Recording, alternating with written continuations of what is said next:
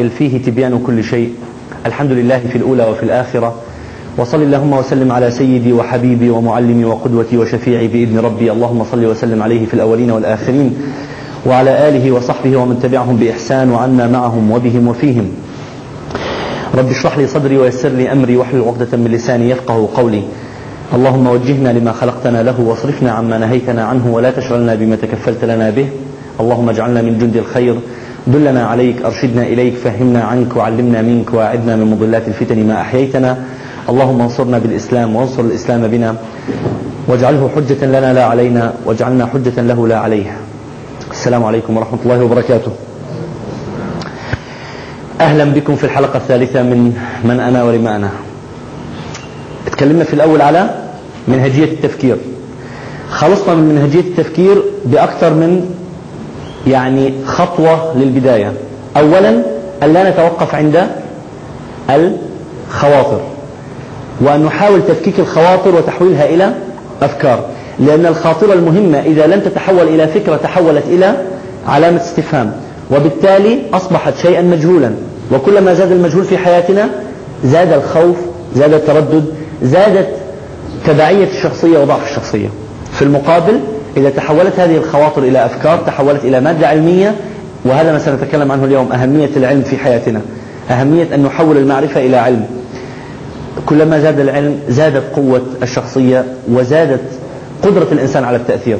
احنا في كل المنهج اللي يعني اللي بنتبعه ماشيين ضمن مسيرة صناع الحياة. حتى تبقى صانع حياة إذن يجب عليك أن تكون مؤثرا، أنت تصنع لا تصنع. المفروض أنك صنعت يعني بيد الله وعلى عين الله إن شاء الله، فبقي عليك أن تصنع هذه الحياة خليفة لله في أرضه. بعد منهجية التفكير اللي تكلمنا عنها بدأنا نتكلم عن منهجية التغيير، وخرجنا بالأمس بعدة نقاط هامة. أولا من تساوى يومه فهو مغبون، ما يصحش يبقى عندك اليومين متساويين، لازم تبقى متغير. ليه؟ ايه الخطورة في أن, في أن لا تتغير؟ ما الذي تكلمنا عنه بالأمس؟ ما خطورة أن لا يتغير الإنسان؟ الشعور بالضيق والغربة نتيجة ليه؟ التوقف. حصل ايه؟ عدم الانسجام مع زمنك وجسدك اللذين ايه؟ تغيرا، لأنه من طبيعة الزمن والجسد أنه هيتغيرا بطريقة طبيعية تلقائية، مش هيستأذنوا صاحبهم، لا هم ماشيين، فيا إما تلحق يا إما تتأخر، وإذا تأخرت فقدت هذا الانسجام وشعرت بهذا الضيق. وقلنا فليحمد الله ولتحمد الله، كل أخ أو أخت، كل شخص إذا شعر بهذا الشعور ده معناه نداء رباني من النفس أنك يا صاحبي يا صاحبتي أنت تخلفت عني، فالحقي ولو انها متاخره شويه. يعني يعني الافضل انك اصلا ما يجيش ما يجيش الشعور ده، الاصل الاصل انك كل يوم في حاله تغير مستمر، اذا جه نعمه عشان يبقى منبه. زي الحراره، الحمى والحراره حاجه طارئه على الانسان، الناس بيخافوا منها، لكن الحمد لله انها موجوده. ليه؟ لانها تشعرك بوجود خلل حصل، وبالتالي العمليه الدفاعيه في الجسم اشتغلت. اذا الحراره هي علامه صحيه ولا غير صحيه؟ هي علامة صحية. إذا مش موجودة بنخاف، إذا إذا معدية كده الفيروسات على الجسم والميكروبات على الجسم من غير ظهور الحرارة، معناها الجهاز المناعي عندنا فيه مشكلة. الشريحة اللي بعدها ده اللي كل يوم بنبدأ فيه من أنا ولما أنا، خواطر حول منهجية تزكية النفس، ده اللي بنتكلم فيه كيف تولد من جديد. اللي بعدها من تساوى يوماه فهو مغبون، قاعدة غاية في الأهمية يا جماعة، والله لا أبالغ إذا قلت أن القاعدة دي من الحاجات اللي مريحاني جدا في العالم، في يعني في عالمي أنا، في عالمي الداخلي. من تساوى يوماه فهو مغبون، لا تبقي يومك أو يوميك متساويين أبدا، حاول كل يوم يبقى في عندك حاجة جديدة. قلنا وبالتالي طلبنا تطبيقين بالأمس، اللي هم أولا أن تغلق ملفات كل يوم، ما تبقيش ملفات مفتوحة. اثنين أن تضيف لنفسك كل يوم شيئا جديدا. جالي بعض الكلمات امبارح وبعض الاستفهامات و... وكل ما نتكلم في هذا الموضوع تخرج نفس الخواطر عند الناس. الملفات إغلاقها صعب مش ع... وكأن للأسف وصلنا إلى مرحلة من اعتياد الكآبة. احنا معتادين أن نكتئب. يا عم أنا بديك العلاج اللي هو حيريحك، بس أنا مش عايز استريح، أنا حابب الضعف اللي أنا فيه، أنا حابب أن أنا أفضل دايما مشغول بالآخر، وعندي دايما هم الآخرين، وحابب أن هو يبقى ضعيف. بعض الناس واصلين لمرحلة أنه لما يبقى في واحد جنبه قوي هو مش مستريح. مش معنى ده قوي؟ لا، أنا عاوز يبقى زي ضعيف، عاوزين نبقى كلنا كده في المعنعة مع بعض. لا، أنت إذا ارتحت، أنت إذا أغلقت ملفاتك بنفسك، إذا طمنت بينك وبين نفسك، هتريح الآخرين، وأنت هترتاح مبدئيا، مش هتشغل الآخرين بيك. مش هبقى طالع وعامل حساب مراتب، لا آه هو هيجي إمتى، لو اتأخر خمس دقايق يبقى مش عارف إيه، مش هتطمن. ولا أنا هتطمن لما أبقى رايح الشغل وعامل حساب ابني، آه أصلا أنا لو تأخرت مش عارف إيه هيحصل له كذا، طب افرض حصل، وطب وبعدين إيه؟ يعني الدائرة هذه لن تنتهي. أنا معتمد اعتماد كلي على الآخر، والآخر معتمد اعتماد كلي علي، وبهذا لن نتفاجأ عندما نأتي غدا للكلام عن ما يسمى بخط الحياة، الاعتمادية الهائلة على الآخرين في حياتنا. لن نتفاجأ لما نس... عندما نسمع أن فلان انتحر لما خطيبته فكرت أنها تسيبه. طبعا احنا بنقول خطيبته يعني حسن الظن بالناس، إنه في علاقات شرعية، مش لما صاحبته، ولو أنه صاحبته في القرآن يعني زوجته، لكن بالمعنى المعتاد. مش مشكلة كبيرة أنني أنني أشكل كل سعادتي، كل مشاعري بناء على ما يقرره الآخرون في تواجدهم في تواجدهم في حياتي. ولذلك زي ما قلنا امبارح، ما تخليش مفتاحك في إيد الناس. الناس دول لما يعرفوا إن مفتاحك عندهم هيقرروا هم هيسعدوك إمتى وهيزعلوك إمتى. من تساوى يوماه فهو مغبون. إغلاق الملفات بشكل يومي، وإعطاء النفس كل يوم حاجة جديدة. كل يوم أخرج الصبح وعدادي صفر، علشان علشان كده يعني اللي بيحصل الطلاب في المدرسة مش مش مستفيدين من المعلم أو المعلمة. ليه؟ أصلها بتخش مش مصفرة العداد، وهو بيخش بيخش عليهم مش مصفر العداد. ليه؟ هو داخله معاه كل مشاكل البيت. طب ذنبه إيه الطالب؟ ذنبه إيه الطالب لو تحرك حركة كده تروح مطلع فيه كل الغضب؟ ليه؟ أنت بتطلع فيه غضب الآخرين، هو ما عملش حاجة. المفروض إنك تدخل وانت مصفر عدادك. ذنبه ايه الطفل او الطفلة في البيت لما يدخل الاب او تدخل الام من شغل بره، اي حركة بسيطة يروح منفجر فيه؟ ليه؟ لان هو اصل المدير كان مزعلني النهارده. طب وذنبه ايه الطفل؟ انت لازم تصفر عدادك. الكلام ده هنعرفه بكرة اكتر لما نعرف ازاي النفس دي ممكن فعلا تعمل عملية التفريغ والشحن دي. هم عادة الناس بيقولوا كلمة شحن وتفريغ، صح؟ هي ايه الاصح، شحن وتفريغ ولا تفريغ وشحن؟ صح؟ انت الاول لازم تفرغ وبعدين تشحن، مش تشحن وبعدين تفرغ. ليه طيب؟ ايه الفرق؟ يعني قصدي عشان ادخل حاجه فيها بتيجي حلوه جميله، لكن لو انا جوه مليان ادخل ايه؟ ولو قدرت ادخل لما اجي افرغ افرغ الجديد على القديم. طب افرضي انه مش مليان، يعني هو فيه نص وعاوز ادخل عليه حاجه. لا ما ينفعش. لا ينفع. النص اللي موجود ايوه انا متاكده اني احب احتفظ بيه. أولا ثانيا أولا علي أن أحتفظ به لأني مؤمنة بأن أنا عايزاه. ثانيا لازم يبقى الجديد يتوائم معاه، وإلا هيبقى عندي خليط عصير كده مش مش معروف له لا لون ولا ريحة ولا، وفي الآخر إيه؟ فخفخينة. طيب من تساوى يومه فهو مغبون. الشريحة التي تليها، الشريحة دي من أهم الشرائح اللي اللي قلنا حد وحكراها كتير في الدورة، شريحة الباندا. مشكلة الباندا هي مشكلة تقابل كثير من الناس. إذا فضلت تفكر في نفس العقلية، إذا فضلت تفكر في نفس العقلية اللي عملت لك المشكلة، هتحصلي دائما على نفس النتيجة. يا دكتور أنا بقالي خمس سنين بحاول مع ابني ومش راضي يتغير. أقول له أبشرك من دلوقتي، خليك عشر سنين وبرضه مش هيتغير. ليه؟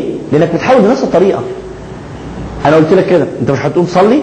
أنت مش هتقوم تصلي؟ طيب بس شوف ربنا هيعمل معاك ايه بقى. كل يوم انت مش هتقوم تصلي، شوف بقى مش هينجحك بقى، مش هتعرف توصل. غير غير الطريقه طالما هي هو. بالعكس، احفظها. اول ما هتجي له هيقول لك اه مش هتصلي، انت مش ده اللي بيحصل، حفظ خلاص، وبالتالي اعتاد ولن يؤثر. اذا فكرت بنفس العقليه التي سببت المشكله فساحصل دائما على نفس النتائج. الشريحة التي تليها. وصلنا امبارح لكيف أتغير، كيف يكون التغيير. هنتكلم النهارده عن آليات ووسائل التغيير. آليات ووسائل التغيير. قبل ما نخش في آليات ووسائل التغيير يجب علي أن أقتنع أنه أنا واصل هنا وأنا مكمل اللي قبليها. هتشوفوا أنه الدورة هي سلسلة حلقات متعاقبة بشكل أدعي أنه منطقي. يعني ما يصحش تيجي على التغيير قبل ما تعرف تفكر إزاي. ما يصحش تيجي تدرس آليات التغيير قبل ما تعرف أهمية التغيير. وما هتغير ليه؟ هتستخدم الآليات في إيه؟ هنا بقى نيجي على التطبيق الثالث اللي اتكلمنا فيه امبارح. كان ايه التطبيق الثالث فاكرين؟ احنا طلبنا إغلاق الملفات، إعطاء النفس كل يوم شيئا جديدا. ممتاز. احنا قلنا لو لو جه واحد يعاني من مشكلة او واحدة تعاني من مشكلة وقلنا لهم تعالوا بقى نرجع نشوف الحكاية ايه، يقول لك لا مفيش فايدة. وقلنا لا في فايدة. ليه؟ مين اللي جاوب على السؤال ده؟ ليه من الضروري ان انا ارجع مع بني ادم حتى لو قبل عشرين سنة ثلاثين سنة علشان اعرف ايه ممكن يكون سبب المشكلة اللي هو فيها دلوقتي؟ وليه ظهرت دلوقتي؟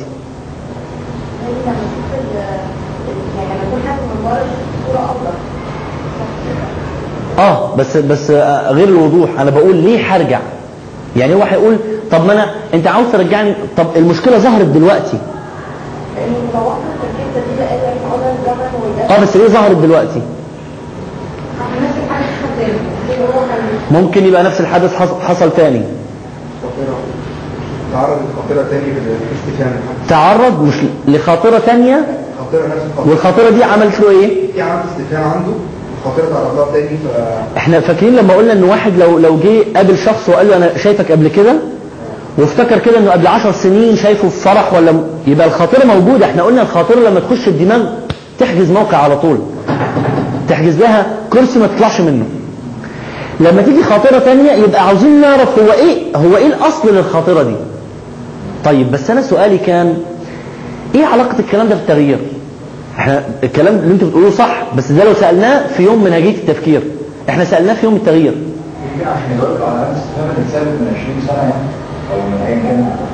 ايه علاقته بالتغيير؟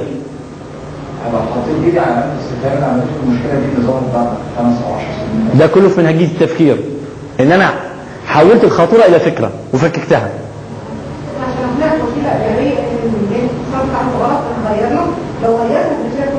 واحد اولا علشان ما نفضلش نفكر بنفس العقلية اللي انت لما جات لك الخاطرة دي في الاول استجبت لها باستجابة سلبية، فعشان نستفيد منها ونطلع منها حتى حل كويس. وده هعلق عليه اكتر بس نشوف اجوبة تانية كمان. ليه ضروري ان انا اعرف ايه السبب وارجع للحاجة اللي سببت له المشكلة دلوقتي؟ اعتقد هو احتمال انه بني ادم بيتغير او لما بيوقف ما بيبقاش كل وقت، يعني في اجزاء معينه منه هي اللي بتتوقف عند النقط معينه. حلو. قد تكون دي يعني عامله مشكله ان في حاجه معينه في نفسيته، شيء ما هو توقف عنده ولم يتغير، فبالتالي بقى غريب قوي بعد العشرين. يعني لما دي النقطه العشرين سنه دول هو ما زال متوقف عند النقطه وان هو سن تسع سنين ما ما هديناش ما غيرهاش ما طورهاش ما ما, ما حولهاش. فهي اصل المشكله لو انا قدرت ابتدي اتحمل الموضوع اعرف فين اللي وقف هذا الشيء عنه قد اعرف اخليه يحصلها. يعني النقطه دي بصراحه في رايي والله اعلم هي دي النقطه الاهم، اللي هي حكايه الزمن اللي عدى ده والجسد اللي مشي ده وهو لسه فاضل متاخر عنهم عشرة وخمستاشر سنه. عاوز اعرف هو واقف فين علشان اعرف بعدين امد له ايدي. عاوز اعرف هي ايه المحطه اللي وقف عندها وما قدرش يعدي بعديها. يعني تصور لو انا ماشي في الطريق واقول لواحد انت معايا؟ اه معاك. لا باين مش معايا. لا لا معاك. لا لا شويه تعال نرجع شويه. لا نرجع ليه؟ لا معلش خلينا نرجع شويه. فاروح راجع راجع بالدرس بالعربيه لورا علشان اعرف هو في اعلان عدى عليا في الشارع وقف عنده، هي في يافطه كده مكتوب عليها حاجه معينه، هو شاف منظر معين، في ايه علشان اعرف عشان بعد كده اخذ من التجربة دي حاجة كويسة علشان انطلق منها. وكإجابة الحقيقة على على النقطة دي هقول لكم حكاية حصلت معايا. في يوم من الايام جت لي مراجعة اجنبية، هي اسبانية مسلمة، وتعاني من مشكلة حصلة بينها وبين جوزها، بقالها متجوزة خمسة عشر سنة، تعرفوا على بعض في امريكا وهناك يعني دخلت الاسلام، ومن يوميها الراجل ما اشتكاش من حاجة، بس بدأ يشتكي دلوقتي لما هي جت تشتكي. ايه الشكوى يا فلانة؟ انا حاسة ان انا مش طايقاه، انا حاسة ان انا مش قادرة اتقبله، عليكم السلام، انا حاسة ان انا مش مش زي ما ما بدأنا مع بعض، مشاعري تجاهه مش نفس المشاعر اللي اول ما اول ما اتجوزنا.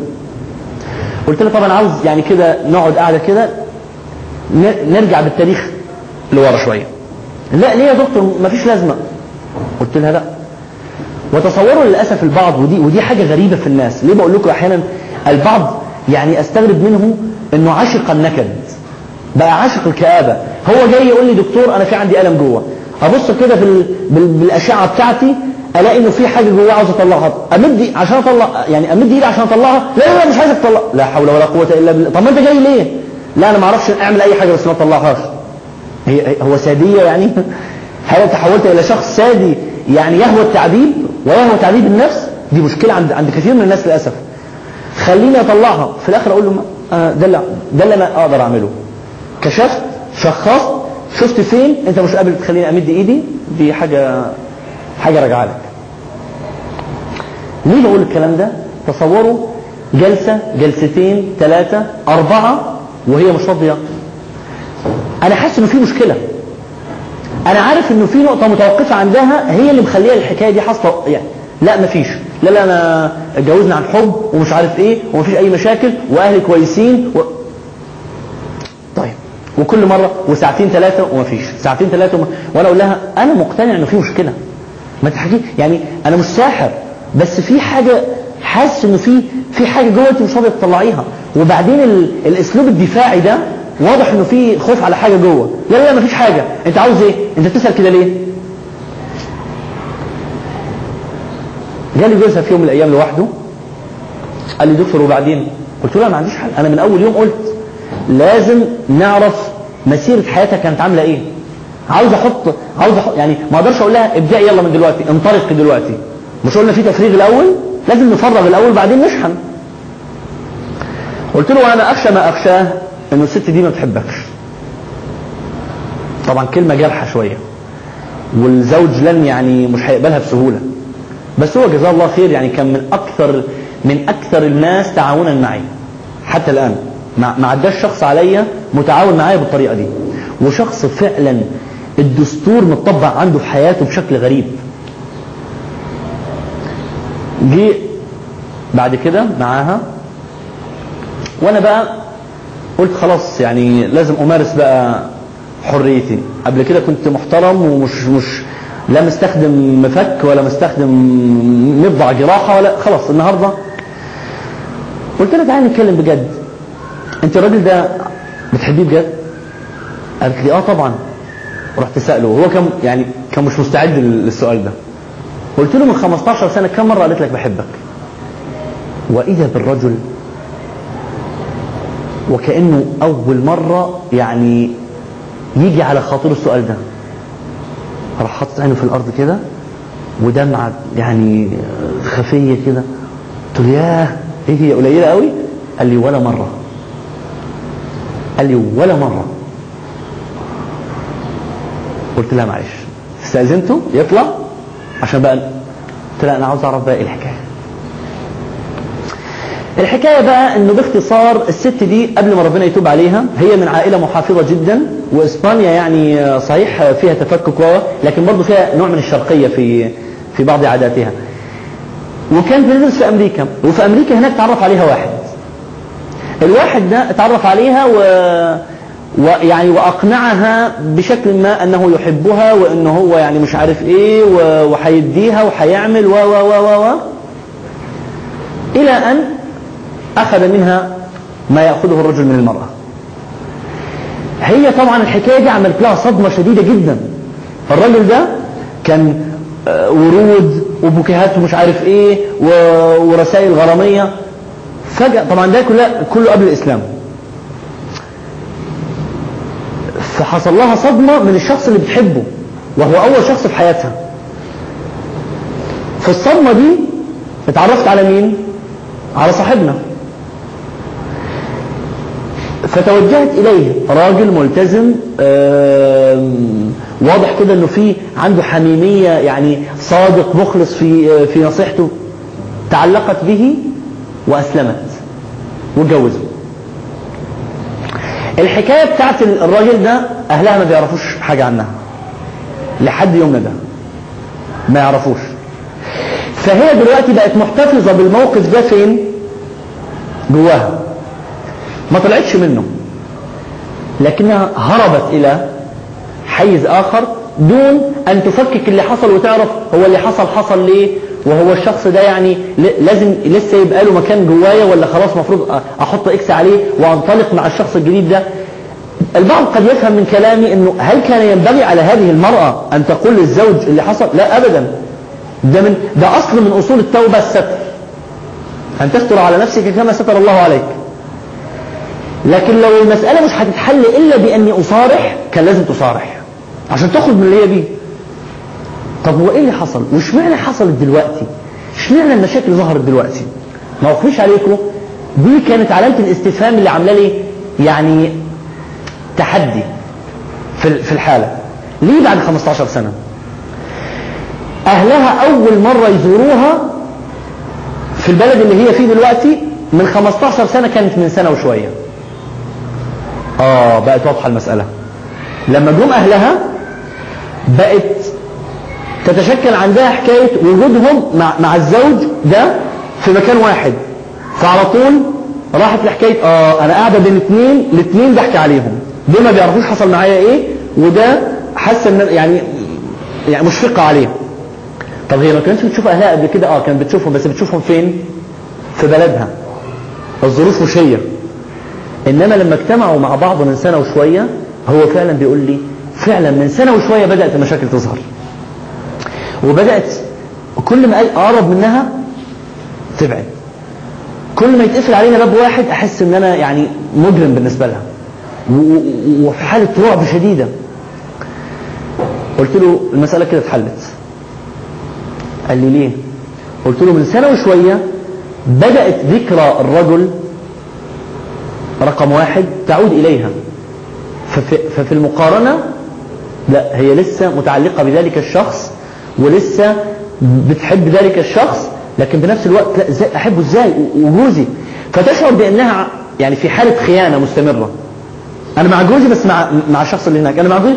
ولذلك بقت تشعر تجاهك أنه هي مش طايقاك، هي في الحقيقة مش طايقاك، هي في الحقيقة أنت أحب الخلق إليها على هذا الوجود، على هذه الأرض، لكن هي مشاعرة بز... يعني شاعرة بالذنب تجاهك.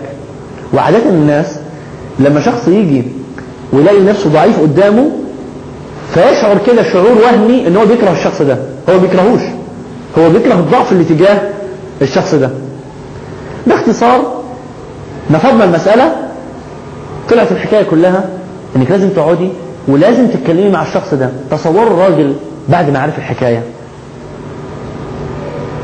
قال لها أنا ما عنديش أي مشكلة،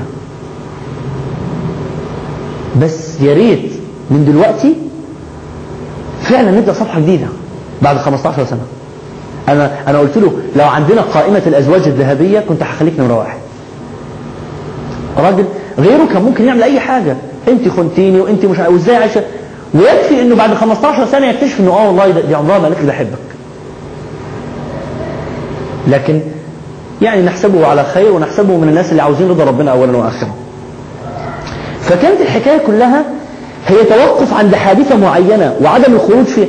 فهي بتقول لي طب أنا طب أنا ليه يعني ليه حصل اللي حصل في الأسبوعين اللي فاتوا دول؟ ليه أنا كنت بقاوم؟ قلت لها أصلك أنت دلوقتي فاكرة ان انت ثمانية وثلاثين سنة، لكن في الحقيقة انت لسه بنت الثمنتاشر. انت وقت عند الثمنتاشر لما حصلت الحادثة، او العشرين لما حصلت الحادثة، وعدى الزمن بالخمستاشر سنة دول، لكن انت لسه فين؟ انت لسه هناك. فانت ام ظاهرا، لكن من جوه بنت مخطئة مراهقة. واذا دي افاجأ، مش افاجأ بقى يعني انا بالنسبة لي، لكن تطلع بقى كلمة من الرجل اللي فعلا دي مخفقة تماما في التعامل مع بنتها. بنتها ما تشوفش فيها ام، هي كل حاجة الا ام. احيانا بتعاند بنتها وكأنها واحدة معاها في الفصل، يعني مش ام بقى. احيانا بت... بنتها بتعمل حاجة عشان تستفزها لانها عارفة انها ممكن تستفزها بسهولة. احيانا بتغرب بنتها لو انا جبت حاجة للبنت وما جبتلهاش، طبعا لانها فين؟ متوقفة عند مشاعر. واضح دلوقتي ليه مهم ان انا ارجع لحاجة وافككها؟ ده في حالة واحدة يا جماعة، علشان برضو ما يطلعليش سؤال دلوقتي طب يا دكتور احنا كده حنت... لا لا لا، في حالة واحدة بس، لما يبقى فيه مشكلة. في ناس عدوا على حاجات كتيرة وما فككوهاش ومشكلة، يعني ما عملتلهمش مشكلة، خلاص صفر العداد و... وكل ما قبل ذلك ما عندوش مشكلة فيه. بس طالما انه فيه مشكلة يبقى لازم تقف، لازم تقف. وانا صغير كنت اشعر انه فيه مشكلة في التعامل مع اهلي. احنا خمس شباب في البيت، مفيش ولا اخت، وانا الشاب الاوسط. وكنت اشعر ان انا مظلوم من قبل والدي ووالدتي. ليه؟ كل ما اطلب حاجة، لا يعني طيب دلوقتي في تسويف، آه لازم اجمع الفلوس علشان اشتري لي يعني آه حاجة العب بيها. في حين اخواني اللي اكبر مني لما يطلبوا الحاجة بتجيلهم مباشرة. فانتوا عارفين بقى مشاعر الجهل الصغيرة دي، اه انا مظلوم، انا مش عارف ايه، وش معنى انا، طب ما انا الاول في المدرسة، وش معنى لما يجوا الناس عندنا يقولوا اه شفت عبد الرحمن طلع الاول، لكن لما يروحوا اه يبقى الاهتمام في ال... عارفين ال...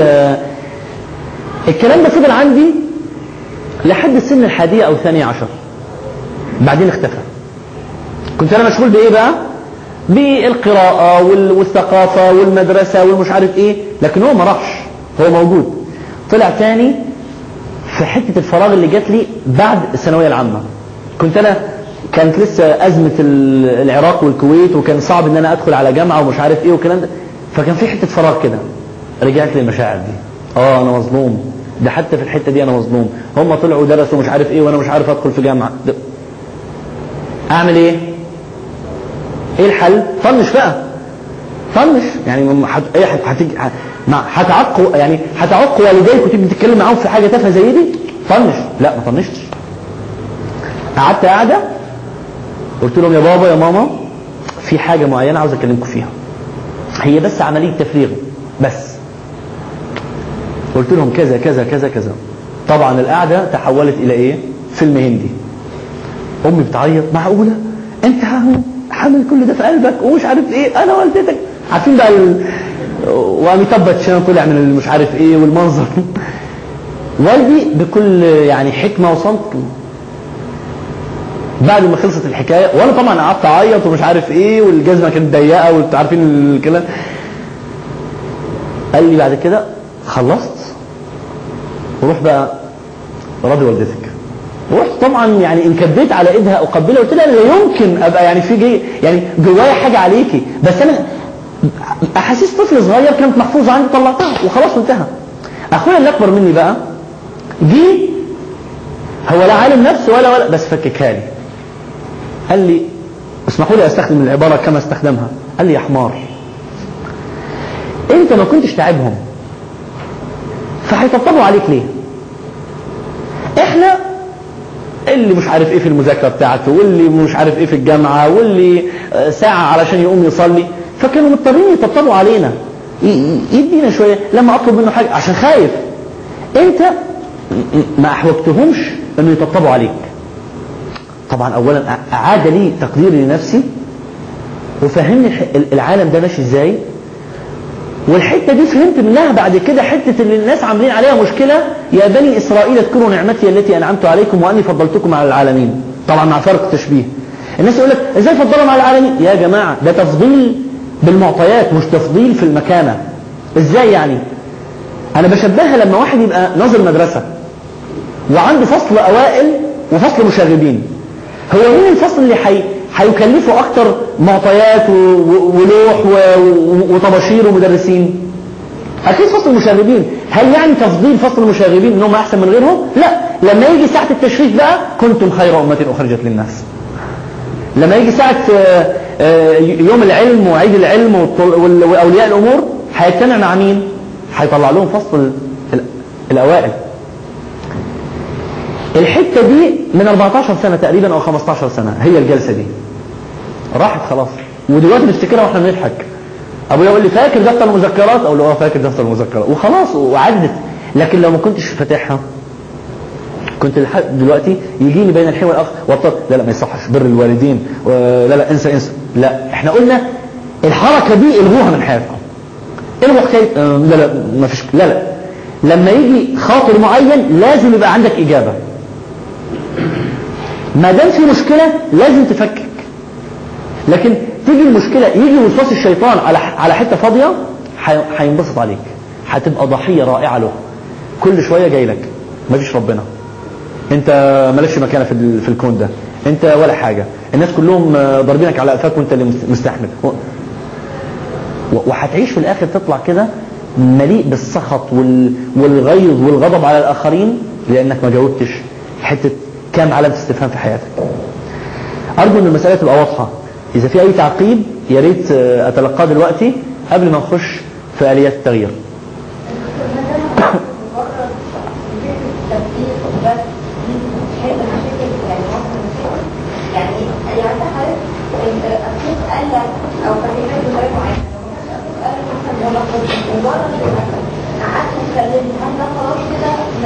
طيب هي هي السؤال هل مجرد التفريغ يكفي؟ طيب أنا يهمني إيه؟ إنه نفسي دي ما يبقاش فيها أي مادة سلبية، ما يبقاش فيها أي حاجة معتمين عليها، يبقى خروجها بس لوحده تفريغ. حكاية إني أفسر حصلت ليه هتفيدني لو أنا عديت في يعني في نفس الموقف مرة أخرى. يعني فرضا لو أخويا ما فككش المعلومة دي ليا كان هيحصل إيه؟ كنت لو لو عدى عليا موقف آخر كنت أنا ساعتها بقى ده واجبي، مش أنا اتعلمت منهجية جديدة يبقى واجبي بابا لو سمحت معلش ايه اللي بيحصل؟ اشمعنى انا؟ عشان افهم بس في ال... بس ما اعيدش بقى نفس الخطأ اللي فات تراكم تراكم تراكم تراكم، واجي في يوم من الايام لا قدر الله الاقي نفسي في حاجه جوايا على على ابويا.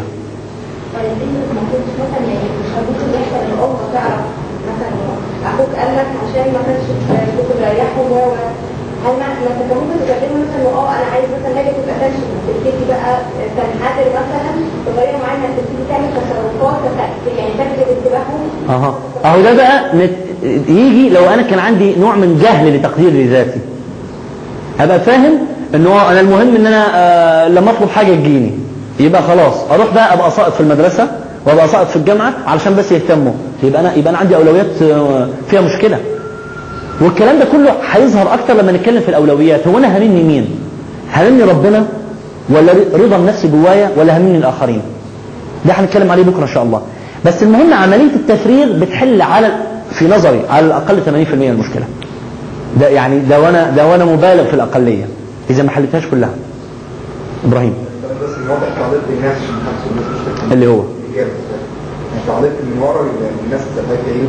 اه ما احنا ما انا ما انا قلت هي سألت هل التفريغ وحده يكفي؟ قلنا نعم التفريغ وحده يكفي. اللي هو انه هل, هل هذا يعني انه اه يبقى انا اروح اعمل حاجة يعني اعمل حاجة فيها مشكلة بالنسبة لي او بالنسبة للاخرين عشان يهتموا بيا؟ طب ما احنا ما احنا كده ناقضنا اللي احنا بنقوله. انت اطمئن علشان انت تستريح وتريح الاخرين. هو انت عاوز تدخل في دائرة اللي احنا قلناها قبل شوية في دائرة الاكتئاب العام؟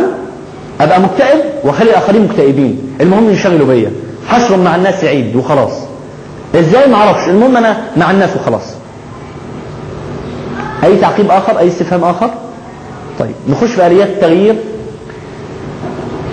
الثلاثة الشريحة اللي بعدها. الفطرة المعرفة العلم، الفطرة المعرفة العلم، كل واحدة من دول هنقف عندها ونتكلم عنها النهاردة. هي ايه وايه اهميتها وليه لازمة وليه اعتبرناها من من آليات التغيير واهميتها في التغيير، ده كله هنتكلم عليه النهارده. بس قبل ما ننتقل خليني اوريكم ايه العلاقه اللي بينهم. الفطره من غيرها مش هيبقى في معرفه. طبعا انا عارف ان احنا بنتكلم في حته الغاز شويه لحد ما نفككهم، بس خلينا نحفظها زي ما هي كده. الفطره من غيرها لن اصل الى المعرفه، والمعرفه هي الوسيله الوحيده اللي هتوصلني للعلم، والعلم ده هو اللي هيثبت لي الفطره. يبقى العلاقه مالها؟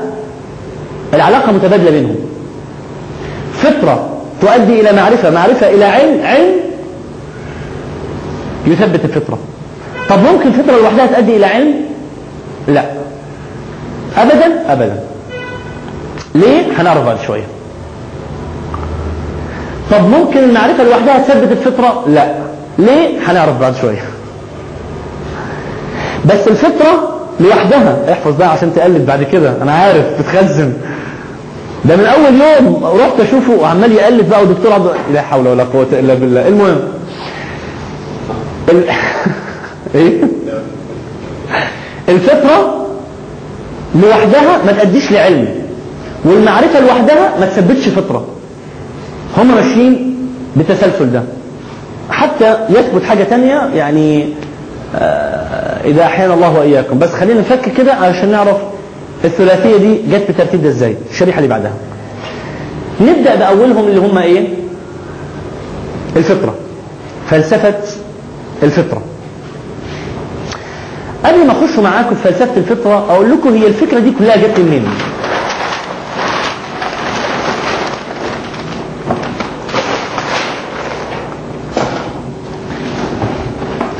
من أين أتتني فكرة الفطرة كآلية تغيير؟ فاكرين امبارح كنت قايل لكم عن حكاية الكندي اللي جه آه القلم اهو موجود. جزاك الله خيرا. فاكرين امبارح كنت قايل لكم عن حكاية الكندي اللي جه يناقش في حكاية في ربنا وما فيش ربنا ومش عارف ايه والكلام ده. الحكاية حصلت كالتالي: الراجل عنده فكرة جاي يقولها، وهي انه مفيش حاجة اسمها ربنا ومفيش حاجة اسمها حياة اخرى.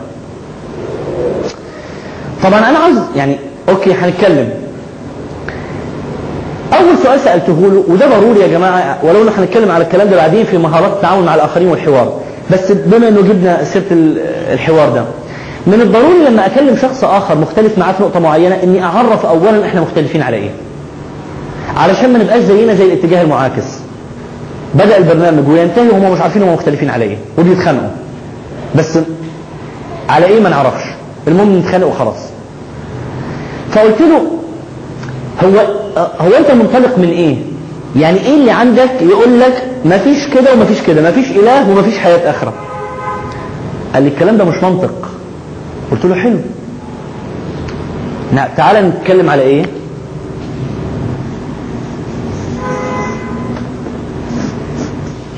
المنطق. وتاني نصيحة أنصحها لكم في الحوارات: اطلب من الآخر دائما ومن نفسك طبعا إنه يعرف.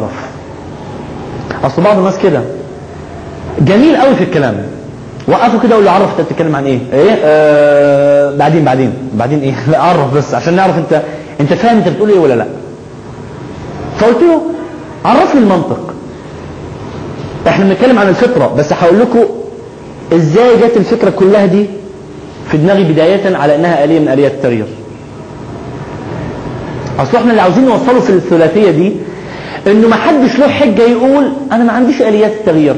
لا، عندك فطرة ومنها تقدر تعمل يعني توصل للمعرفة، ومن المعرفة تقدر توصل للعلم اللي هو على اساسه هتشتغل. فقلت له اعرف المنطق الاول. الراجل طبعا هو بيدرس ماجستير رياضيات او مخلص ماجستير رياضيات، والرياضه دول بقى هم اهل المنطق والجبر والمش عارف وكده، ومع ذلك فسر المنطق تفسير فلسفي مش تفسير رياضي. قال لي هي المنهجيه التي نحاول بها الاجابه على تساؤلات او كشف علامات الاستفهام. قلت له طيب هقبل منك الكلام ده، هقبل منك ان المنطق هو بالتعريف اللي انت بتقوله، ايه العلم اللي دلوقتي الناس عادة بيستخدموه في المنطق؟ اكتر حاجة بيتكلموا فيها في المنطق هو علم الرياضة. تعالوا نشوف هل المنطق ده كفيل بان يجيب عن كل التساؤلات اللي عندنا في حياتنا؟ انت عاوز ايه من الكلام ده كله يا دكتور؟ انت انت مدخلنا في الحتة دي ليه؟ هتضيعنا ليه؟ لا مش هضيعكم. انا بكل صراحة اللي في دماغي ان انا اسحب من تحته بساط حاجة اسمها المنطق علشان يؤمن انه مفيش حاجة اسمها منطق الا بعد ما اوجدها الانسان. في حاجة في الاول خالص اسمها فطرة، بس مش هقدر اوصلها له واقول له في حاجة اسمها فطرة، مش هيصدق. فسألت السؤال الاولاني هو ايه اول عدد؟ ما هو اول عدد؟ ايه؟ واحد. هقول لكم غلط.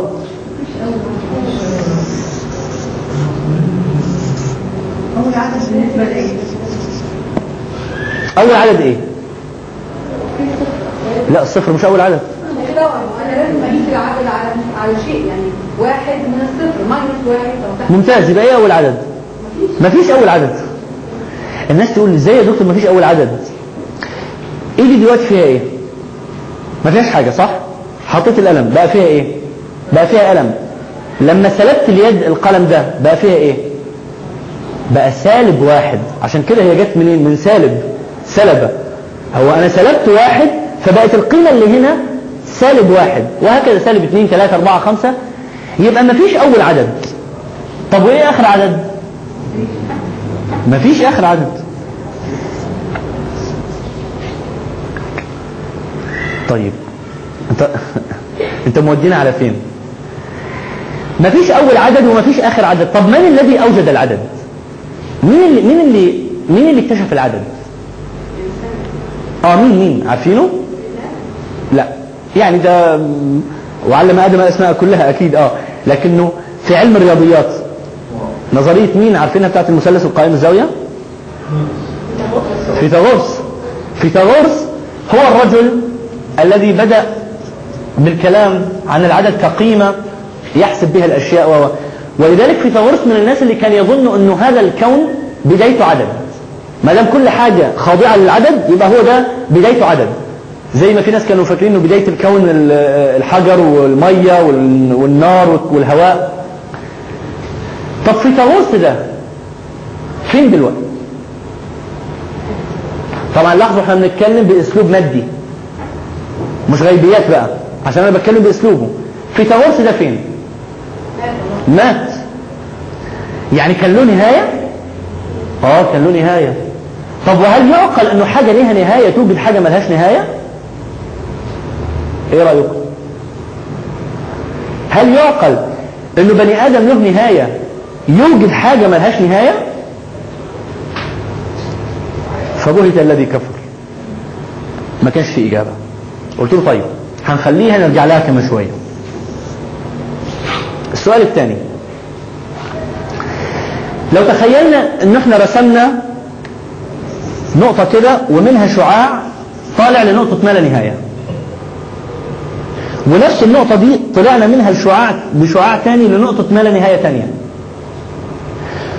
والنقطتين دول رسمنا بينهم خط وهمي. الخط ده محدود ولا غير محدود؟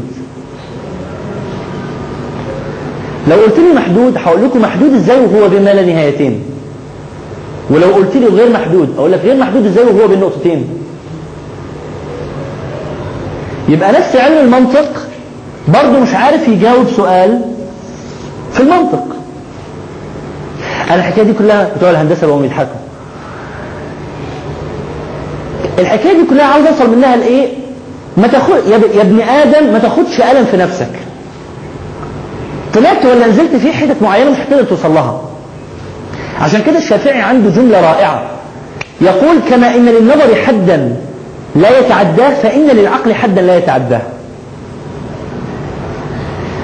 بعد كده قلت له لو انا لو انا وانت ماشيين في شارع كده في صحراء وشفت ميه بعيدة قلت لك هو اسمه ناثن، قلت له يا ناثن روح هات لي ميه من هناك، هتقول لي ايه؟ قال لي لا طبعا ميه ايه ده ده سراب. اه بس انا شايفه. قال لي لا ما هو مش كل حاجه تشوفها بقى تصدقها. قلت له اه مش كل حاجه اشوفها أصدقها أو أؤمن بها. يبقى مش كل حاجة أؤمن بها لازم يعني أشوفها، دي قاعدة الضديات في المنطق. مش كل حاجة أؤمن بها لازم أشوفها، ومش كل حاجة أشوفها لازم أؤمن بها. والحكاية دي بصراحة يعني عشان أعطي لكل دي حق حقه، دي مش مني، الفكرة دي خدتها منين، بس ما كانش صراب بقى، أنا لعبت عليها شوية. فاكرين حكاية أبو حنيفة لما صفع الرجل القلم قال له أرني الله، فرح ضربه بالقلم، قال له ألمتني، قال له أرني القلم. مش أنت مش عاوز تؤمن إلا بحاجة شايفها؟ بعد الكلام ده كله قال لي لحظة شوية، يعني أنت عاوز تقول إنه أنت عندك تفسير للكلام ده؟ قلت له طبعا. أول حاجة نحن نؤمن بأن هذا الإنسان خلقه إله لا محدود العلم، ولا له أول ولا له آخر، فمن الطبيعي أنه سيعطي هذا المخلوق قدرة على إيجاد شيء لا محدود. اثنين، أنت بتقول إنه فيثاغورس انتهى، إحنا بنقول ما انتهاش، إحنا بنقول إنه فيه هناك حياة أخرى، وبالتالي روحه موجودة في عالم لا نهاية، يبقى منطقي إنه يوجد حاجة لا محدودة.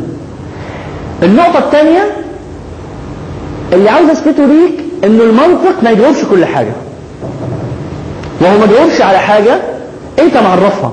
أنت بتاع الرياضة قلت لي إنه نقطة ما... سميتها نقطة ما لا نهاية، بس هي ما لا نهاية وهي نقطة، إزاي الله أعلم، أنت اللي سميتها. والحاجة الثالثة حبيت أثبت لك فيها إنه كما إنك ما بت... ما بت... لا تؤمن بكل شيء تراه، فمش ضروري إنك ترى كل ما تؤمن به. طب ايه دخل الكلام ده كله في الفطرة؟ قلت له تعالى بقى نبص على حكاية، بما انه انا ازلت لك حاجة اسمها المنطق من تفكيرك، تعالى اقول لك حاجة تانية المنطق ملوش اي دعوة بيها. لو سألنا الجنين سؤال كده يعني جدلي، دخلنا على الجنين وقلنا له انت يا جنين انت عندك حياة اخرى، هيقول لي ايه؟ بالعلم المادي، بعلم الماديات، هيصدق؟ ايه رأيكم؟ لو دخلنا للجنين وقلنا له ايها الجنين ان لديك حياة اخرة، اللي هي ايه؟ اللي هي الحياة اللي احنا فيها دي، هيصدق؟ لا طبعا. هيقول لك نعم، انت انت انت, انت بتستهبل، انا موجود في رخم كله على بعضه خمسين سنتي، تقول لي اطلع علشان اشوف امطار وابعاد وناس قاعدين في اخر الاوضه وسماء وارض لا متناهيه الاطراف؟ لا لا لا ما تجيش. طيب يا ترى هو الجنين يؤمن بوجود حياه اخره ولا لا؟ احنا برضو بنتكلم في الماده دلوقتي.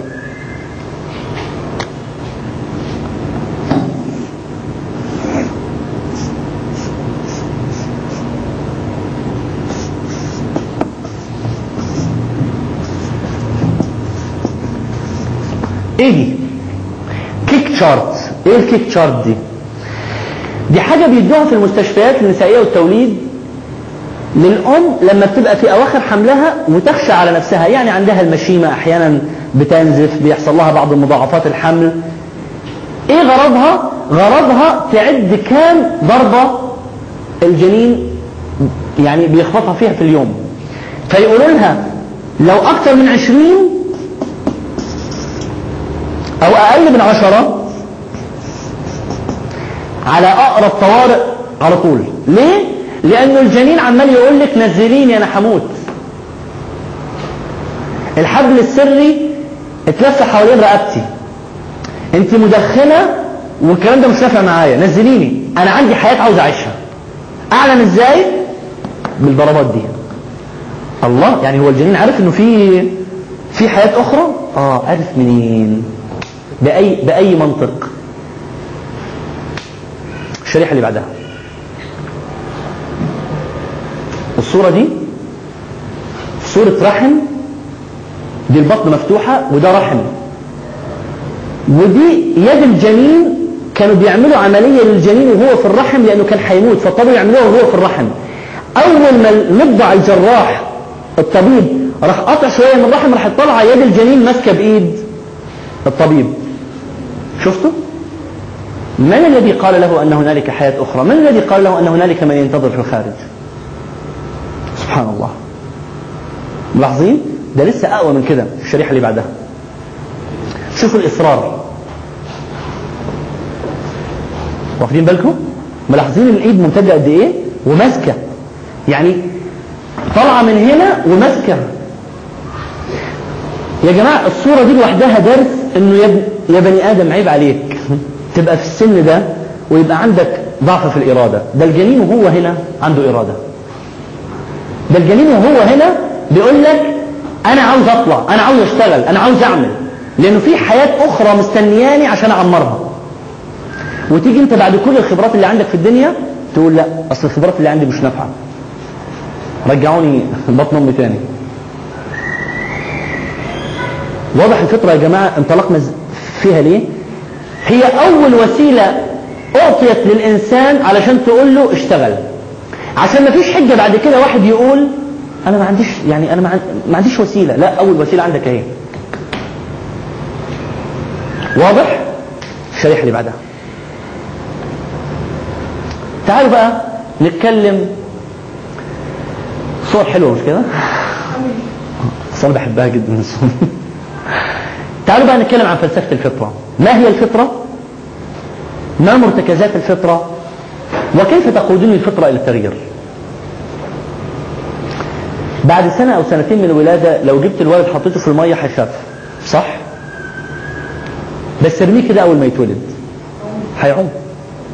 فطره، فطره بيتقبل الحاجه وعلى طول يروح يروح متواكب معاها، عامل حاله ادابتيشن، تكيف مع الوضع اللي هو فيه.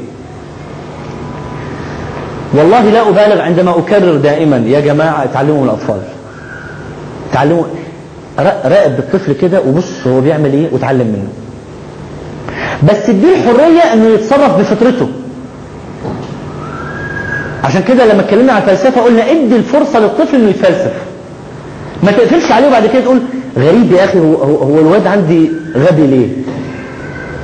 اولا هي مفيش كلمة غبي، انا لا اؤمن بكلمة غبي، بس بستخدم العبارات اللي الناس بيقولوها. لا، مفيش حاجه اسمها غبي، بس انت قللت الفرص اللي عنده. بس ما الذي نعنيه بمفهوم الفطره؟ ما المرتكزات الرئيسه لبناء الفطره؟ وكيف تقودون الفطره الى التغيير؟ جواب اول سؤال. الناس طبعا هيفكروا بقى الفطره ان لا اله الا الله وان محمد رسول الله، ان اشهد ان لا اله الا الله، يولد المولود على الفطره، ده كله سليم. بس انا بتكلم على الفطره كآلية تغيير. أنا بتكلم على الفطرة، الفطرة عبارة عن حاجة مطاطة كده استخدمها في أي حاجة، في القواعد الشرعية، في الأصول الفقهية، في محاسبة النفس، في استفتي قلبك ولو أفتوك في... لا، بس أنا بتكلم هنا على هاخد جزء كده من فطرة اسمه اللي هي المرتكزات اللي احنا كلمنا اسمه كذا وكذا، هو ده اللي هيفيدني علشان أنطلق إلى المعرفة. إيه هما الحاجتين دول؟ اتكلمنا عنهم في أول مفاتيح الدورة، فاكرينهم؟ قلنا الطفل بيمارسهم، التلقي والاستفهام. ازاي جبتها مين يا دكتور؟ احنا دلوقتي بنتكلم عن الفطره، عاوزين نتعلم الفطره، نتعلمها منين؟ من اللي بيمارسها. مين اكتر واحد بيمارس الفطره؟ الطفل. تعالوا شوفوا الطفل اول ما يتولد. الطفل في عندنا حته يعني اختبارات كده بنختبرها عشان نعرف الطفل ده سليم ولا غير سليم، اعتيادي ولا غير اعتيادي. ففي ردود افعال طبيعيه او بدائيه بيسموها بريميتيف ريفلكس، ردود افعال بدائيه نعرف منها الطفل ده بيستجيب ولا ما بيستجيبش. معظم ردود الافعال دي تنطوي على حته التلقي. تحط صباعك هنا يروح عامل لك ايه؟ تحط صباعك في ايده يروح تحطه تحت تحت ابطه كده يروح ضاغط عليه، تبتسم في وشه يروح مبتسم في وشك. اول تسعة اشهر دايما بيبتسم. لذلك في حاجة اسمها السوشيال فوبيا، الخوف الاجتماعي، اللي هي بعد تسعة اشهر يجوا عادة الاهالي الولد في حاجة غلط بقى يخاف لما يشوف ناس غرباء. لا، ده مش غلط، ده هو طبيعي كده. دلوقتي بقى يعرف مين الغريب ومين اللي مألوف له، عشان كده بقى بيبتسم دلوقتي، ولما يجي حد غريب لا يعني يستفهم هو مين ده عشان اعرف ابتسم ولا ما ابتسمش. اهو ده التلقي. طب ايه حتة الاستفهام؟ انت لو اديت ولد حاجة هياخدها، هيتلقاها، بس اول حاجة يقول لك ايه؟ ايه ده؟ بتاع مين؟ بتاعي؟ يروح عامل لك كده. بتاعي ولا بتاع مين؟ اخده ولا ماخدوش؟ تلقي وايه واستفهام. ده اكتر من كده الولد ماسك مثلا اللي هو المتحكم عن بعد الريموت كنترول، ياخده كده بابا ايه ده ده ريموت كنترول، طبعا يعني مع التحفظ على اللغة ريموت كنترول يعني ايه؟ ما هو ده عشان تمسكه كده وتقلب من بعيد. ليه؟ عشان تستريح بقى وما تقومش كل شوية ومش عارف ايه، خصوصا لو التلفزيون بعيد و... اه طيب. راح الاب جت الام ما هو ايه ده؟ هو بيستهبل؟ لا، هو ب... هو قصده بالحركة دي ان انا ما صدقتش بابا ابدا. ده الطفل بيعلمنا من هدية العلم يا جماعة، ما تاخدش كلمة من واحد وخلاص. ماذا؟ اصل الشيخ الفلاني سمعته قال حرام. طب اه بس الشيخ لا لا لا الشيخ خلاص. لا، الطفل بيعلمنا لما تجيلك معلومة ما تختمش عليها بسرعة. ده مش بس كده، سأل مامته، جه عمه، عمه هو ايه ده؟ يا ولد عيب خلاص بقى، صح؟ مش هو ده اللي بيحصل؟ خلوه يسأل، هو بعد كده خلاص هيختم. والنوعية دي هي اللي بعد كده هتطلع باحثة مطورة للحاجات اللي حولها، فيلسوفة. التلقي والاستفهام دول القدمين اللي تقوم عليه هنا الفطرة علشان توصلك للمعرفة. ليه بقى؟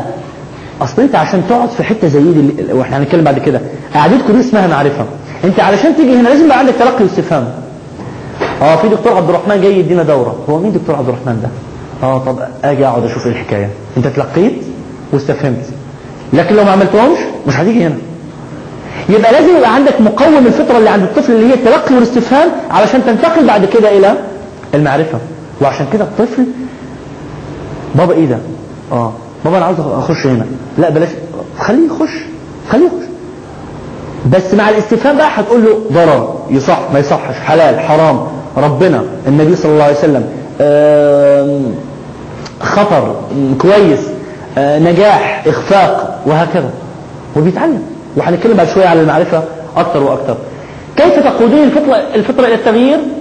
احنا قلنا التغيير في الاخر هو عبارة عن سلوك، السلوك لازم يقوم بناء على علم، العلم ده تسبقه معرفة، المعرفة ده المعرفة دي عشان تجيلها لازم لك ايه؟ لازم لك فطرة. واضح يا جماعة؟ باختصار انا برد على كل من يدعي ان انا ما عنديش الوسائل بتاعة التغيير يا دكتور. لا، انت عندك اولها وهي الفطرة. تعال نشوف بقى ميزات الفطرة اللي عندك دي ايه؟ الشريحة اللي تليها. اتفضل بقى. تختلف من واحد لواحد، ممكن تربية معينة تقوم بالفطرة السليمة دي. فده بيكون رياضة. ده ده, ده كده مش الفطرة اللي اختلفت. اه. اللي اختلفت اسلوب التربية والمعرفة اللي جات له. هو تلقى واستفهم، فبقى عنده معرفة غلط. أو معرفة بلاش نقول غلط، معرفة معينة قادته إلى علم بطريقة ما فسلك سلوك معين. غيره نفس الفطرة قادته إلى معرفة أخرى، علم آخر، سلوك آخر. بس الفطرة هي هي. الفطرة ثابتة يعني. الفطرة طبعا ثابتة. لماذا الفطرة أولا؟ لأنه هي الخطوة الأولى. مشوار الألف ميل يبدأ ب بفطرة. مشوار التغيير يبدأ بفطرة. الشريحة اللي بعدها. ايه الصورة دي؟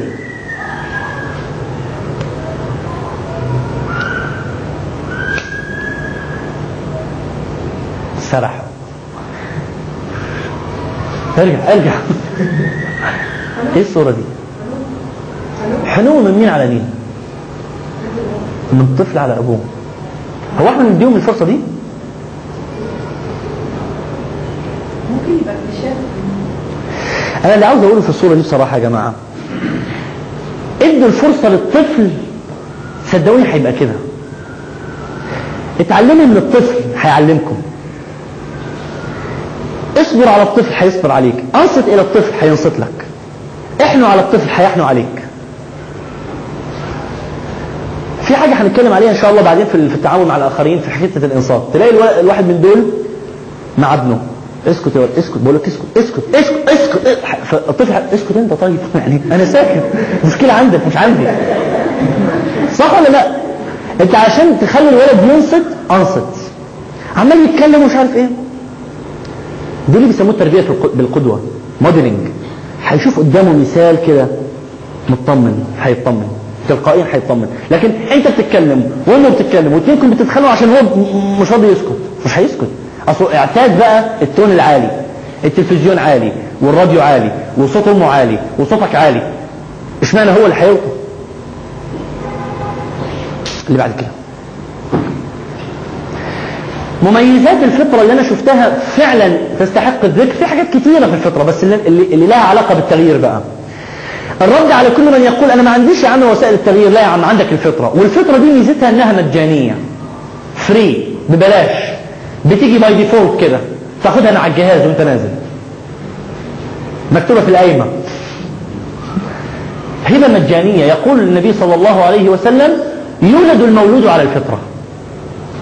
انت عندك فطرة، فطرة بقى الاسلام، فطرة الترقي والتغيير، فطرة التقبل للاخرين، فطرة التعلم، المهم عندك فطرة ومجانا. طب ليه انا مهتم قوي بحكاية مجانا؟ اصل لو الفطرة دي اتعاملت على انها لا يمكن الوصول اليها الا بدورات كان ما حدش هياخدها. انا ما عنديش فلوس، انا ما عنديش القدرة بقى اقعد اروح احضر دروس عشان لا، دي دي موجودة جواك. بس ميزتها بقى اللي لازم تذكر على انها مجانية، انها فيها حاجتين هتستغربوا جدا لما تعرفوا انه الاثنين دول موجودين فيها. حاجتين بيبانوا كده انهم متناقضتين. ايه هما؟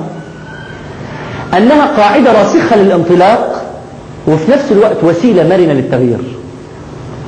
عادة الناس يبقى جامد جدا يبقى مايع، ما يجوش الاثنين مع بعض، ما يجوش بقى صلب جدا ومرن جدا. نادر نادر لما تلاقي آلية معينة فيها الحاجتين دول. الفطرة بقى فيها الحاجتين دول. انا مطمن جدا وراسخ رسوخ الجبال في اني انا ابقى مرن جدا واخد منك اللي انت عاوزه. عشان كده انا مخلي هنا الايه اللي بدانا بيها، اعوذ بالله من الشيطان الرجيم، قل ان كان للرحمن ولد فانا اول عابدين. هو ازاي هيقبل على نفسه؟ هو مش خايف انه الجماعه دول يضحكوا عليه؟ لا، ده راسخ، ده متمكن جدا مما لديه، قاعده راسخه جدا، بس في نفس الوقت ده ما يمنعش انه يبقى ايه، مرن. هات اللي عندك، انا ما عنديش اي مشكله. فهو راسخ جدا وايه، ومرد جدا في تقبل الآخرين. اللي ما عندوش الحاجتين دول وعنده واحدة فيهم بس بيتغلب. أنا ما اسمعش حد. آه ده دلالة على إيه؟ دلالة على الضعف. هم ناس عادين بيقولوا آه تهرب من النقاش، شفتوا كده هرب بقى مش عارف يتكلم. ليه؟ ضعيف، ما عندوش. والآخر بقى لا، مايع، يسمع كل حاجة ويتفق معاها، ما فيش هوية، ما فيش ثبات، شوية مع دول وشوية مع دول، مع الصايع صايع ومع المتدين متدين، ما فيش عنده حاجة ثابتة. لا، الفطرة بقى بتديك الحاجتين دول مع بعض، قاعدة راسخة ووسيلة مرنة في نفس الوقت. والفطرة بيجتمع فيها الحاجتين دول برضو اللي هما الوسيلة والغاية. ازاي؟ هي الحاجة اللي احنا محتاجينها عشان ننطلق للتغيير، ده اتفقنا عليها قبل كده، وفي نفس الوقت هي الحاجة اللي انت محتاجها دايما علشان تفضل عندك. يعني انت مهما اتعلمت لازم في الاخر يفضل عندك حتة التلقي والاستفهام، لانهم لو وقفوا في يوم من الايام هيحصل ايه؟ مش هتتغير. فيبقى هي وسيلة وهي ايه؟ وهي الغاية في نفس الوقت. تصوروا ابيات حلوة للشافعي بيقول ايه؟ يقول اذا كنت تغدو في الذنوب جليدة، خلاص بقى يعني حاسس نفسك انك راحت عليك، وتخاف من يوم الوعيد وعيدا، فلقد أتاك من المهيمن عفوه وأفاض من نعم عليك مزيدا، لو شاء أن تصلى جهنم خالدا ما كان ألهم قلبك التوحيدا. اللي بيدعي بقى آه ربنا خليني عشان يعذبني، ليه يا ابني؟ انت جبتها منين دي؟ ده لو فعلا كده ما كانش بدك الوسيلة الوحيدة اللي هي هتدخلك الجنة لو حافظت عليها. واضحة دي؟ لو شاء أن تصل جهنم خالدا ما كان ألهم قلبك التوحيدا. أنا بشبه الحكاية ولله المثل الأعلى. الدنيا بتاعتنا دي زي القاعة اللي احنا فيها دي، يخش بني آدم من هنا ويروح ربنا مديله آه كمبيوتر صغير كده، يقول له دي الفترة اللي أنا عاوزك تتعامل بيها في التعرف على الحاجات. عاوز تعرف إيه على الطاولة؟ اكبس طاولة، آه دي كذا، آه لمبة، كشاف. اللي بيحصل للأسف في الناس إيه؟ يخش من البال تعجبه الدنيا دي وتعجبه الحاجات اللي شايفها يروح رامي الكمبيوتر ده ويروح منطلق بقى وعايش مع الحاجات دي. يجي يطلع من البوابه الثانيه يقولوا من ربك؟ ها طب ما انت دخلت بيها، ما انت دخلت بالآلية دي اللي انت مطلوب انها تفضل معاك علشان تطلعك في الاخر ناجح في الامتحان، رحت سايبها وطالع من ربك؟ ها ها مش الحديث بيقول كده؟ ما دينك؟ ها ماذا تقول في ذلك الرجل الذي بعث فيكم؟ ها يستحق بقى يضرب على دماغه، لانه ربنا اداله مجانا، قال له بس اللي عاوزه تحتفظ بيها وانت طالع من الحياة دي، راح سايبها. هبة مجانية قاعدة راسخة للانطلاق ووسيلة مرنة للتغيير، وهي الوسيلة والغاية في آن واحد. أهو لو شاء أن تصل جهنم. آه لأبليها هو الأول بيقول إذا كنت تغدو في الذنوب جليدا وتخاف من يوم الوعيد وعيدا فلقد أتاك من المهيمن عفوه وأفاض من نعم عليك مزيدا لو شاء أن تصل جهنم خالدا ما كان ألهم قلبك التوحيدا. الله أكبر. الشريحة اللي بعدها حتى التلقي والاستفهام دي هي اللي بيتعلم على أساسها الطفل كل حاجة في الحياة دي. بابا هو إيه ده؟ بابا هي دي بتعمل كده ليه؟ بابا هو ده ضرب ابنه ليه؟ بابا هو هو التلفزيون بيعمل كده ليه؟ بابا هم اللي في التلفزيون دول يعني شايفيننا دلوقتي ولا إيه؟ بابا هو ربنا جه منين؟ بابا هو أنت وبابا أنت وماما جبتوني إزاي؟ تلقي واستفهام تلقي واستفهام تلقي واستفهام.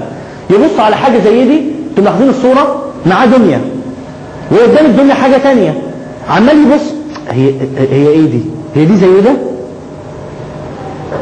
المشكلة للأسف اللي يعني يقابلها الطفل في عالمنا انه ما يلاقيش واحد كبير يجاوب، يا اما بحجة الشغل بحجة قلة الوقت. وللأسف الحاجة اللي مزعجة احيانا وهي مش حجة دي حاجة حقيقية الجهل، انا ما اعرفش اجاوبه ازاي، ما تعرفش تجاوبه قول له حاضر يا ابني ايه رأيك انا وانت نتعلم مع بعض نجاوبك السؤال ده ازاي؟ معقولة انا اقول لابني انا مش عارف؟ طبعا طبعا عشان يحترمك، عشان يعرف ان انه في الاخر كده الحياة عبارة عن تعلم مستمر، عشان ما يفرص في يوم من الايام يبقى هو هو صورة منك انا اب انا بفهم كل حاجة انا سوبرمان. انا دايما بقول سبحان الله ابائنا كل يعني ابائنا وامهاتنا كلهم كانوا بيقولوا لنا ايه؟ انا كنت الاول في المدرسة، مين اللي كان الثاني ما اعرفش، كلهم كانوا اوائل، وظهر كل واحد كان في المدرسة الواحدة. التلقي والاستفهام. الشريحة اللي بعدها يا إبراهيم. متى وأين وكيف أحافظ على هذه الفطرة؟ الفطرة دي اللي ربنا مديها لي أقدر أتعرف عليها إزاي وأحافظ عليها إزاي؟ ده كله لما هنتكلم عن محطات التزكية إن شاء الله هنتكلم في التفصيل إزاي يبقى عندك الوقت كل شوية إنك تروح وتراجع الفطرة دي تاني وتروح وتروح مصفر العداد تاني وتروح باعد عن كل المشتتات اللي في الدنيا دي علشان تراجع الآلة اللي معاك دي هي شغالة صح ولا غلط، عشان تفحصها عشان تعمل لها تشيك اب. وعشان تحافظ على الفطرة الشريحة اللي بعدها لازم نرجع لأول شريحة اتكلمنا عليها. علشان تحافظ على الفطرة لازم توصل لإيه؟ لعلم عن طريق المعرفة، علشان هو اللي هيثبت لك إيه؟ كل ما كانت عندك معلومات أكثر علم أكثر كل ما كانت فطرتك مستقرة أكثر. واضح الكلام ده يا جماعة ولا مش واضح؟ لذلك تجدون أكثر الناس دفاعا عن فطرتهم السليمة هم أكثر الناس علما، وأكثر الناس قلقا هم أقل الناس علما. الشريحة اللي بعدها كده هندخل في فلسفة العلم والمعرفة. خلصنا من الفطرة، هنتكلم عن المعرفة والعلم بعد هذا الفاصل. ومن أراد حجة فإن القرآن يكفيه، ومن أراد الغنى فإن القناعة تكفيه، ومن أراد واعظا فإن الموت يكفيه، ومن لم يكفيه شيء من هذا فإن النار تكفيه، أعاذنا الله وإياكم منها. احنا بدأنا النهاردة بآليات التغيير، وقلنا إن آليات التغيير هي ثلاثية: الفطرة، المعرفة، العلم. الفطرة اتكلمنا عنها وقلنا عرفناها منين ومن هو الذي يطبق الفطرة وكيف تقودني الفطرة إلى التغيير. الفطرة هي التي تقوم على أساسي التلقي والاستفهام اللي بعد ما يبقوا عندي هيبقى عندي القدرة على أن أتعرف، على أن أتلقى، على أن تكون لدي معلومات تحتاج فيما بعد التأكيد للوصول بها إلى العلم. لكن بداية الفطرة دي هي اللي هتقودني للمعرفة، المعرفة هتقودني إلى العلم، العلم سيثبت الفطرة. تعالوا، هو المفروض أنه بعد الفطرة أنتقل إلى إيه؟ إلى المعرفة. طب ليه أنا حاطط العلم والمعرفة؟ مش مفروض نتكلم عن المعرفة؟ ليه ترى أنا حاطط العلم والمعرفة؟ إيه رأيكم؟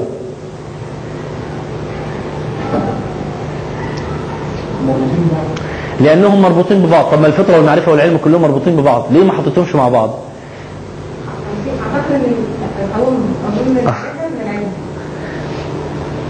طيب بس برضو ليه يعني اتكلمنا على الفطرة لوحدها، بعدين المفروض نيجي نتكلم على المعرفة لوحدها، بعدين نرجع نتكلم على العلم لوحده.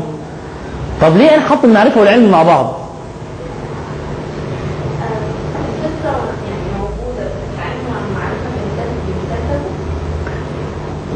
برضو ليه حطيتهم مع بعض؟ كنت هكتسب المعرفة الأول واروح العلم التاني، يعني ليه حطيتهم في في شريحة واحدة؟ عشان أبين الفرق بينهم. ليه؟ لأنهم مختلطين عند كثير من الناس على أنهم حاجة واحدة، لأنه كثير من الناس يظنوا أن المعرفة والعلم هم حاجة واحدة. فعشان كده جاي يتكلم عن المعرفة والعلم الأول، نفك بينهم وبعدين بقى نقول آه أهي دي المعرفة وبعدين هنتكلم عن العلم. واضح يا جماعة؟ واضح أنا حطيتهم مع بعض ليه؟ عشان من دلوقتي نعرف أن المعرفة والعلم مش حاجة واحدة، دي لوحدها ودي لوحدها، فحطيتهم مع بعض عشان من دلوقتي لما نتكلم على المعرفة نعرف احنا بنتكلم على ايه، ولما نتكلم على العلم نعرف احنا بنتكلم على ايه. كان في سؤال؟ مفيش. طيب اللي بعده، الشريحة اللي بعدها، page down. ايه رأيكم؟ ايه المعرفة وايه العلم؟ يلا مداخلات. ما هي المعرفة وما هو العلم؟ إبراهيم. أعتقد المعرفة إن أنا معلومة أو معرفة حاجة جات لي، حاجة أنا دورت عشانها. المعرفة حاجة جات لي، والعلم حاجة أنا دورت عليها. خالد. يعني شبه العلاقة بين الخاطرة والفكرة. شبه العلاقة بين الخاطرة والفكرة. يا سيد، يا سيد، يا بدوي. المعرفة أنا أنا ممكن أعرفها أو هي تقف معايا، يعني هو العلم علم أنا بستكتسبه من محدد في العلم حاجة أنا مش مش جوايا. لو معاك يبقى ايه الفرق بينه وبين الفطرة؟ الفطرة معرفة، الفطرة معرفة. طيب والمعرفة؟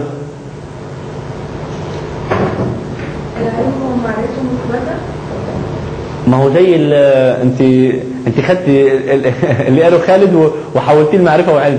العلم هو معرفة مثبتة، حلو، بس ايه الفرق بينهم؟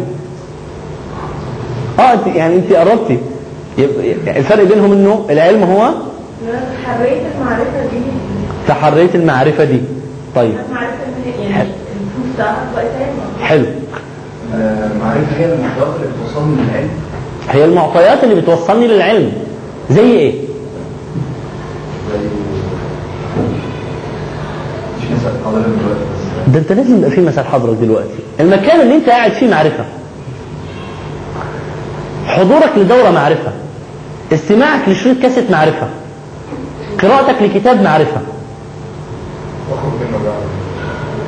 بعد كده بقى لما تجيلك المعرفة دي تقعد تتثبت بقى، هو الكلام اللي انا قريته يقيني مئة بالمئة ولا يحتمل الصواب والخطأ؟ بلاش اقول الديتيلز، الناتج بتاعها هي صح ولا غلط، هي هي ثابته ولا مش ثابته، هي مثبته ولا مش مثبته. طارق. يعني ممكن يكون العلم اعمق شويه من المعرفه، مش شويه كتير. العلم هو يعني المعرفه ده بيكون باب العلم. حلو حلو. المعرفه باب العلم. حلو حلو. يعني انا المعرفه مثلا اللي انا عرفت حاجه هي ممكن تكون عند الناس كلها، بس بتفرق مع مع واحد واحد. المعرفة عنده والعلم اللي انا عارف، في ناس ممكن خلاص انا عارف دي خلاص، ممكن العلم هو اللي يزودها. مثلا انا عارف ماشي، انا عارف الفرقة لو بص على قلبي دي، ده علم ولا معرفة؟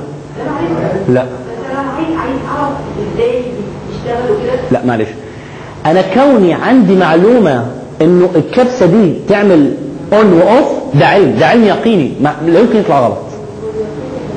اللي انت قصدك عليه اللي هي التجريب ومش عارف ايه والابحاث، لا لا دي حاجة تانية، دول كلهم في طريق للعلم، لعلم تاني اللي هو ازاي دي بتشتغل، لكن كونها بتشتغل ده علم.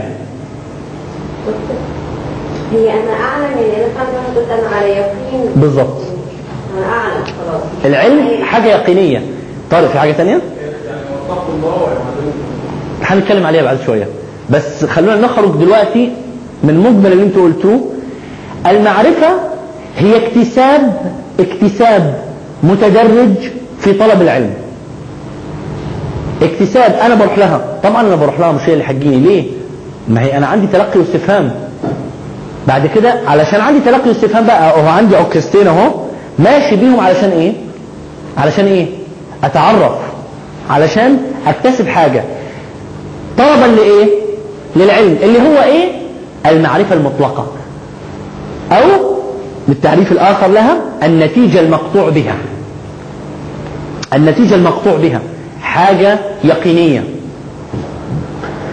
طب بما انه اتكلمنا على على العلم كده، هو العلم اول مراتب حاجه تانية، العلم هو اول سلمه في حاجه تانية، صح؟ ايه الحاجات اللي بعديه؟ اللي بعد علم، ما احنا قلنا اول سلمه اليقين، ثلاث حاجات، علم اليقين وعين اليقين وحق اليقين. يبقى انت عندك فطره بتاخدك لمعرفه، المعرفه تاخدك لعلم، العلم ده اوله علم يقين، عين يقين، حق يقين. دي حاجة تانية مش يعني مش هنخش فيها النهارده. يبقى المعرفة هي اكتساب متدرج في طلب العلم، أو هي المعرفة السطحية، أو هي التي تحتمل الصواب والخطأ، أو هي الخواطر.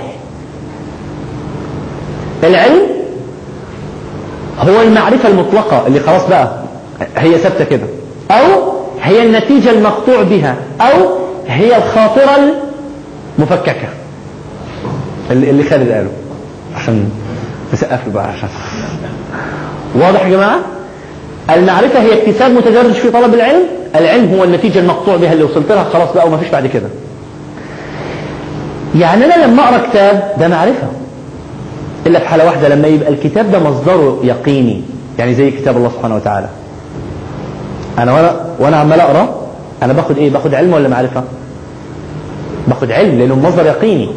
إلا بقى إذا كانت حاجة مش مفهومة بالنسبة لي، لما أروح أتثبت منها وأقرأ تفسير وأقرأ وأسمع لكلام شيخ عنها، أجدها تتوافق مع الفطرة اللي جوايا، دي تحولت إلى علم. وأنا حاضر دورة زي دي، أنا ليه؟ أنتم ملاحظين الصورة اللي أنا مخليها؟ ليه ليه اخترت إن الصورة تبقى صورة محاضرة أو دورة؟ فيها الحاجتين، فيها علم ومعرفة. فين المعرفة اللي فيها وفين العلم اللي فيها؟ العلم عند الشخص المحاضر.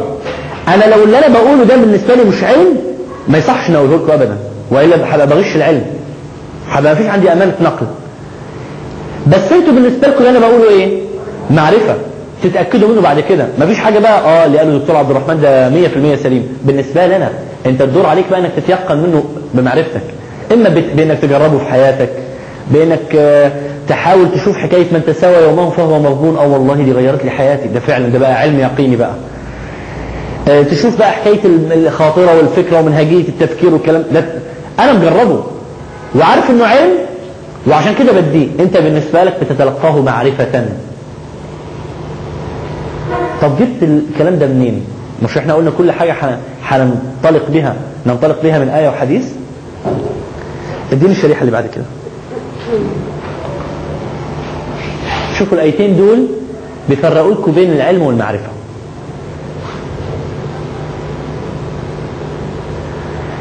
اعوذ بالله من الشيطان الرجيم. فاعلم انه لا اله الا الله. والايه الثانيه اعوذ بالله من الشيطان الرجيم قل الحمد لله سيريكم اياته فتعرفونها. ايه يعني؟ ربنا سبحانه وتعالى في القرآن من أوله إلى آخره لن تجدوه يصف نفسه بالمعرفة أبدا. عمركم ما تشوفوا الله العارف، الله العريف، الله العراف أبدا، لكن هتشوفه علام، عليم، عالم. ليه؟ لأنه لديه النتائج المقطوع بها. ما يصحش بقى يقول عن نفسه إن أنا بتعرف، إن أنا لسه ببحث علشان أوصل لعلم. طب طب يا دكتور، طب ما في آيات تانية بتقول عن الناس علماء. آه بتقول عن الناس علماء، إنما علم علم مطلق ولا علم جزئي؟ علم جزئي. عالم فيزياء والفيزياء كلها، عالم حتة في الفيزياء، عالم حتة في الكيمياء، لكنه علم مطلق ما فيش. لذلك تجدوا الآية سبحان الله اللي هي وما أوتيتم من العلم إلا قليلا، تلاقوها باشا بالنمط ده.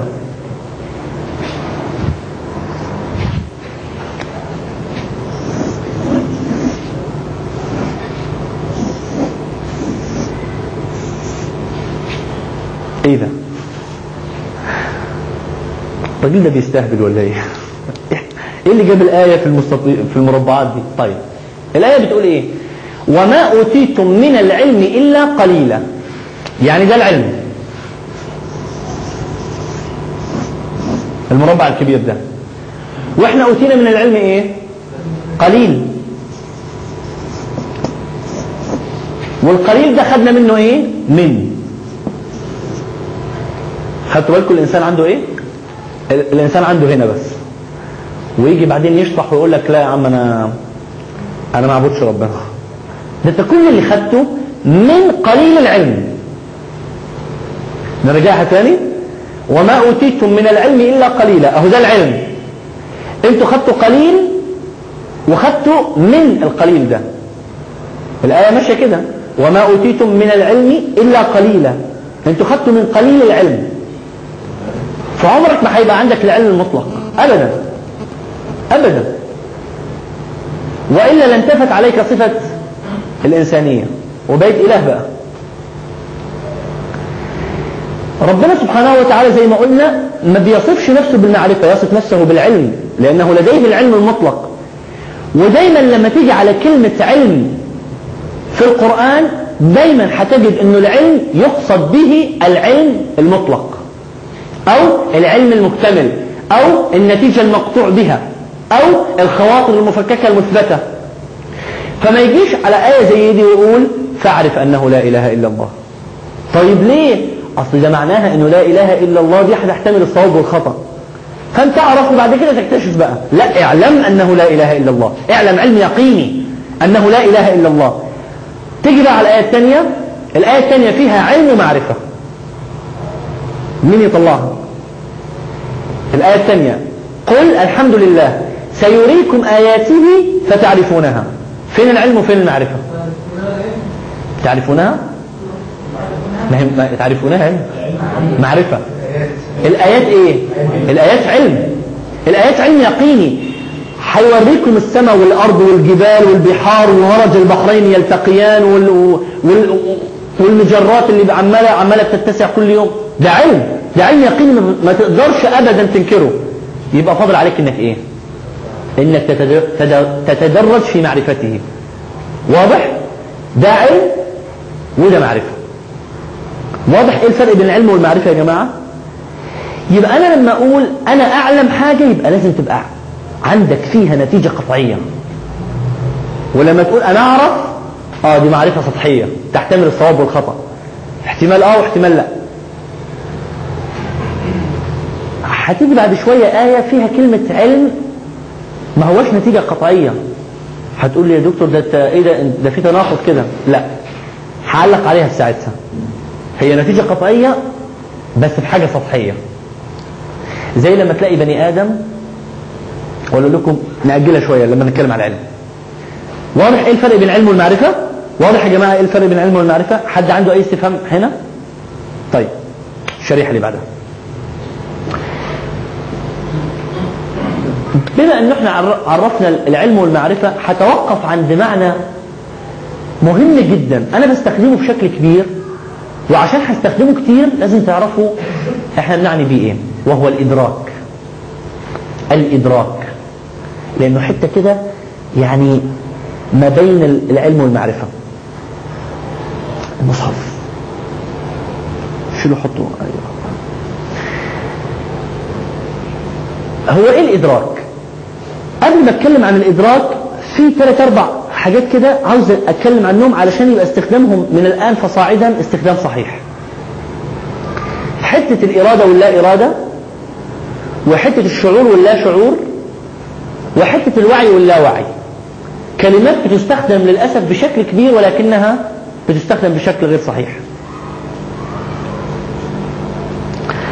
تصوروا وانا بتكلم دلوقتي معاكم اروح مادد ايدي مثلا، فلنقل انه القلم هنا، وانا بتكلم اروح شايل القلم. هتروحوا انتوا قايلين ايه؟ الدكتور عبد الرحمن شال القلم بطريقه لا اراديه، صح؟ عمل حركه لا اراديه. غلط غلط. ازاي يا دكتور؟ ده احنا كلنا فاهمين انه لا ارادي، يعني عمل حاجه كده وهو مش منتبه. اه قصدك وهو مش مدرك، عشان كده احنا نتكلم على كلمه الادراك. طب امال انت عملتها ايه؟ لا انا عملتها بطريقه اراديه، لاني حركت عضلات ايه؟ حركت عضلات اراديه. يعني انا لما شفتها، لما شفت الالم، اديت امر من الدماغ للعضلات الاراديه بتاعت اليد انها تمسك القلم وتروح شايلها. دي حركه ايه؟ اراديه. الحركات اللا اراديه في حياتنا حركات قليله قليله جدا، زي خفقان القلب، زي التنفس، زي حاجات كتيره احنا اتكلمنا عنها.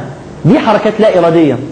لكن حركه قبض القلم واني اشيله من مكانه دي حركه اراديه، انا عملتها بطريقه اراديه. طب حته الشعور واللا شعور، اذا كنا نقصد بالشعور هي حته الاحاسيس اللي تيجي بعد تفكيك خاطره معينه، اه لكم حق انكم تقولوا احيانا عملها بطريقه شعوريه ولا لا شعوريه، هو بيشعر في الحكايه دي دلوقتي. لكن اذا كان يقصد بالشعور الحس، ان انا بس لمست كده شعرت بيه، يبقى ما يصحش تقول على اي حاجه انها لا شعوريه. طالما انك حسيت بيها يبقى عملتها بطريقه ايه؟ شعوريه، الا الا اذا كان مغمى عليك، او الا اذا كنت بقى في غرفه الانعاش، اهي دي لا شعور بقى، مفيش حس. وعشان كده يروحوا بالابره كده ويشوفوا الاحساس بيحسوا لا. لكن اذا كنت اقصد الشعور العاطفه اللي مترتبه عن خاطره معينه، لا هناك ممكن نستخدم كلمه اه والله ده كان ده كان بيشعر معايا، ده كان ما بيشعرش معايا، اذا كنا نقصد في الشعور ده العاطفه. لكن اذا كنا نقصد فيه الحس فما يصحش اقول انا مسكته بطريقه لا شعوريه. ازاي مسكته بطريقه لا شعوريه؟ لا انا اهو انا شعرت بيه اهو. آه نيجي على حته ثانيه بقى، الوعي واللاوعي. يقول لك العقل الواعي واللاواعي. هي ايه حكايه الواعي واللاواعي دي؟ هم قصدهم انك انت مدرك تماما انت بتعمل ايه ولا مش مدرك انت بتعمل ايه. لكن حكايه انه هل في عقل واعي وعقل لاواعي، مفيش حاجه بتثبت حتى الان الكلام ده. مفيش حاجه بتثبت انه حتى الان في حاجه اسمها عقل باطن. ولذلك الكلمات دي أنا أنصح بعدم استخدامها إلى أن يبقى عندكم مرجع علمي يقيني بيقول الكلام ده. لأنه حتة إني أقول إنه في عقل لا واعي، كأني بتهم نفسي أو بتهم حتى ربنا بإنه خلق لي آلة كده لا واعية بتعمل حاجة كده من غير استئذان. والأخطر من كده لما يجي لك واحد يقول لك آه أنت عقلك الباطن مسيطر عليك، وأنت في حالة حرب بينك وبين عقلك الباطن، يتسيطر عليه يسيطر عليه. ايه ده ايه ده ايه ده؟ لا يا عم الحكايه اهون من كده. اذا كنت اقصد بالوعي واللاوعي اني انا كل حواسي شغاله وعماله تاخذ الخواطر وتدخلها، يبقى ما يصحش اقول برضو على مسك القلم انه لا واعي ما دام شفته وجي جوه ورحت ماسكه. لكن اذا كنت اقصد بالوعي هي انه عمليه الادراك عندي اكتملت علشان امسك القلم، يبقى يصح اني استخدمه. عشان اختصر كده وما ضيعكمش، يبقى حته ارادي ولا ارادي ما يصحش استخدمها، لان كل الحاجه اللي انا بعملها في حياتي اراديه الا الحاجات اللا اراديه المعروفه، خفقان القلب والتنفس والكلام ده، او الخواطر. زي ما قلنا الخواطر حاجه ايه؟ لا اراديه، بتجيلي من غير من غير ما يكون لي يد بيها، الا لما اوصل لمرحله اني استثير الخاطره، انا اروح لها زي الفيلسوف. حته الشعور ولا شعور، قلنا اذا اقصد بالشعور الافكار المترتبه على الخاطره، يعني اشعر مع كذا اعملها بشعور تام، ممكن استخدمها. اذا كنت اقصد بالشعور الحس، انه حاجه جت على على على ايدي مثلا او على حتة في جسمي وحسيت بيها يبقى ما يصحش استخدمها. الوعي واللاوعي اذا كان قصدي استقبال الحواس للكلام ده يبقى ما اقولش عملت حاجة بطريقة لا واعية. اما اذا كان قصدي اني اعملها بادراك كامل ممكن استخدمها. طب كل الكلام ده انا عامله ليه؟ علشان نيجي ونقول هو ايه الادراك؟ ايه هو الادراك؟ الشريحة اللي بعدها. الادراك خمس مراحل متعاقبة. وتعالوا برضو اخد مثال الالم نفسه. خطوات الادراك كالتالي: اولا الحس، ان انا احس بالحاجة اللي هي الخاطرة انها تخش عندي. اثنين، اني اجد لهذه الخاطرة مكان في داخلي اللي بيسموه الوجدان، انه انا شفت مثلا الالم والالم ده انا شفته قبل كده. كلمة شفته قبل كده يعني ايه؟ وجدان. وجدت لهذه الخاطرة مكان في داخلي. بعد كده يأتي حاجة اسمها النزوع، كلمنا عليها قبل كده، ان يا اما اه ابقى عايز الالم ده ولا مش عايز الالم ده. بعد كده تيجي حتة الوعي بمعنى العلم، اخده ولا ماخدوش، امد ايدي ولا ما امدش ايدي. بعد كده لما امد ايدي ابقى العملية اللي عملتها دي مد اليد هي نتيجة عملية ادراكية كاملة. هديكم مثال اخر: حرامي واقف قدام قصر، عمال يبص اهو، شايف القصر، يبقى الحس موجود، والقصر ده واضح ان له ايه، ان له مكانه جواه، شايفه قبل كده، معدي عليه قبل كده، سمع عن صاحبه قبل كده، عارف انه في خزنه بمقدار كده قبل كده، صح؟ ونفسه بتنزع الى القصر ده. هل يقدر الشرطي لو معدي جنب الحرامي ده يقبض عليه يقول له تعالى هنا انت انت حرامي؟ لا، هو لحد دلوقتي ما عملش حاجه. طب لو جه ومد ايده لسه بيحط ايده على الباب، ولو جه الشرطي ومسكه له حق يقبض عليه ولا لا؟ لا ولا اه يا مد ايده على الباب، عاوز يفتح الباب، زي زي حي... انت مع... انت الزوار عندك بيدخلوا كده، هيبقى له حق طبعا، لانه دلوقتي انا بقبض عليك بناء على انك عملت عملية مدركة، دخلت وجدت لها مكان جواك، نزعت اليها، في عندك علم المفروض يقول لك صح ولا غلط، حلال ولا حرام، ملكيتك ولا مش م... ولا ملكية عامة ولا ملكية خاصة. وبعد كده مديت ايدك، اه اهو انت كده مارست ممارسة ادراكية، يعني عملت الحركة دي بطريقة ادراكية. طيب انت انت ممكن اعمل حاجة بطريقة لا ادراكية. تعالوا على مثال الألم تاني. وانا مثلا وانا بشرح اروح اما اشرح مثلا اقول لكم الادراك والحس والوجدان والنزوع وال لحظه شويه واروح مرجع تاني، هتقولوا هو الدكتور عمل حركه ايه لا ادراكيه ليه؟ شفت الألم، حسيت بيه، وجدته جوايا، لكن في اللحظه دي ما عدتش في حكاية ان انا اه انا عايز اشيل الالم وعايز استخدمه في حاجة معينة، فرحت ناطط من الحس والوجدان الى ايه، الى التملك، لاني اعتدت على الحركة دي. زي حتة لما اخش العربية واروح على طول الحزام الامان والمش عارف ايه والدبرياج وال... واروح مشغل، انا عديت في كذا حركة بطريقة ايه لا ادراكية، ما عدتش مش كل واحدة بقى اه لحظة شوية اه انا عاوز اشغل دلوقتي، انا دي, دي في اول حاجة.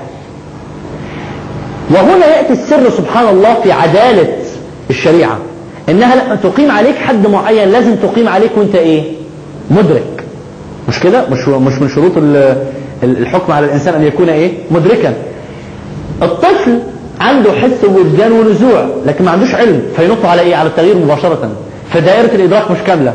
المجنون حس ووجدان نزوع، ما فيش علم، ينط يعني حط طفل وحط مجنون قدامهم حاجة كده، قدامهم شوكولاتة، قدامهم آيس كريم، الاثنين مروا في نفس الحتة، واحد اثنين ثلاثة خمسة، شافوها اه هي هي هي تعني عندهم حاجة معينة، شافوها قبل كده، حبوها قبل كده، قالوا لهم انها حلوة، فنزعت النفس اليها، فراح مادد على طول، ما فيش عنده بقى يصح ما يصحش، حلال حرام.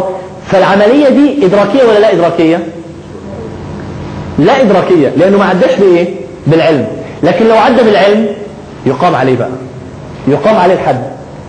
طب أسألكم سؤال كده: هو المخمور اللي بيشرب الخمرة بيبقى مدرك ولا مش مدرك؟ لما لما يروح يعمل يقتل مثلا، فين الحته اللي رايحه عنه؟ الوعي. الوعي. طب ليه يقام عليه الحد؟ بادراكه. شفت الحته دي؟ طب ما هو ده مطر ده ولا ايه ده؟ سبحان الله، في حد صلى صلاه استسقاء النهارده؟ طيب بس هو حلو عشان ينظف الجو النهارده، الجو سبحان الله.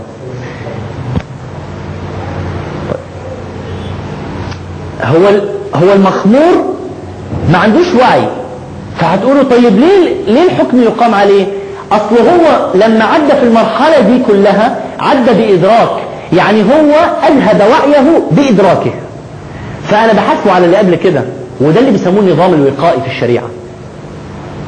انا مش هستنى لحد ما تبقى المشكله حاصله وبعدين بقى اعاقبك، لا انا اقول لك من الاول لا تقربها، اجتنبوا من الاول كده من بعيد. واضح معنى الادراك؟ فانا من دلوقتي عفوا فانا من دلوقتي لما عاوز اعمل حاجه اقول يا اخي الشخص ده انا انا بحبه، عارف يعني انا انا ادرك ان انا بحبه، يعني يعني معدي في كل الكلام ده وطلع مني سلوك ان انا بحبه. فلان ده دخل كده، بس يا اخي هو هو عمل كده، هو مدرك اللي بيعمله؟ اه مدرك اللي... انت متاكد؟ سالته؟ اه سالته. قال لك ايه؟ قال لي انا دخلت كده ورحت خابط في البتاع. اه يعني مش شفتهاش؟ اه يعني انت مش قاصد. اه يبقى مش مدرك. مش مدرك. اتفضلي.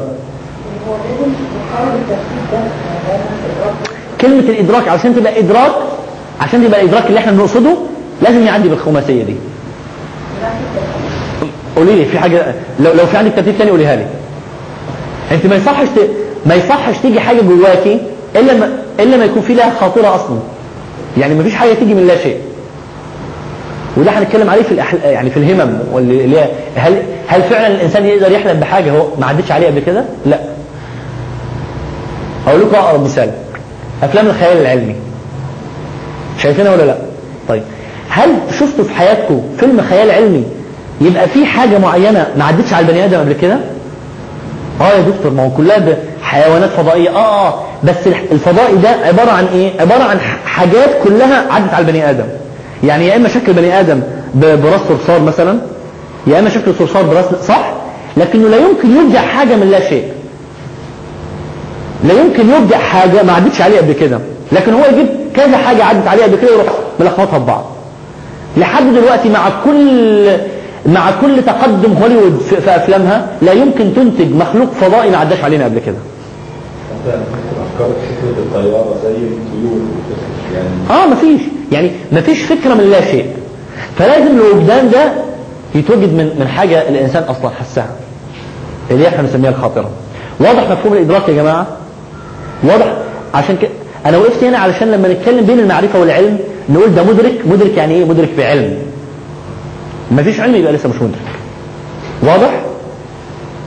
وعشان كده عفوا عشان كده الشريعه لا تؤاخذ الانسان على عدم ادراكه، تؤاخذه ايه؟ بعد ادراكه. احمد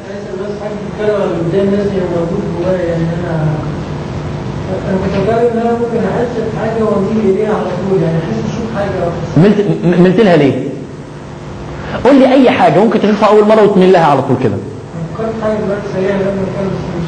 مش هتلاقي. عارف ليه؟ لانه اكيد اللي حي... يعني اكيد اللي هيشدك لها يا اما حد مكلمك عنها، يا اما مثلا شفتها عند واحد صاحبك قبل كده، يا اما يعني اكيد اكيد في حاجه، اكيد في خاطره مسبقه خلتك تتشد ليها او او او تتشد عنها. لكن شفت حاجه يعني ودي على كده، انت ممكن تشوف حاجه كده جديده اول مره تشوفها في حياتك، مثلا فلنقل عديت على جهاز كده اول مره تشوفه في حياتك، جهاز كهربائي ما عداش عليك قبل كده. هتقول انا انشدت له ولا انشدت عنه؟ لا مش هتحكم، الاول هتعمل ايه؟ تعرف هو ده ايه عشان بعد كده بقى تتشد له ولا ما تتشدلوش. لكن تشوفه كده وتتشد له على طول، يعني حكايه الحب من اول نظره دي ما انسوها. بالظبط. الاصل ده ايه؟ انا شفتها وحبيتها. لا انت انت حبيتها، مش ما هي, هي اول نظره دي كانت عبارة عن انك وجدت لها ملف جواك قبل كده كنت انت خاتم عليه، يا اما المنظر ده انت بتحبه قبل كده، نوعية الحجاب دي انت متعلق بيها لانه مثلا شفت والدتك والبيئة اللي انت تربيت فيها حببتك في المنظر ده، يا اما الريحة اللي انت شميتها مثلا في الشخص ده حببتك فيه لانه الريحة دي يعني انت بتحبها شميتها وانت صغير ودايما بتفكر. لازم يبقى في حاجة معينة بتربط كلمة حبيتها من اول نظر، انما حبيتها من اول نظر كده الواحد منين يعني. الشريحة اللي تليها يا شريف.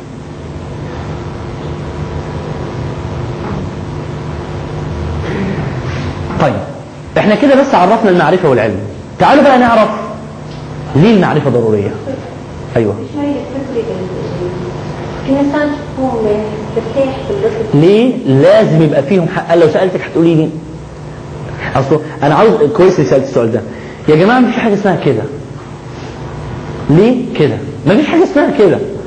لازم يبقى في سبب، يا اما الشخص ده فكرني بشخص اخر، يا اما السمت ده من الوشوش محفوظ عندي في ملفات ناس انا بحبها، يا اما النوعية دي من الحجاب زي ما انا قلت لك بتفكرني بحجاب معين انا عادة بستريح له، يا اما طريقة الكلام ده والهدوء ده بفق... لازم يبقى فيه حاجة جوايا، انما اشوف كده على طول. ده حتى ده حتى بعض الناس اللي اللي تعرفوا على النبي صلى الله عليه وسلم وراحوا حابينه كده من اول مرة، ما فيش حاجة بقى مش اول مرة. لما قالوا لهم ليه؟ قال ان كلامه ليس بكلام ساحر. اه يعني هو عنده ملفات قبل كده يعرف منها كلام الساحر وكلام اللي مش ساحر، فعارف ان الحتة دي ايه مقارنة بحاجة تانية. ف... فانت لازم تقارني بحاجة تانية، لكن اشوف كده على طول ودي على كده خليني ادخل شخص هنا. هي دي دلوقتي صعبة خصوصا مع العولمة، بقت الصور كلها عندنا ملفات كتيرة في أدمغتنا، لكن جدلا ادخل شخص كده ما عندك علينا قبل كده مش هتعرفي لا تميلي له ولا تميلي عنه، لانه لازم تعرفي هو هو تبع ايه. لكن احنا دلوقتي عندنا ملفات كتيرة، اول ما تشوفي حد تروحي على طول ده, ده تبع الملف أربعمية وخمسين، ده تبع الملف ثلاثة آلاف وستمية. احسن الكلام ده بيقول ان كده العلم المفروض يجي قبل الموضوع، يعني يعني انا دلوقتي بس بشوف وبعدين يبقى في مكان جوايا في حاجه من الرمش كده وبعدين بعرف بقى عنه عشان اميل او مميلش. ممتاز. العلم اللي احنا بنقوله هنا هو اللي بيحدد انا دلوقتي في عندي شعور تجاه الحاجه دي، اتجه ولا ما اتجهش؟ مين اللي هيرد؟ العلم. يبقى بعد ولا قبل؟ صح؟ طيب لماذا المعرفة؟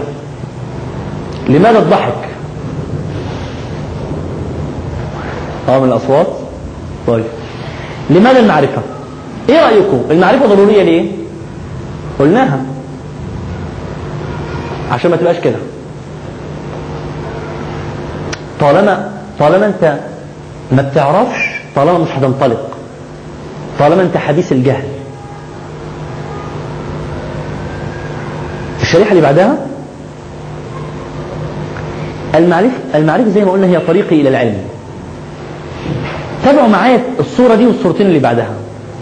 البني آدم للأسف في حياتنا اللي بيخليه احيانا ما ينطلقش انه مبسوط على حتة النور اللي هو فيها واللي فاكر انه هي دي اخر اخر حاجة. هو خايف يخش في النفق لانه مبسوط على على الحته اللي هو فيها دلوقتي. بس خش انت تعرف علشان توصل. اصلك طالما انت واقف هنا هيحصل لك ايه؟ هيحصل لك ايه؟ الغربه. عشان كده امبارح قلنا العباره انا اخشى التوقف اكثر من خشيه ايه؟ التغيير. يبقى لازم تخاف تقف اكثر ما انك تخاف ايه؟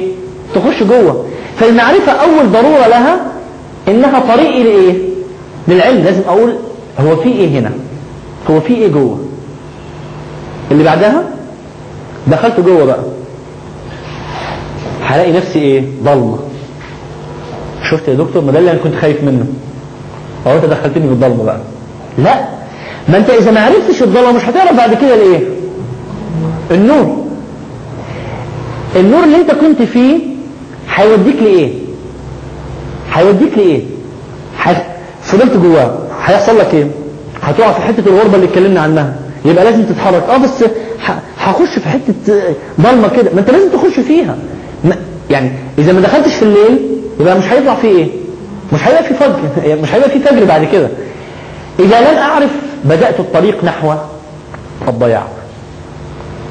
ليه انا جبت الجملة دي هنا؟ بعض الناس بيبقوا في النفق بقى خلاص بقى من انا اتزنقت واللي كان كان افضل واقف بقى. طب هيحصل ايه؟ انت انت كده هتبقى قبل شوية كنت لسه في عندك شايف شايف النفق اللي قدامك، انت دلوقتي لو ما اتحركتش هيحصل لك ايه؟ هتبقى في حالة الضياع اللي انت فيها. اللي بعدها امشي شوية هيحصل لك ايه؟ فاكرين لما اتكلمنا على الفيلسوف كل ما كتر عندك كمية المعرفة هتزقك فين؟ لبرا النفق. وكل ما طلعت ظاهرة الحيود في النفق هتحصل فيها ايه؟ هتوريك اكتر. فكلما ازددت معرفة زاد قربي من ايه؟ من العلم. لكن افضل مكانك كده عمرك ما هتعرف هو في ايه برا النفق. لكن اطلع شوية هتزيد الزاوية اللي انت شايف منها النور بره، وهتزيد وهتزيد وهتزيد. وعشان كده كل ما استكتم النور ده هتلاقي نفسك مطمن اكتر، انت عارف بره في ايه واللي وراك خايفين اكتر. بقى هنا عاوز اقف شوية على حكاية هي المعرفة ضرورية ليه؟ احنا قلنا المعرفة ضرورية اولا علشان حكاية انه هي الطريق للايه؟ للعلم. وشبهها تشبيه بسيط بتاع الراجل اللي في النفق. تعالوا نقف شوية على حكاية مهمة جدا في المعرفة ألا وهي الإعلام. الإعلام ودوره الخطير في حياتنا. شايفين الصورة اللي على اليمين؟ شايفين الولد قاعد ازاي؟ مسلوب، ويفرغ جوه دماغه دلوقتي حاجات الله أعلم بها. هنا لازم يعرف ايه اللي بيحصل معاه علشان يعرف اللي دخل ده يدخله في ملف نمرة كام، الخاطرة اللي دخل دي يدخلها في اي حتة. هنا خلوني اقف شوية ونتكلم على حكاية الاعلام في حتة المعرفة. هو انا هو انا بركز على المعرفة ليه؟ لانه اذا انت عرفت ايه اللي بيخش عليك ويخش على اولادك ويخش على مراتك ويخش على بلدك هتعرف بعد كده ان المعرفة دي ضرورية جدا، لانه هي اللي بعد كده هتطلعك بني ادم مسخر لإعلام تافه وإعلام غربي موجه توجيه سلبي، ولا لا مستفيد من كل حاجة بتشوفها. هو ده اللي يخلي بعض المشايخ أحيانا بيستغربوا منهم الناس، الشيخ الفلاني ده إيه ده؟ هو حافظ الأغاني كلها؟ ده, ده, ده, ده بيعلق على كل الأغاني اللي في السوق. معقولة؟ آه هو زيك، هو تلقى، لكن بإطار المعرفة راح حاطط فلتر كده وراح عارف إيه اللي بيخش عليه. اول امبارح يمكن اذكر ان اول امبارح يمكن اتكلمنا على حته ال ال الاعلانات، وجبت مثالين فاكرين؟ مثال دجاج الوطنيه اللي الولد الصغير اللي اللي ابن الجيران مامته بتعمله دجاج الوطنيه وهو ما عندوش دجاج الوطنيه، راح قايل له لابوه ايه؟ غير لي ماما عشان ما جابتليش دجاج الوطنيه. دي معرفه، دي حاجه دخلت، بس إذا ما خدناش بالنا منها هتفكك قيمة كاملة اسمها الأم. الإعلان الثاني اللي جبنا سيرته اللي هو سكر الأسرة، قمة النقاء، ودي الحاجة الوحيدة اللي ما عليهاش اختلاف. دي, دي بلوى. الحاجة الثالثة إعلان بيبدأ إنه واحد هو وأبوه رايحين يخطبوا، فيبص كده على على رقم الشقة سبعة فيروحوا داخلين، والبنت اللي هي المفروض انه جايين يتكلموا علشانها عملت يعني يعني كده يعني غدوة ظريفة كده وزيت مش عارف العربي ولا عافية مش عارف كان ايه، هو اكل وراح يعني وعجباه جدا الوليمة اللي اللي جربها دي، وهو طالع ابوه يقول له ايه ده؟ ده احنا دخلنا البيت غلط، كان في حتة يعني غصن شجرة كده جاية على النمرة، فهي مش سبعة، هي واحد وسبعين ولا سبعة وحاجة، المهم دخلوا البيت غلط. فيروح قايل له ايه؟ مش مهم، المهم طبخها كويس. فتيجي الصورة اللي بعد كده اللي هي اخر الاعلان، الشابة اللي هي المخطوبة حضنة زيت العربي كده و... ويعني وجاب لها عريس. ده تفكيك قيم، ده تفكيك قيمة كاملة. الراجل مامته شايفة له واحدة راح دخل على بيت غلط، نسي كل القيم اللي يمكن مامته شافت له الزوجة من يعني بمعايير معينة، وراح واخد دي لأنه طبخها كويس، أصله أقرب طريق للرجل معدته. دي قيمة خطيرة في الإعلام، قيمة خطيرة جدا. قيمة خطيرة إن أنا أجي دايما أربط ال... برضو في الإعلانات التلفزيونية أربط حاجة معينة بقيمة. قبل يومين واحدة مع جوزها لابسة الحجاب، فبتقول له أنت خدتني وأنت عارف إن أنا طموحة، لا أنا مش عايز أتعلم مش عارف إيه، تروح نازلة من العربية وتروح فك الحجاب وعاملة شعرها كده و... وهو راح معجب بيها، أصلا بقى الطموحة. آه الطموح علاقة مباشرة تتناسب طرديا مع نزع الحجاب.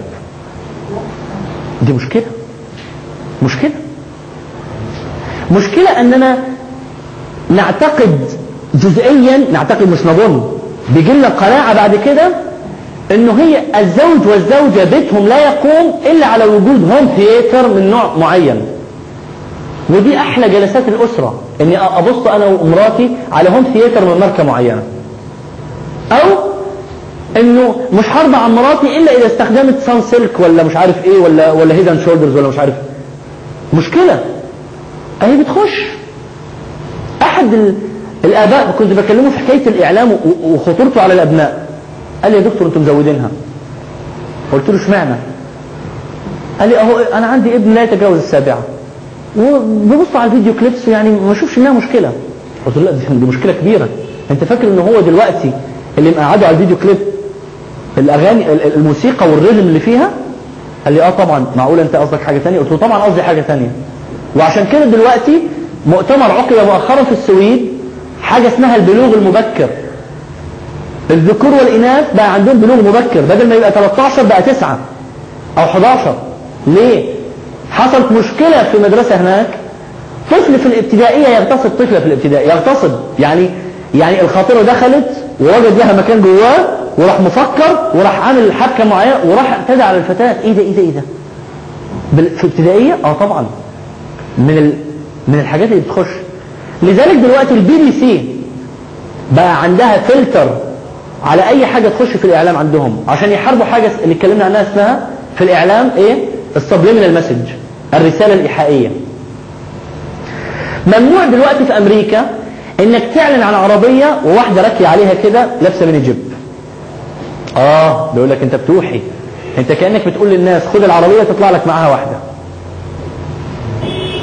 ممنوع. عاوز تعلن العربيه قول العربيه دي ايه، بتعمل ايه، ان شاء الله هتتخبط في في الماركات الثانيه بكل وضوح. ترفع قضيه عليه، يرفع قضيه عليك. المهم ما تلعبش في دماغ المشاهد. نفس الراجل ده جالي بعد اسابيع يقول لي فلان اللي هو ابنه للسبع سنين مسكناه تحت السرير بيقلب، عارفين انتوا مجلات الازياء، بيقلب مجلات الازياء على الحتت اللي فيها الملابس الداخليه بتاعت النساء. قلت له ياه وانت مستغرب؟ انا مش مستغرب، ما هو ما هو اعتاد، خلاص اعتاد على الرساله دي. لما الرسوم متحركه دلوقتي معظمها رسوم متحركه، واحد بيحب واحده، ومعظم الوحدات دول لابسين قصير. هينشأ الطفل يعتاد على المنظر ده، ويبقى فتاة احلامه هي زي اللي بيحبها الكابتن ماجد ولا الكابتن مش عارف مين ولا ولا بتاع اسمهم ايه السابق ولاحق. خلاص هي القيم بتيجي منين؟ انا اللي عاوز اقوله هنا بس خدوا بالكم الاعلام اه يعني ما نخليهوش يشوف، لا حتى لو شاف بس يبقى تعليق جاهز. فكك المعرفة اللي جات له دي، اللي انت بتشوفه دي دي صور والصور دي كذا ومش عارف ايه، ومش ضروري تبقى كل القيم اللي فيها صح. السوبرمان ده دي حاجة هم بيقولوا كده، مفيش بني ادم يقدر يطير بالطريقة دي. البني ادم مخلوق على على اساس ان الجاذبية دايما بتسحبه لتحت، مفيش حاجة اسمها. هم هيفهموا هيفهموا بس انتوا بس انتوا اتكلموا. الشريحة اللي بعد كده اتفضل يا ابراهيم. هو بيعتبر بيعتبر هنتكلم عليها كمان. قالوا نتكلم على المعرفة فين واحنا لسه بنتكلم على لماذا المعرفة مهمة. تعالوا نقف وقفة سريعة كده مع ممارسات يومية وانا كانت التعاريف غير معرفة. ازاي تعريف غير معرفة؟ حاجات احنا فاكرينها ان احنا بالنسبة لنا عادية، هتشوفوا دلوقتي انه لا، لازم لازم نقف شوية. قبل يومين قبل ثلاث اربع ايام كنا بنلعب ماتش، فاحد الاخوة قال عبارة كده، قال انا عملت اللي عليا ما كملهاش. فانا رحت سأل شوية قلت لهم ايه رأيك في العبارة دي، انا عملت اللي عليا والباقي على ربنا؟ ما فيهاش حاجة. لا فيها حاجة. ايه يا دكتور فيها ايه؟ طيب ايه رأيكم؟ انا عملت اللي عليا والباقي على ربنا. يعني هو عايز ان يهلال هو اللي عليه، بس يكون اكتر من كده، بس هو اكتر. لا الحكاية اخطر من كده، كله على ربنا. انت لما بتقول انا عملت اللي عليا كأنه الاولوية ليك، تشتغل انت، ولما انت بقى تخلص ثمانين بالمئة ويفضل عشرين بالمئة دي عشرين بالمئة دي على ربنا. يا لهوي. اه طبعا هي كلمة بنقولها لكن مش معرفة. اقول لكم حتى بقى اسخن من كده، الله موجود ولا غير موجود؟ مش احنا كلنا بنقول ربنا موجود؟ يا عم وكل الامر ربنا، ربنا موجود بقى وخلاص هو اللي هيحلها، صح؟ ايه رأيكم؟ الكلمة دي صح ولا غلط؟ ليه؟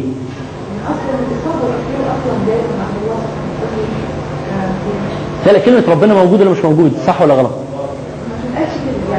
لا ده بتتقال ايه؟ ليه؟ ليه؟ لأنه لو موجود، يعني لو ربنا سبحانه موجود يبقى أكيد حد موجود. يا جماعة موجود اسم مفعول، انتوا متصورين؟ يعني لما أنا بقول ربنا موجود يعني ربنا مفعول، يعني في حد وجده. يا لهوي الدكتور هيطلعنا النهارده ما فيه. تصوروا دي كلمة تقال يوميا وتقال حتى على ألسنة كثير من بعض العلماء. هم طبعا البعض يرى أنه فيها تأويل على باب التأويل، يعني إن أنا بقولها مش قصدي، لا بس ما كانتش موجودة، ولو كان ولو كانت تنفع كانت موجودة في الأسماء والحسنى، صح؟ لكن في الأسماء الحسنى في إيه؟ الواجب، مش هتلاقوا الموجود، لأنه هو الذي وجد. إحنا كلنا موجودات.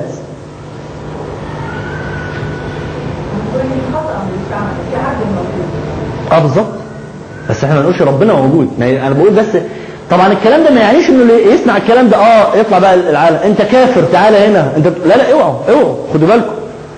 من يقولها على على احتمال التأويل ولجهل بها ده معلوش اي حاجة، ده يمكن يبقى مؤمن اكتر منك. بس بس انا بقول لكم امثلة على حاجات مش واضحة لينا. مثال اخر،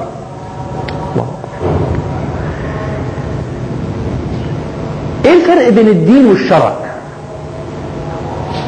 انا اصل كل حاجه هقف عندها هقول لكم مدى اهميتها، انا مش الحكايه مش بس لعب، يعني لعب في الالفاظ. ايه الفرق بين الدين والشرع؟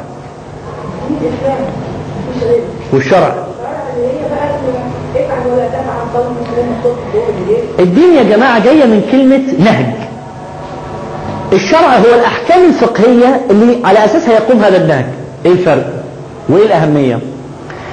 اصل حاجه للاسف احيانا تزعج لما تسمع واحد يقول لك الدكتور كان بيتكلم في علم النفس فجأة راح ناخده ونتكلم في الدين. ليه؟ هو علم النفس مش دين؟ اه انت يمكن قصدك هو فجأة راح ناخده ونتكلم في الشرع اللي هي في الاحكام الفقهية. طب ايه الفرق يعني؟ مشيها يا دكتور يعني طنش خلاص بقى. لا، عشان ما نوقعش في الفخ اللي وقعوا فيه امم تانية يبقى عندنا رجل دين. انا لما حد يقول لي فلان رجل دين اقول له انت راجل ايه؟ وانت راجل ايه؟ راجل منسلخ ولا راجل يعني انت ايه محلك من الاعراب؟ اه قصدك فلان عالم بالشريعه وانت عالم في الفيزياء مثلا، طالب مدرسه، طالب جامعه، مهندس، دكتور، لكن ما تقولش رجل دين. امال انت ايه؟ وعشان كده تلاقوا كلمه زي فلان اتخذ اللعب ديدنا له. يعني ايه ديدنا؟ عاده. وبالتالي وقوفي امامكم دلوقتي دين ولا لا؟ دين. قعدتكم دين، لباسكم دين. مين اللي بيحكم الدين ده؟ الشريعة بقى. يبقى أنا من أول ما أستيقظ صباحا لحد ما أحط دماغي على المخدة ده دين. لكن الدين ده أحكامه إيه؟ أهو تيجي هنا حتة الشريعة. نيجي على تعريفين تانيين. يقول لك ولا بلاش دي لحسن يزعله نقول. يقول لك فلان فلانة متحجبة، طبعا هي أصح مش محجبة. محجبة يعني هم حجبوها، متحجبة يعني هي اتحجبت. فلانة متحجبة وفلانة متبرجة، اقول لهم لا انا في عندي تعريف تاني، فلانة متحجبة وفلانة مغطية شعرها. ليه؟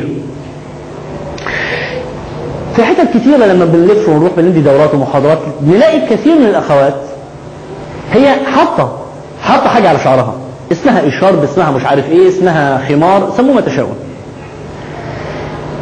لكنه الخلق ملوش دعوه بالحجاب. كنت في المستشفى فمعدي كده فسمعت صوت كا كا كا كا كا، ابص كده قلت له مين دي؟ قالوا دي الثانيه المحجبه. قلت له مين دي؟ مغطيه شعرها، دي مش متحجبه، الاخلاق دي مش اخلاق متحجبه، دي مغطيه شعرها. نفس الحكايه لما تبقى عاده عند واحده انها حاطه مثلا شرب ولا شيله من نوع معين في بعض البلدان، وتيجي تتكلم معاها كل شويه تروح معدله البتاع ده، وتروح انت مضطر انك تغض بصرك عشان الحته اللي هنا طالعه وهي اسمها محجبه. يا بنتي محجبه ايه؟ روحي راجعي نفسك شويه. ده كله كوم وحته انها تبقى مغطيه شعرها واللي تحت الشعر ملوش علاقه بالحجاب. والحكايه بسيطه، كلها تعريف بسيط لا يصف لا يشف، ليس لباس شهره وليس تشبها بالرجال. سهلة. حط الميزان ده على كثير من من يسمون أنفسهم متحجبات تلاقي ملاش دعوة، بس اسمها محجبة.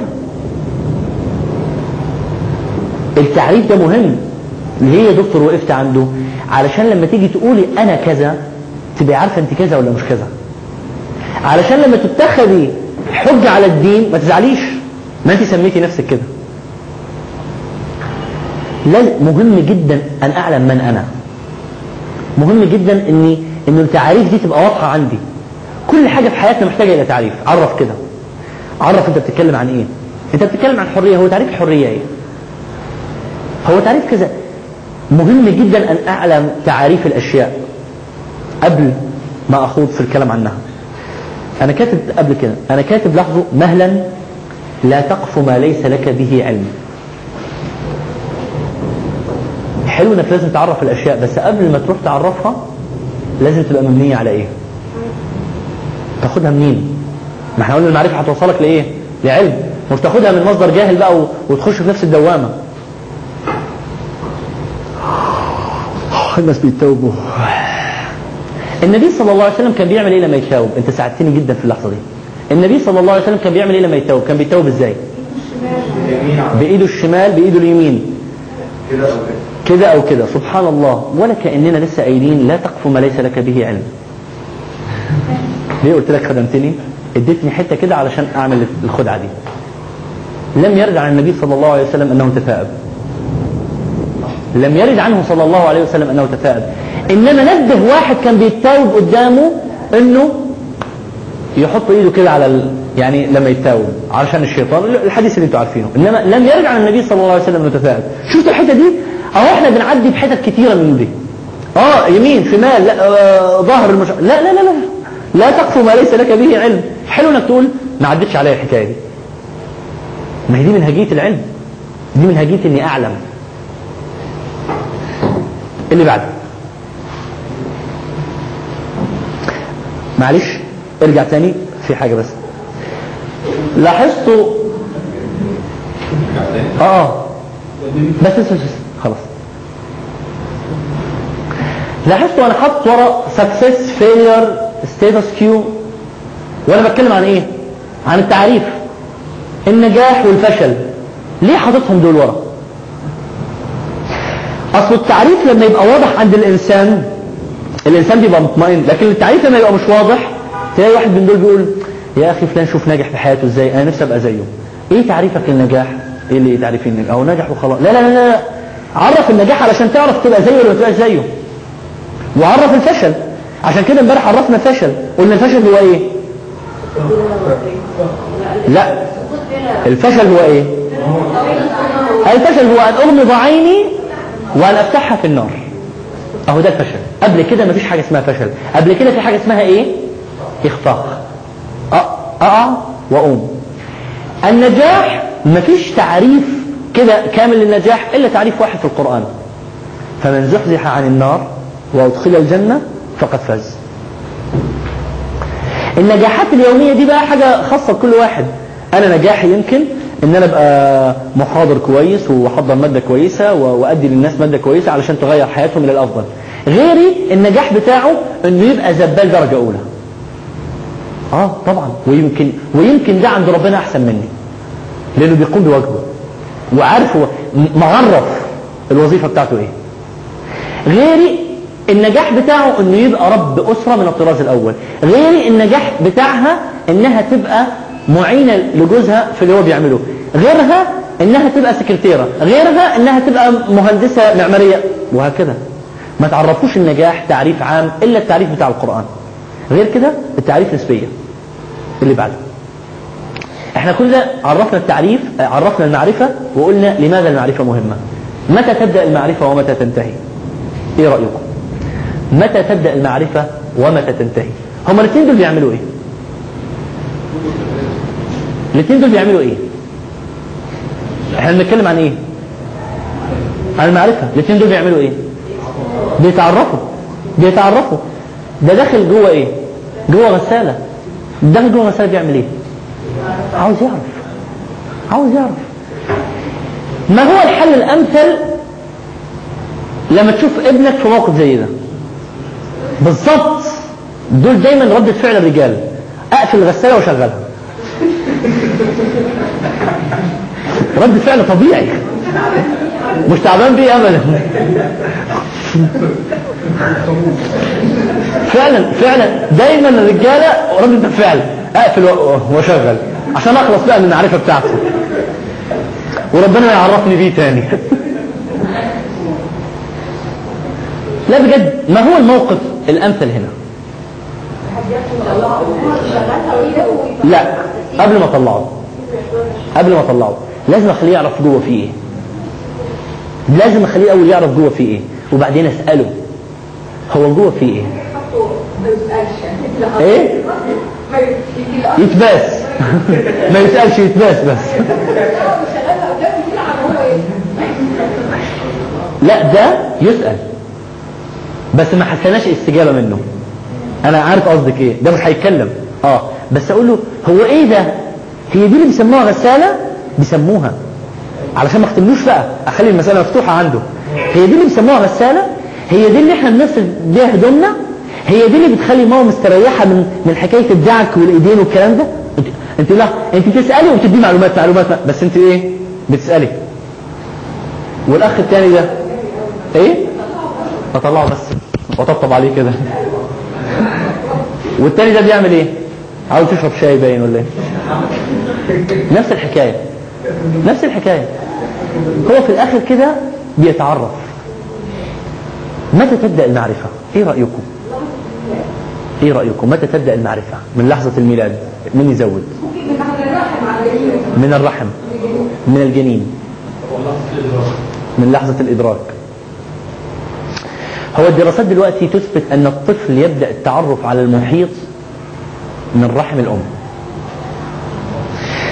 عالم الماني عمل دراسة قبل قبل فترة.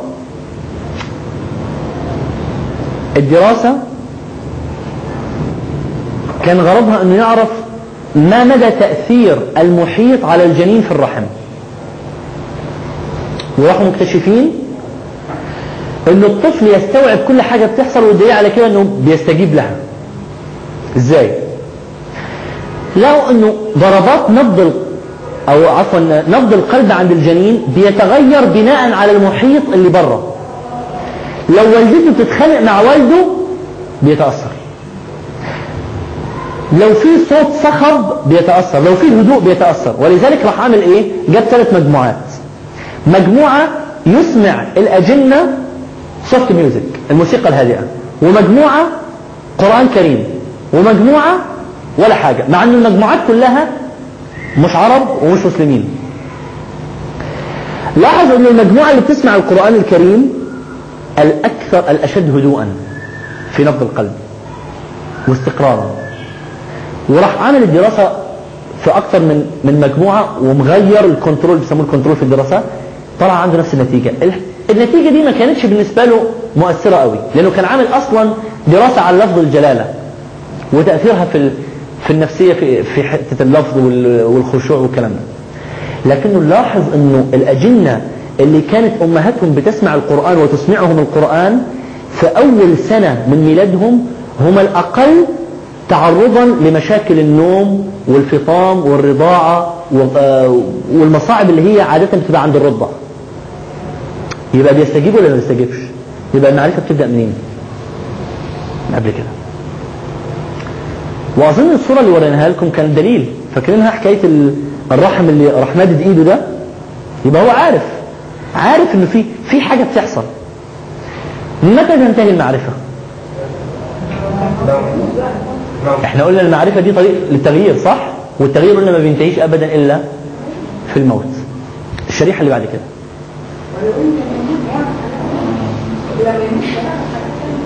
هو لما يموت مش هيعرف، مش هيعرف هيعلم بقى، لأنه هو قراها قبل كده والمفروض كان يعلمها قبل كده.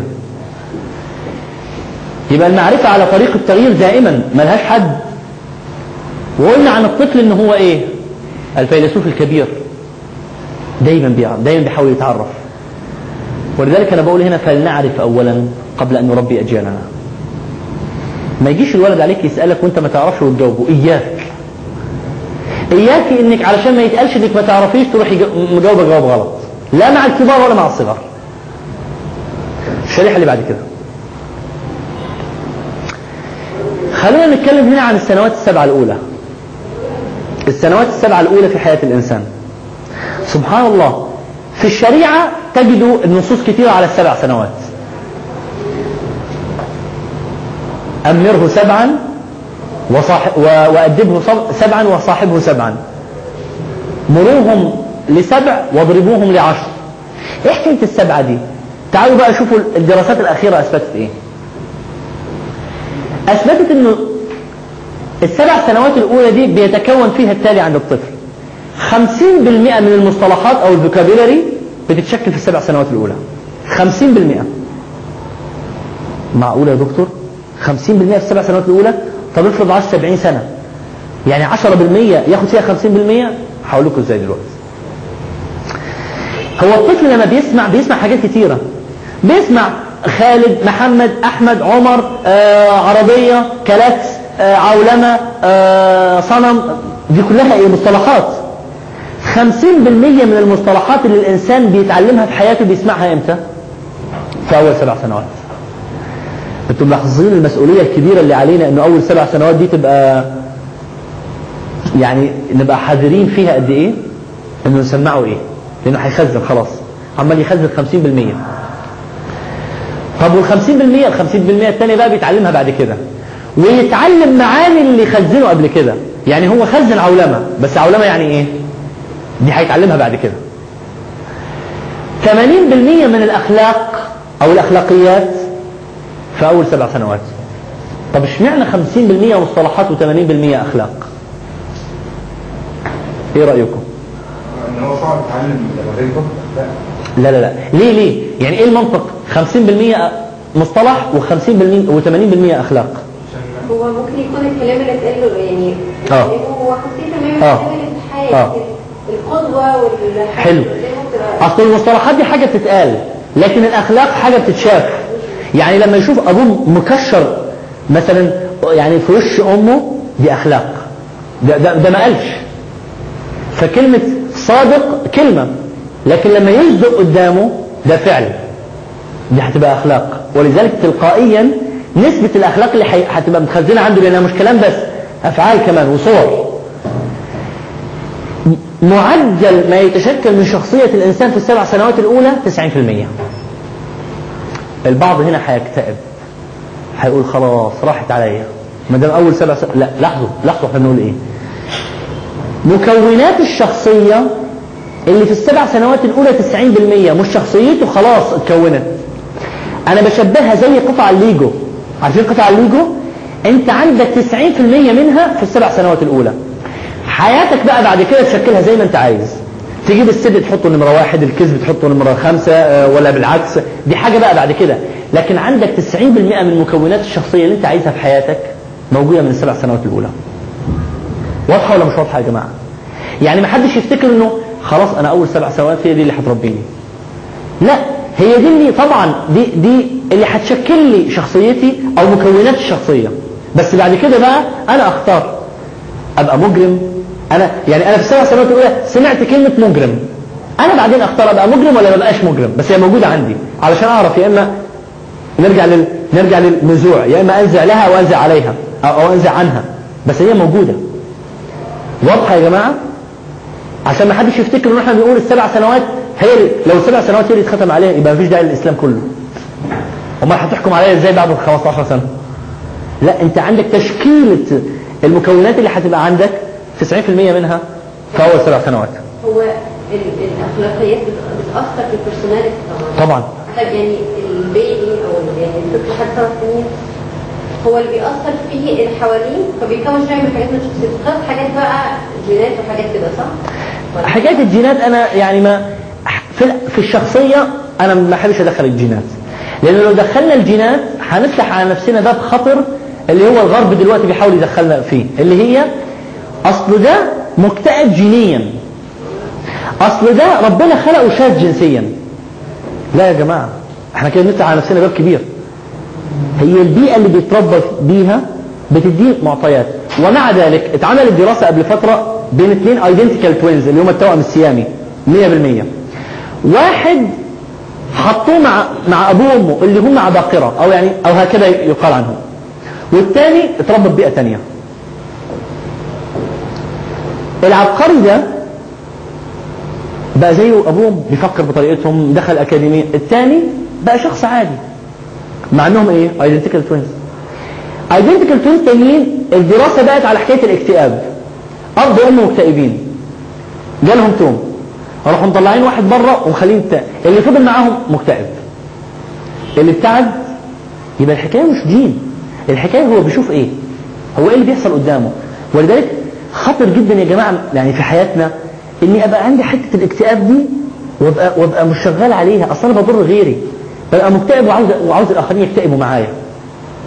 لا، اطمن وطمن الاخرين، مش تكتئب وتكتئب الاخرين. انت زعلان عالج الزعل ده، ما ما تبقاش يعني اياكم ان تكونوا من اصحاب النفسيه السوداويه، انا مكتئب وعاوز الاخرين اكئبهم معايا، بقى اعاقبك بقى انت خليتني مكتئب ليه؟ ليه يا ابني ليه كده؟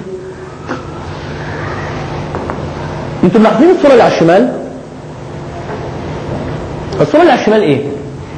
ولد بيبص وعينيه فيها، هي مش واضحه بالنسبه لكم، عينيه عكسه ابوه وامه واخواته وهم مت يعني متلمين كده على بعض بيصوروه، وكأن الصوره بتقول ايه؟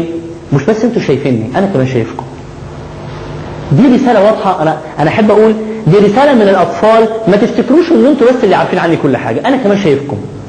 واكثر دليل على كده واسالوا الامهات، بيبقى الطفل بيلعب بيلعب بيها، بيلعب بوالدته، يروح مستفزها كده لحد ما تعيط ويروح ضحك عليها، صح؟ مش بيحصل؟ ليه؟ اصل هو عارفك، هو عارف انت نفسك بيتقطع فين، عارف انت هتجري معاه لحد امتى وبعد كده تقطعي خلاص.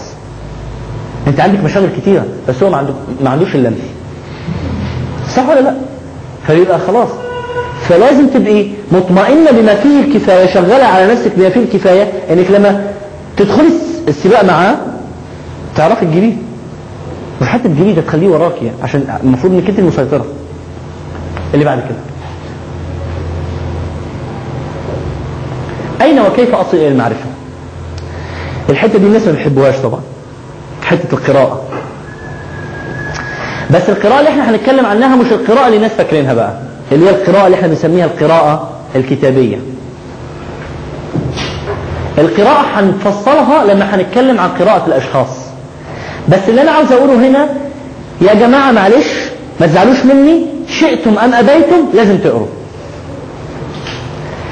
القراءه بتعلمك اكتر من ملكه معينه عشان تنميها. في ناس بيحبوا يسمعوا شرايط حلو، بس مش هتبقى زي اللي بيقرا. اللي بيقرا بيعلم نفسه اللفظ، وبيعلم نفسه القراءه الصحيحه، وبيعلم نفسه الصبر على الكتاب، مش بس فاست فود تيك اواي. بس تعالوا نعرف هي كم نوع في من القراءة. الآية الأولى التي نزلت على النبي صلى الله عليه وسلم: أعوذ بالله من الشيطان الرجيم اقرأ باسم ربك الذي خلق. الآية دي تدل على أن القراءة مش إحنا القراءة اللي إحنا عارفينها. ليه؟ هي القراءة، هي الآية دي نزلت على مين؟ النبي صلى الله عليه وسلم وهو بيقرأ. طب إزاي يتقال اقرأ لواحد ما بيقرأش؟ آه أصله هو كان في حالة قراءة، بس قراءة إيه؟ قراءة كون، عشان ما نظلمش بقى اللي ما يعرفش يقرأ ويكتب. أصل إحنا بقت في عندنا حتة كده في آخر كام سنة بنعيب على الإنسان اللي ما بيعرفش يقرأ ويكتب، مع أنه زمان كان واحد ما بيعرفش يقرأ ويكتب لكن بيجيبوه في الأعداد بتاعتهم. واحد جاي يخطب البنت يروح جايب آه سيدنا الحاج فلان يقعد. ليه؟ عشان يعرف ده شكله إيه. وأبوها الأكاديمي مش عارف يحكم على الشخص، مع أنه ده أمي ما بيقراش ولا بيكتب، آه بس قرأ الكون، عارف عارف الشكل ده لما يجي قدامه كده يعرفه على طول، عارف المولك هو قريه على طول كده. ده مش تقليلا في القراءة، بس برضو مش عاوزين نستهين بالناس اللي قبلنا قرأوا الكون وقرأوا معطيات الكون وتأثير الكون على الإنسان ونيجي نفتكرهم إنهم خلاص لا دول أميين. القراءة الأولى حاجة اسمها القراءة الكونية وهي التفكر. القراءة الثانية اللي هي القراءة الكتابية، عشان كده جه بعد بعد كده الذي علم بالقلم. والقراءة الأخيرة اللي هي قراءة الأشخاص. قبل ما تنطلق للآخرين لازم تعرف تقرأ الكون، وأهم ما في الكون نفسك، وده هنتكلم عليه في قراءة الأشخاص. وتبقى عندك منهجية أخرى للقراءة اللي هي الكتب. ليه؟ لأنه الأيام دي الكتب من أكثر من أكثر وسائل القراءة انتشارا. في دراسة مؤخرة في أمريكا الذي يقرأ لمدة نصف ساعة أو ساعة في اليوم كأنه ينهي رسالة ماجستير في السنة، في السنة الواحدة. هي رسالة الماجستير كم ساعة معتمدة؟ كم كريدت؟ ايه يا جماعة؟ بنشتغل ازاي؟ بالبنزين؟ بتوع الاي او سي؟ مش اي او سي. طيب هي عادة الماجستير كساعة معتمدة حاجة من حسب طبعا الجامعات حاجة من كذا وثلاثين لمية وعشرين لمية وخمسين تلتمية وخمسة وستين يوم. لو قريت نص نص ساعة في اليوم يبقى أنت بتقرأ كام؟ يبقى أنت أكيد بتقرأ حاجة بتاعت مية وخمسين على الأقل، صح؟ مية وخمسين ساعة قراءة. ويقول لك واللي بيسمع على الأقل في اليوم شريط، بس شريط لمادة علمية منهجية لمدة ساعة على الأقل، ده كأنه بينهي رسالة دكتوراه سنة. بس مين اللي بيقرأ؟ وموجودة والله. أنا بحزن لما أدخل على المكتبات ولاقي الكتب متوفرة وبطبعات مختلفة، بس مين اللي بيقرأ؟ أصله ما فيش وقت. مفيش وقت. مين؟ أنا عاوز أعرف الوقت ده بيروح فين. أنا قابلت أشخاص شباب حافظين متون أمهات الكتب، فتح الباري والصحاح حافظينها. قلت لهم انتوا عملتوا الكلام ده امتى؟ وهو مش تخصص شريعة. قالوا لي احنا كنا كل يوم نقعد كل واحد يقرأ خمس دقايق بعد صلاة الفجر. خمس دقايق معقولة؟ اه طبعا، بس اقرأ اقرأ اقعد. خير الأعمال ايه؟ أدومها وإن قل. بس اقعد الأول.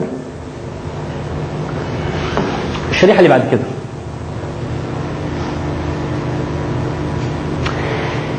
نرجع بقى الكلام عن التعريف في حاجة بسيطة جدا، وهي لطائف تورينا قد ايه التعريف مهم في إبراز الشخصية. دعيت إلى في بلد من البلدان، دعيت علشان أدي محاضرة لطالبات في سنة ستة ابتدائي، في السادس الابتدائي، على الشخصية القيادية. فرحنا رحت عامل لهم رسمة كده، شخص واقف وتحتيه ثلاثة والثلاثة طالع منهم ثلاثة، وقلت لهم يلا تعالوا نتكلم على الشخص نمرة واحد ده. فبقوا يتكلموا لحد ما قالوا كلمة قائد. قلت لهم يلا تعالوا نتكلم بقى على صفات القائد ده. فبقت الحكاية كده، هم يقولوا صفة وأنا أروح كاتبها. مثلا يقولوا يغضب، أكتب يغضب. يصرخ يصرخ. ذكي ذكي. وهكذا. واحدة راحت قايلة كذاب. ايه؟ قلت لها نعم، قالت لي كذاب. طيب انا وقفت ورحت نادي على المدرسة اللي عندهم، قلت لها في اقرب وقت البنت دي انا عايز اجتمع معها، المديرة والمشرفة عليها ومربية الفصل وابوها وامها، الشخصيات القيادية اللي في حياتها، اعرف مين اللي زرع عندها حكاية انه القائد كذاب. طب ليه يا دكتور؟ ليه؟ لانه دي عمرها ما هتبقى قيادية في حاجة، لانه القيادة عندها مرتبطة بايه؟ بالكذب. ما حصلش الكلام ده للأسف، وطنشه.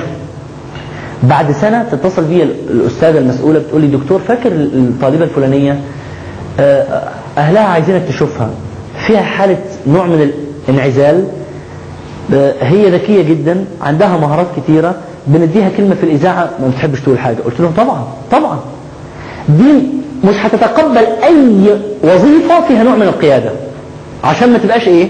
كذابة.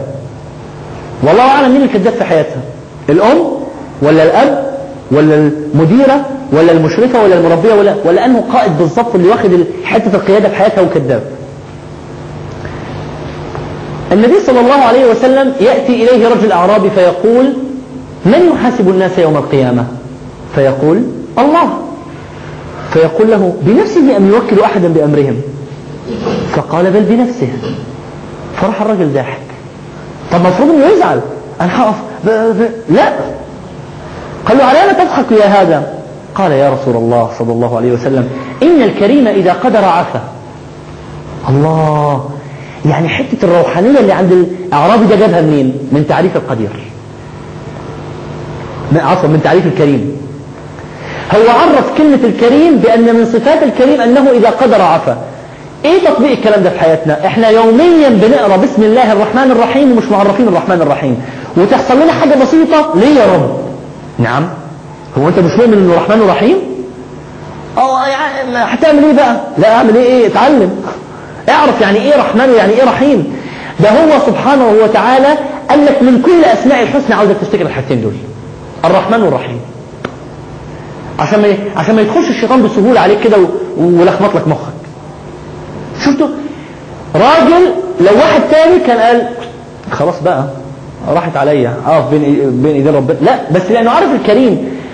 هيجي واحد جاهل هيقول لي اه شفت او هيروح بقى وهينبسط ومش هيعمل حاجه، لا ده لانه عارف ان ربنا كريم ويعلم ان من صفات الكريم ومن تعاريفه ان انا ما يصحش اغلط في حقه، فهيروح وهو مؤدب بس هو مطمن في نفس الوقت. فاكرين كلمه ابن تيمية ماذا عسى اعدائي يصنعون بي؟ انا جنتي، هو معرف خلاص انا جنتي وبستاني في صدري اينما ذهبت فهي معي لا تفارقني ان السجن ايه؟ خلوه، حطوني حطوني في اي حته انتوا عاوزينها، انا معرف السجن على انه خلوه، فانتوا لما هتحطوني في السجن هتبقوا حاططوني فين؟ في خلوتي. متصورين السجن خلوه؟ لو عملوا ايه خلاص السجن خلوه بالنسبه له. يجي واحد اقول له انت اتجوزت ليه؟ يقول لي اللي عليك عليك بقى. نعم كنت بدرس وخلصت واهلي خطبوني وخلاص بقى. يجي واحد تاني اقول له انت اتجوزت ليه؟ اقول يقول لي انا عاوز مراتي دي تبقى رفيقتي في الجنه. التعريف مهم لدرجه يا جماعه انه اللي قال لي اللي عليك عليك وسنه الحياه بقى ومش عارف ايه والكلام الفاضي اللي الناس حافظينه هو نفس النوع اللي اللي هيتخانق معاها هيفطروا ايه بكره، هيتخانق معاها هم هيتغدوا يوم الجمعه عند اهله ولا عند اهلها. لكن اللي عنده الزواج تعريفه انه علاقه تبدا الان وتنتهي تحت ظل الرحمن، ده لا يمكن يتخانق على حاجه تافهه زي دي. ده اذا اتخانق اصلا بدات بايه؟ بتعريف. لكن لما المساله مش معرفه الخناقات هتبقى اعمال على بطال. عبد الله بن الزبير لا يتجاوز الثانية عشر، معدي عمر بن الخطاب، الأطفال كلهم يهربوا إلا مين؟ إلا عبد الله بن الزبير. يروح قايل له مالك لم تكر مع أصحابك؟ إيه اللي خلاك واقف؟ تعالوا بصوا إيه اللي خلاه واقف؟ تعرفين في حاجتين معرفها، عارف هي إيه خليته ما يهربش، ما لك لم تفر مع أصحابك؟ قال له لم أفعل ذنبا فأخشاك، ولم تكن الطريق ضيقة فوسعها لك. عارف يعني ايه ذنب؟ يعني ايه اني انا اعمل غلط في الدستور؟ يعني ايه ارمي حاجة في الشارع فيحق للشرطي انه يعاقبني؟ اتناشر سنة اه اتناشر سنة بس لازم يعرف.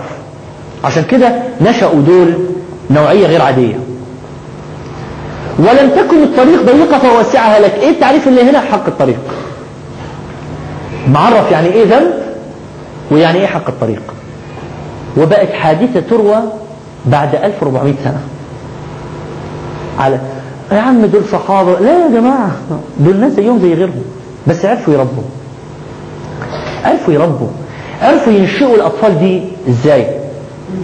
علشان كده ما استغربش لما يبقى عبد الله بن عباس ما بين التاسعة والثانية عشر على على يعني على أكثر الأقوال، وفيه واحد بس قرأت له حاجة يعني متفرد بها أنه كان خمستاشر سنة. كان رديف النبي صلى الله عليه وسلم وهو يقول له يا غلام إني أعلمك كلمات، الحديث اللي لحد دلوقتي بيدرسوه طلاب كلية الشريعة وياريتهم فاهمينه كل الفهم. يعتبر أصل من أصول الإيه؟ أصل من أصول الإيه؟ العقيدة. يا بني أو يا غلام عفوا إني أعلمك كلمات، احفظ الله يحفظك، احفظ الله تجده تجاهك، إذا سألت فاسأل الله. وإذا س... هو بيفهم؟ آه بيفهم، بس أنتوا اللي ما بتفهموش. أنتوا اللي ما بتفهموش إن هو بيفهم، فالدور اللي هو بيفهمه. إذا سألت فاسأل الله، وإذا استعنت فاستعن بالله، واعلم أن الأمة لو اجتمعت على أن يضروك بشيء لا يضروك إلا بشيء قد كتبه الله عليك، واعلم أن الأمة لو اجتمعت على أن ينفعوك بشيء لا ينفعوك إلا بشيء قد كتبه الله لك، ورفعت الأقلام وجفت. بس هو مش هيفهم الأقلام والصحف يا دكتور، قولوها يا جماعة قولوها، بس هيخزنها وبعدين هيسأل عنها. ما احنا قلنا خمسين بالمئة من المصطلحات بياخدها في أول سبع سنوات. ياخد الأقلام والصحف ولا ياخد أبوك وأمك؟ صح ولا لا؟ يبقى نعلمه المصطلحات اللي بعدين هيسأل عنها، مش مشكلة، بس نعلمه المصطلحات دي الأول. في عالم فاكرين عالم النفس اللي كنت قايل لكم كان مستغرب من حتة علي بن أبي طالب؟ كان مستغرب وبيقول لي انتوا ما فيش عندكم علم نفس طفل. قلت له طب وانتوا عندكم؟ قال لي اه. قلت له انتوا بتفهموا في الطفل من امتى؟ قال لي احنا بنهتم فيه وهو في رحم والدته. قلت له يا ده انتم متأخرين قوي. فالراجل طبعا نعم. قلت له احنا سابقينكم بثلاث مراحل. قال لي ازاي؟ هو اول حق للطفل على ابيه ايه؟ اختيار المرأة الصالحة. ياه للدرجة دي علم نفس علم نفس الطفل عندنا حاجة؟ اه طبعا. انت بتختار والدته قبل ما تفكر فيه، قبل ما تفكر باسمه جنسه، بتفكر بالنفس الصالحة اللي هتديه. ده أول حق. تاني حق، لا لا لا انتوا متأخرين كده، احنا بنقول قبل الرحم، قبل الرحم قبل قبل قبل قبل قبل أن يكون الرجل في مهنة أهله. لما تكون لما بتكون حامل ولما بتكون هو أبو بكر الصديق كان فين في في لحظات وفاة النبي صلى الله عليه وسلم؟ لما نزهوله كان كان بيخدم على مين؟ كان بيخدم على مراته أسماء بنت عميس في السنح بره المدينة. يا سايب حبيبك علشان مراتك؟ اه اصله خيركم خيركم لأهله. الحكاية دي كانت مفهومة عندهم. لا بقى النبي بيموت بقى ولازم مش... لا لا لا كان عند مراته. ان يكون في مهنة اهله. والفكرة الثالثة اللي هي الدعاء لحظة التقاء الزوجين. دراسة مؤخرا لما لما سمعت عنها ضحكت، قلت قلت هيعملها ازاي ده، بس عجبتني انها بتنتصر للدين سبحان الله. واحد دلوقتي بيثبت ان الحالة النفسية في التقاء الزوجين بتؤثر في البويضة المخصبة. متصورين؟ الحالة النفسية عند لقاء الزوجين تؤثر في البويضة المخصبة. ففرق بين انك تيجي زي البهيمة على مراتك، وفرق بين انك تقول اللهم جنبنا الشيطان وجنب الشيطان وما رزقتنا، بهدوء تام كده، وانت وانت جاي تمارس عملية إنسانية. بل وأكثر من كده، جاي بتمارس عملية مأجور عليها. الراجل طبعا مستغرب. قلت له أكثر من كده، قلت له تعالى أديك حادثة تعرف إحنا سابقينكم قد إيه. النبي صلى الله عليه وسلم يسمع إنه أخو أنس بن مالك الصغير عنده عصفور صغير، فيبقى دايما مشغول بيه يسأل عنه هو حصل معاه إيه. لما سمع إنه العصفور ده مات راح رايح معزي الولد. يا لهوي ده احنا احيانا اخبط الباب على واحد صاحبي يطلع ابنه، اه ازيك يا عمو، اه بابا فين، مش هيحترمني، هو عارف ان انا بعمل الحركه دي كده. النبي نبي الامه يا جماعه، عشان عشان بس نتكسف وما نقولش عندنا ما عندناش وقت، نبي الامه مخصص زياره لولد صغير لا يتجاوز السابعه ولا العاشره باعلى تقدير، هو لا يتجاوز السابعه، علشان يقول له ويمسح على دماغه يا ابا عمير ما فعل النغير، اللي هو العصور الصغير ده. صلى الله على محمد صلى الله عليه وسلم. ايه ده مدرسه. وطبعا ابن حزم اخرج ثلاثين فائده في تربيه الطفل من الحديث ده، ست كلمات يا ابا عمير ما فعل النغير، ثلاثين فائده: استحباب السؤال عنه والاهتمام بألعابه، واستحباب تخصيصه بالزيارة، واستحباب مسح على رأسه و... وتكميته عشان تدي بقى يا أبا عمير انت انت انت واحد كبير مش صغير. ايه ده ايه ده ايه ده. عبد الله بن الزبير لا يتجاوز التاسعة. النبي صلى الله عليه وسلم بيعمل حجامة، عارفين الحجامة، فراح مطلع الدم بتاعه وراح مديه لمين؟ لعبد الله بن الزبير، ارميه في حته كده ما يشوفهاش حد، راح رايح ورا البيت وراح عامل ايه؟ راح شربه. تسع سنين يا جماعه، تسع سنين، بتشوف تربه ازاي، تسع سنين. راح له قال له يا عبد الله اينما امرتك ان تخفي، او يعني فين الدم؟ شوفوا الناس اللي فاهمين يعني ايه كذب ويعني ايه صدق ويعني ايه توريه. تسع سنين. قال له لقد وضعته حيث لا يصل إليه أحد. فعلا هو إيه، ما حدش هيوصل له. فالنبي صلى الله عليه وسلم قال له إيه؟ قال له والله لا تمسك النار. ما أنت بقى بقى بقى, بقى, بقى فيك يا جماعة، صلى الله على محمد، أنت بقى فيك حتى مني. تسع سنين. والله لا تمسك النار، ويل لك من الناس وويل للناس منك. ويل لك من الناس، الناس مش هتتحمل واحد زيك بينهم. وفعلا كان عند كان عنده اجتهاد في اجتهاد في العباده غريب، كان يقوم الليل ركعه واحده ركعه واحده قائم الليل كله. دخل عليه احدهم في يوم من الايام لقى راكع، فقال استناه بقى، قرأ البقره وآل عمران والنساء والاخ راكع. ليه؟ ناس تربوا. بويل للناس منك، انت هتبقى صعب عليهم وهم مش هيتحملوا وجود واحد زيك. وفعلا قتله الحجاج. ومين اللي قاعدين في نفس الجلسة؟ مشايخ بدر، أبو بكر وعمر بقى، الناس الكبار بقى. جت شربة مية لمين؟ للنبي صلى الله عليه وسلم. آه أصل المنهج بتاعنا يقول إنه اللي بعد اللي بعد اللي شرب هيشرب مين؟ اللي على يمينه. بس في عندنا منهج آخر يقول يعني ليس منا من لم يرحم صغيرنا ويعرف شرف كبيرنا.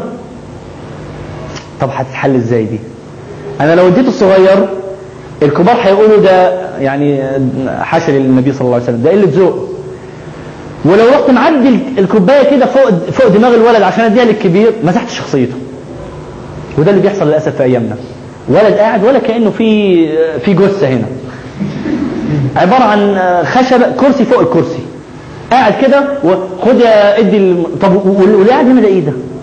وفي الاخر استغرب انه شخصيته مش قوية، مش عارف يختار، مش عارف ايه، مش عارف يتجوز، مش عارف يختار خطيبته، مش عارف ايه ده. طب ما انت ما انت مسحت الشخصية من الصغر. تعالوا شوفوا التربية النبوية بقى. يا عبد الله اتأذرني بان اسقي مشايخ بدر؟ شفتوا اتنين في حركة واحدة، عارفين تو ان وان؟ هي دي تو ان وان.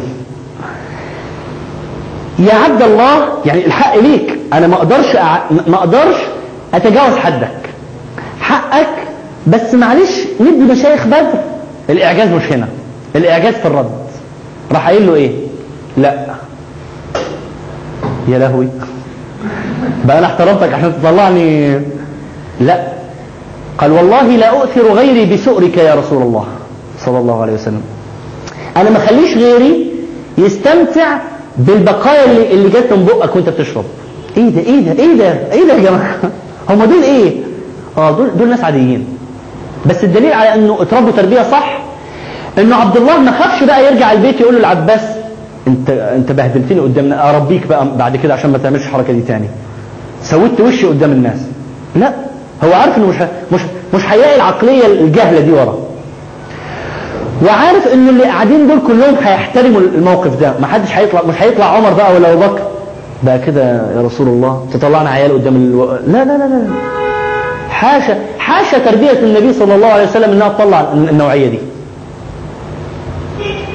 فالطفل تربى في بيئه حره من الطراز الاول، وعشان كده طلعوا بالطريقه اللي طلعوا بيها، عشان كده طلع ترجمان القرآن، وعشان كده كان عمر يجي سائلهم ويقول لهم ما تعرفوش، تعالوا بقى اعرفكم مين اللي هيعرف، تعالى يا عبد الله الصغير ده اه هو ده اللي هيعرف، ويروح قايل لهم اه ده تفسير الايه الفلانيه.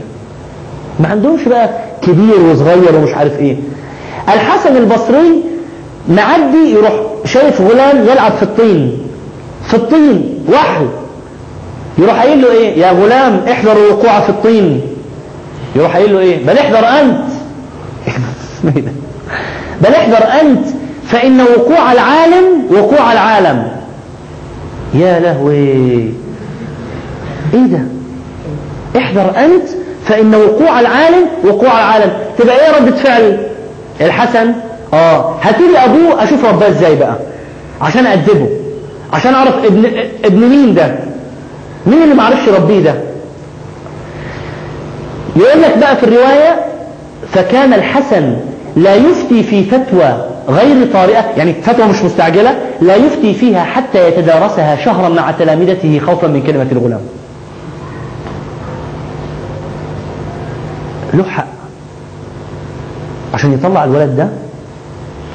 أخويا الصغير في يوم من الأيام كنت رايح يعني مسافر عند أهلي ف...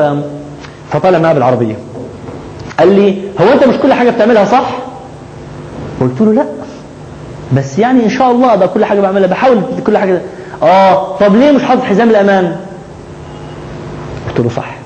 رحت رايح اصل اللي بيحصل عادة اه انا كل حاجة بعملها صح، ايه في ايه ليه مش حاطط حزام؟ مش لازم حزام، انت صغير انت حط حزام، ارجع ورا بقى عشان قلت الكلمة دي. مش ده اللي بيحصل؟ مفيش تربية. رحت حاطط حزام الامان، واحنا رايحين مكملين المشوار بتاعنا وراجعين البيت، دخل تويس جوه ماما، هو في ايه؟ ايه ما في ايه؟ هو جاي مبسوط ليه؟ بيقول لي ابنك الدكتور انا علمته حاجه جديده النهارده. قلت لها صح علمني حاجه جديده بس خدتها، وعشان كده بقى احمد دلوقتي رغم صغر السن يعمل منتديات ومش عارف ايه وش... ليه بقى ما, ما سكتناهوش. انا ما زلت اذكر والدي كان لا يتجاوز الرابعه والخامسه ويجي يقول له احمد انا هجيب ستاير، نجيبها لون ايه؟ احمر ولا نجيب بني غامق او ايه ده؟ بابا انت بتستاذنه بجد؟ قال لي انا مش هاخد رايه بس اعوده على الاستشاره. يعني هو لسه ما عندوش بقى حته انه يعرف الذوق، بس اتعلمه على الاستشاره من صغره. مالك بن نبي سامعين بيه قبل كده؟ مفكر قديم رحمه الله، بيقول جالي واحد مرة يقول لي انا جاي اسألك يا ربي بنتي ازاي. قال له هي عندها ايه دلوقتي؟ عندها قد ايه دلوقتي؟ قال له هي شهر. قال له فاتك القطار. فبيقول الراجل حس كده انه اتضرب يعني، فرجعت البيت واحسست بالذنب ان انا تقلت على الراجل، ولكنني عدت فقلت والله لا ما تقلتش عليه ولا حاجة. اصل الولد عندما ينشأ من يومه الاول ثم يتعود أنه كلما بكي أهديناه ثدي أمه ليرضع، سينشأ ذلك الطفل، هو راح نحولها تحويل سياسي شوية، سينشأ ذلك الطفل الذي كلما ضربه اليهود ذهب باكيا إلى مجلس الأمن. اتعود بقى على أنه مفيش حق بقى، مفيش حاجة صح وغلط، مفيش حاجة أنه ياخد ياخدها لوحده، خلاص لازم الحاجة تجيله وإلا آه. بس أنا وقفت هنا كتير علشان أقول لكم أهمية المعرفة في التربية، أهمية إن أنا أعرف الحاجة لنفسي قبل ما أعرفها لابني، وأهمية التعامل مع الطفل وإعطائه حقه في سنواته الأولى. أديكم آخر مثال بس كده قبل ما نعدي. في يوم من الأيام في الأردن زي السوبر جيت هنا، في شركة اسمها حجازي أو حجازي وشركات أخرى. حجازي ده خمسة وثمانين قرش، خمسة وثمانين قرش بيطلع بمواعيد محددة، اللي غيره بقى بنص نص دينار اللي هي خمسين قرش بس بقى بيطلع، يعني كل ما يتملي يطلع. وفي فرق صغير احيانا انه ده احيانا بيبقى دايما مكيف، ده انت وحظك بقى، انت وقدرك، يا مكيف او مش مكيف. طلعت انا وصاحبي، واحد طالع هو ومراته معاه ابنه حاجه بتاع ثمان سنين، قطع تذكره له وتذكره لمراته والابن بينهم بقى، حطه واقف كده. طبيعي انه الرحله ساعه وربع، ساعه ونص، فطبيعي انه الطفل هيتحرك كل شويه. ابص صاحبي بقى عارفني، ما تعملش، بقول له مالكش دعوه. طيب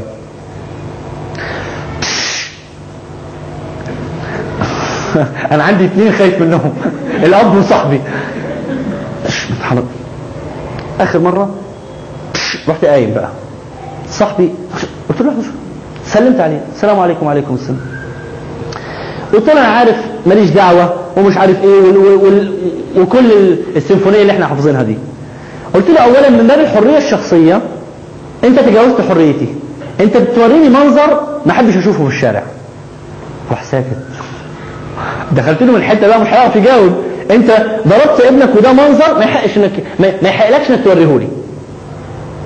قلت له بعدين هو ابنك ده ما يستحقش انك تاخد له مقعد خاص بيه، ده المقعد ده هتشتري بيه شخصيته. ولو ولو قلت له ان الحكايه فلوس كنت هقول لك بدل ال خمسة وثمانين قرش خمسة وثمانين قرش، انزل وخد البساطه الثانيه بثلاثه ب خمسين قرش، يبقى كام؟ مية وخمسين. يبقى انت عندك خمسة وثمانين خمسة وثمانين بكام؟ ب مية وسبعين. ب مية وسبعين هناك هتاخد ب مية وخمسين، بس هتشتري شخصيه ابنك. لكن هنا علشان حته المقعد اللي انت ما خدتوش له كسرت شخصيته، اضافه الى ان الموقف ده هيفضل معاه الى ان يشاء الله، وهيكرهك عشان ضربته قدام الناس واهنته قدام الناس. موقف صغير. التربيه مهمه، مهم جدا اني اعلم ما هو الفرق بين التربيه والرعايه. انت بتربي ابنك، اه احسن تربيه، ايه؟ بياكل بيشرب بينام، احسن مدارس، دي, دي رعايه يا ابني، دي مش تربيه، ده غصب عنك لازم تعملها. التربيه انك انك تعده بالاسلحه علشان ينطلق اليها في الحياه. فرق كبير بين التربيه والرعايه. دي المعرفه. ندخل دلوقتي الشريحه اللي بعدها الى اخر حاجه في اليات العلم، في آليات عفوا التغيير، وهي العلم، الفطرة، المعرفة. المعرفة دي لما أنطلق علشان أعرف، هعرف حاجات كتيرة، بس لازم أحولها إلى إيه؟ إلى علم. ليه؟ ليه العلم؟ وكيف؟ طب فين؟ ماذا؟ لماذا؟ متى؟ ماذا وأين ومتى؟ ماذا عرفناه؟ ما هو العلم؟ لما عرفناه مع المعرفة ما هو العلم؟ قلنا خاطرة مفككة أو معرفة مطلقة أو نتيجة قطعية، نتيجة مقطوع بها. متى وأين بقى؟ دي مع مع المعرفة. أنت طالما أنك بتتعرف يبقى أنت رايح توصل لإيه؟ لعلم. ليه بقى العلم ضروري؟ قبل ما نخش على ليه العلم ضروري، تعالوا نعرف هو إيه العلم اللي مطلوب مننا كما يريده القرآن. نقرأ مع بعض الآيات دي. أعوذ بالله من الشيطان الرجيم، سورة الزمر الآية ستة.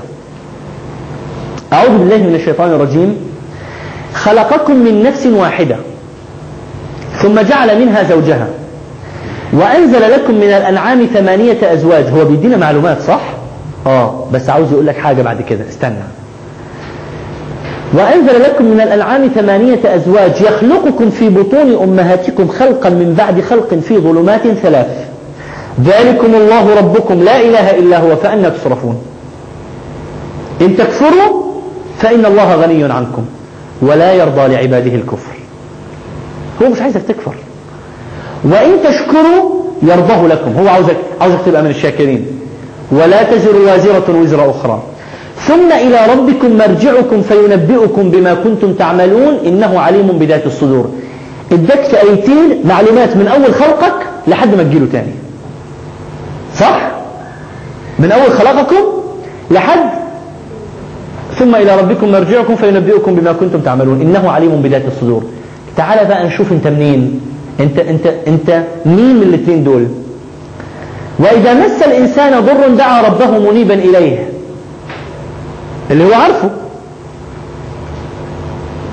ثم إذا خوله نعمة منه نسي ما كان يدعو إليه من قبل وجعل لله أندادا ليضل عن سبيله. قل قل قل يا محمد للنوعية دي من الناس صلى الله عليه وسلم، قل تمتع بكفرك قليلا إنك من أصحاب النار. مهما كان عندك من العلم اللي أنت متصور إنه علم، مهما كان عندك من الشهادات، تمتع بكفرك قليلا إنك من أصحاب النار. أمن هو قانت آناء الليل ساجدا وقائما يحذر الآخرة ويرجو رحمة ربه، قل هل يستوي الذين يعلمون والذين لا يعلمون؟ يبقى وكأن ربنا بيقول لك العلم اللي أنا عاوزه منك هو يحذر الآخرة ويرجو رحمة ربه. أي حاجة تعرفها في حياتك ما توصلكش ليحذر الآخرة ويرجو رحمة ربه، يبقى ده مش العلم المطلوب منك. حتى لو كان علم قطع يقيني، حتى لو كان علم قطع يقيني لازم يوصلك في الآخر ليحذر الآخرة ويرجو رحمة ربه. لما كنا ندرس في الطب كتاب الأجنة اسمه Before We Are Born، كان مؤلفه دكتور مور وما زال هو اللي يدرس، ومن أكثر كتب الأجنة شهرة في العالم. كان في المقدمة بيتكلم عن النطفة والمضغة والعلاقة، فكانوا صحابي يقولوا لي أهو ده عالم أهو، قلت لهم آه لكنه مش العلم اللي ربنا عاوزه، لأنه لسه ما آمنش. ده عنده علم دماغي مش علم قلبي. سبحان الله، بعد ما تخرجنا الطبعة اللي بعديها اللي بعديها وإذا به يعلن إسلامه في المقدمة. أهو, أهو دلوقتي بقى كان وصل للعلم الحقيقي، وصل لحتة يعلمون مش لا يعلمون، مع أنه الاثنين ممكن يبقى عندهم نفس, نفس الآلة، لكن ده يعلم يحذر الآخرة ويرجو رحمة ربه وده لا يعلم. يا دكتور ده معناه أنه احنا أي حاجة لازم نعرفها لازم نسخرها في حكاية الآخرة؟ طبعا، وما أنت عايش ليه؟ طب ولو كنت ما بتفتش حاول بلاها، إلا إذا اضطريت بقى، لكن ما يبقاش بس أنا بلم بلم بلم في الآخر عشان ما استفيدش منها. كان أحدهم يقول لي جملة تعجبني جدا، بيقول لي أن أشغل نفسي بالحق أفضل من أن أشغلها بالباطل. يعني أنا أنشغل بإني أدرس حاجة وأتعلم حاجة هتوصلني للحق مهما كانت، فيزياء، كيمياء، مجرات، فلك، فضاء، كمبيوتر، طب، بس توصلني للحق أحسن ما أني أنشغل بالباطل. ده بس حكاية ما هو تعريف القرآن للعلم. تعالوا بقى نقول هو ليه العلم ضروري. الشريحة اللي بعدها أصل العمل لا يغني عن الخسارة. إزاي؟ انت علشان تعمل وتكسب لازم عملك ده يقوم على ايه؟ على علم. طب ولو عملت دون علم هتعمل ايه؟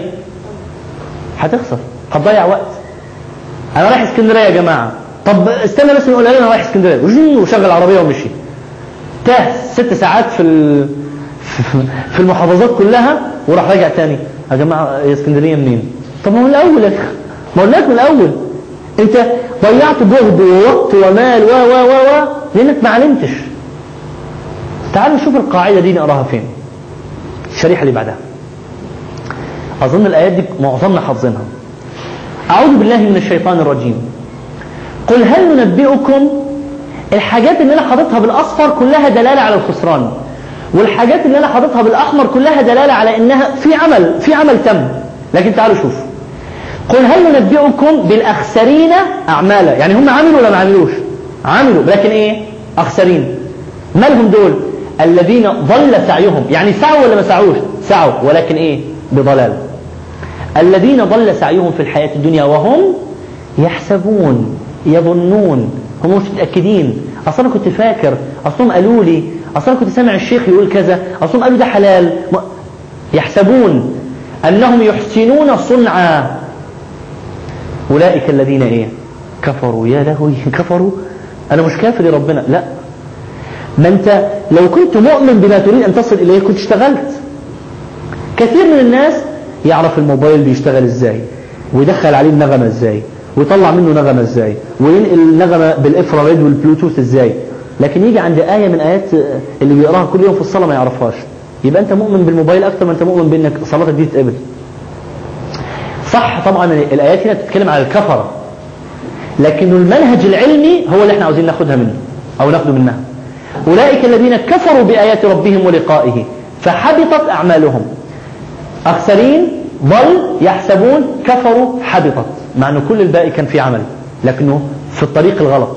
عارفين الكلمة المشهورة حكاية طريق جهنم مليء بالايه؟ بالنوايا الحسنة. انا نيتي ايه اللي خلاني في جهنم؟ انا نيتي كويسة.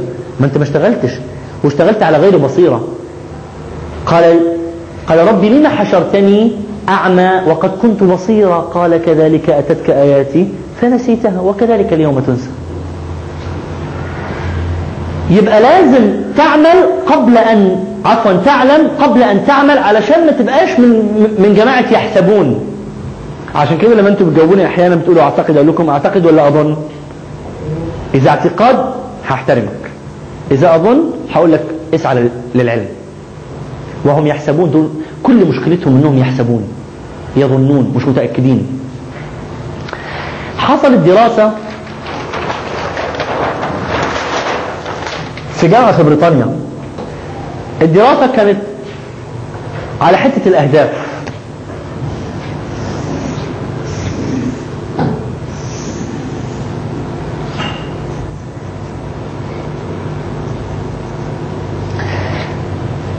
حددت هدفك في حياتك ولا لا؟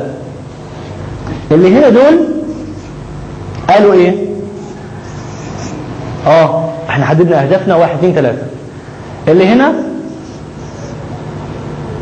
لا. اللي هنا يتعرفوا بكلمة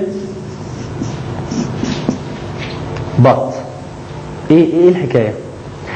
اللي هنا قالوا اه احنا عارفين اهدافنا في اول سنة في الجامعة، عارفين انا هدفي واحد اتنين تلاتة اربعة. اللي هنا لا احنا مش عارفين اهدافنا.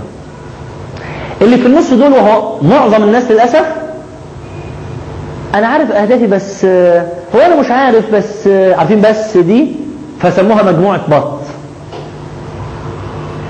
اللي ما بيعرفوش دول هم يحسبون، هم فاكرين نفسهم مع الكويسين، وهم لا الى هؤلاء ولا الى هؤلاء.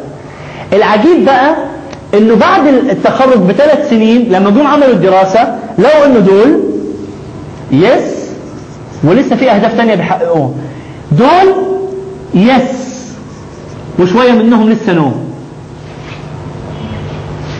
دول اتحولوا الى جزء كبير منهم بقى عارف هدفه وبقى عارف عاوز يعمل ايه، ودول لسه معظمهم في البط وقليل منهم اللي بقى هنا او بقى هنا. هو ايه اللي انا عاوز اقوله؟ اللي انا عاوز اقوله ان المجموعتين دول احسن من النص. ليه؟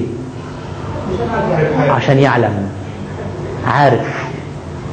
لذلك من اخطر الحاجات انك تبقى انت مش عارف نفسك انت صايع ولا متدين. لا الى هؤلاء ولا الى هؤلاء. هو انا مش متدين قوي، انا مش صايع قوي، انما انا يعني عارف انت مع الريح. يعني الشخص اللي الناس بيبصوا له ده صايع يا اخي وبعيد، بس هو عارف انه صايع، ده ارحم، لانه لحظه ما هيقرر هينتقل الى داعيه ثاني يوم. ثاني يوم بينتقل لانه عارف الحكايه، عنده سويتش بس. لكن المشكله في اللي بط ده، وهم يحسبون، هو مش عارف نفسه ايه، مش عارف. هو بيقعد في بيقعد في جلسه كده بيهزروا، يهزر معاهم، قالوا نكته مش مش ولا بد، ضحك عليها، راح قعد مع متدينين، قام الليل عيط معاهم. انت ايه يا ابني؟ دي حكايتك، انت مع مين؟ انت ايه ايه محلك من الاعراب؟ ولذلك بعد شويه لما هنيجي على نتكلم على اهميه العلم بالوهويه والوظيفه والهدف، بس انا حبيت بس اقول لكم ما مدى اهميه انك انك تعلم. انا مش كويس، انا عارف ان انا مش كويس. اه حلو انك عارف، المهم انك تبقى تعلم من انت. مش مش واضح عندك حاجه. وهم يحسبون انهم يحسنون صنعا. لما كنت صغير، يعني وانا لسه صغير طبعا ما كبرتش قوي، يعني لما كنت بصلي الجمعه، وانا لسه بصلي الجمعه يعني بيحكي ده، كنت بتفاجئ في حكايه انه يدخل شخص معين ويتكلم، وابقى حزين عاوز اقول له يا اخي ما تتكلمش، الصلاه يعني هتضيع كده. وافتكر بقى ان النبي صلى الله عليه وسلم قال ايه؟ من قال لصاحبه والامام والخطيب يخطب صح فقد لغى، ومن لغى فلا جمعه له. ده بقى سد. وقلبي على مين؟ على الراجل اللي بيتكلم، لدرجه انه من جهلي ساعتها كنت هو ايه الظلم ده؟ الظلم اللي قصدي فيه ايه؟ حديث النبي صلى الله عليه وسلم. هو ايه الظلم ده؟ هي كلها كلمه، هقول اسكت وخلاص. لما كبرت بقى ووعيت الحقيقه دي، علمت ان هذا الرجل يستحق ان يخسر عمل الجمعه، لأنه راح أدى عمل دون أن يعلم. والحكاية كلها ما كانتش عايزة أكتر من صفحة يقراها بفقه السنة عن آداب الجمعة، كان هيقرأ الحديث ده. بس المشكلة إن إحنا بنهتم بحاجات كتيرة نقراها ونعلمها بس ما نهتمش بحاجة زي دي. واضحة دي؟ مهم جدا أن أعلم قبل أن أعمل. وفكركم دلوقتي بحكاية مين؟ الخمسة اللي راحوا فطروا، افتكرتوهم؟ الخمسة اللي راحوا فطروا مشكلتهم ما كانش في عندهم إيه؟ علم، ولذلك عملهم مش عارفين. وفكركم برضو بحكاية صاحبنا اللي راح عدل الشخص صلاته، فلما رحت قال له أنت عملت إيه؟ آه أنا آسف، لا لا أنت صح، هو أنا صح ولا مش فاهم؟ ما هي دي المشكلة، أنك مش فاهم، أنت لا تعلم، ما عندكش علم يقيني. الشريحة اللي بعد كده شوفوا الآيات دي كلها كلها بتتكلم عن العلم اللي احنا عاوزينه والأصفر اللي احنا مش عاوزينه. أعوذ بالله من الشيطان الرجيم. يا أيها الذين آمنوا لا تقربوا الصلاة وأنتم سكارى حتى تعلموا ما تقولون، يعني علشان تعرف انت حتى تعلم ما تقول. ومن المؤسف للأسف ان انا بقول الكلمة دي ان احنا بقينا في حياتنا معظمنا سكارى من غير خمرة. تيجي تسأل الناس انت بتقول ايه انت بتصلي؟ آه هو انا لحظة شوية افتكر بس انا ايه الآية اللي قريتها. نعم، هو انت كنت انت كنت بتعمل ايه دلوقتي؟ كنت بصلي. يعني انت كنت بتصلي بجد؟ امال بهزر يعني؟ امال ايه اللي قريته؟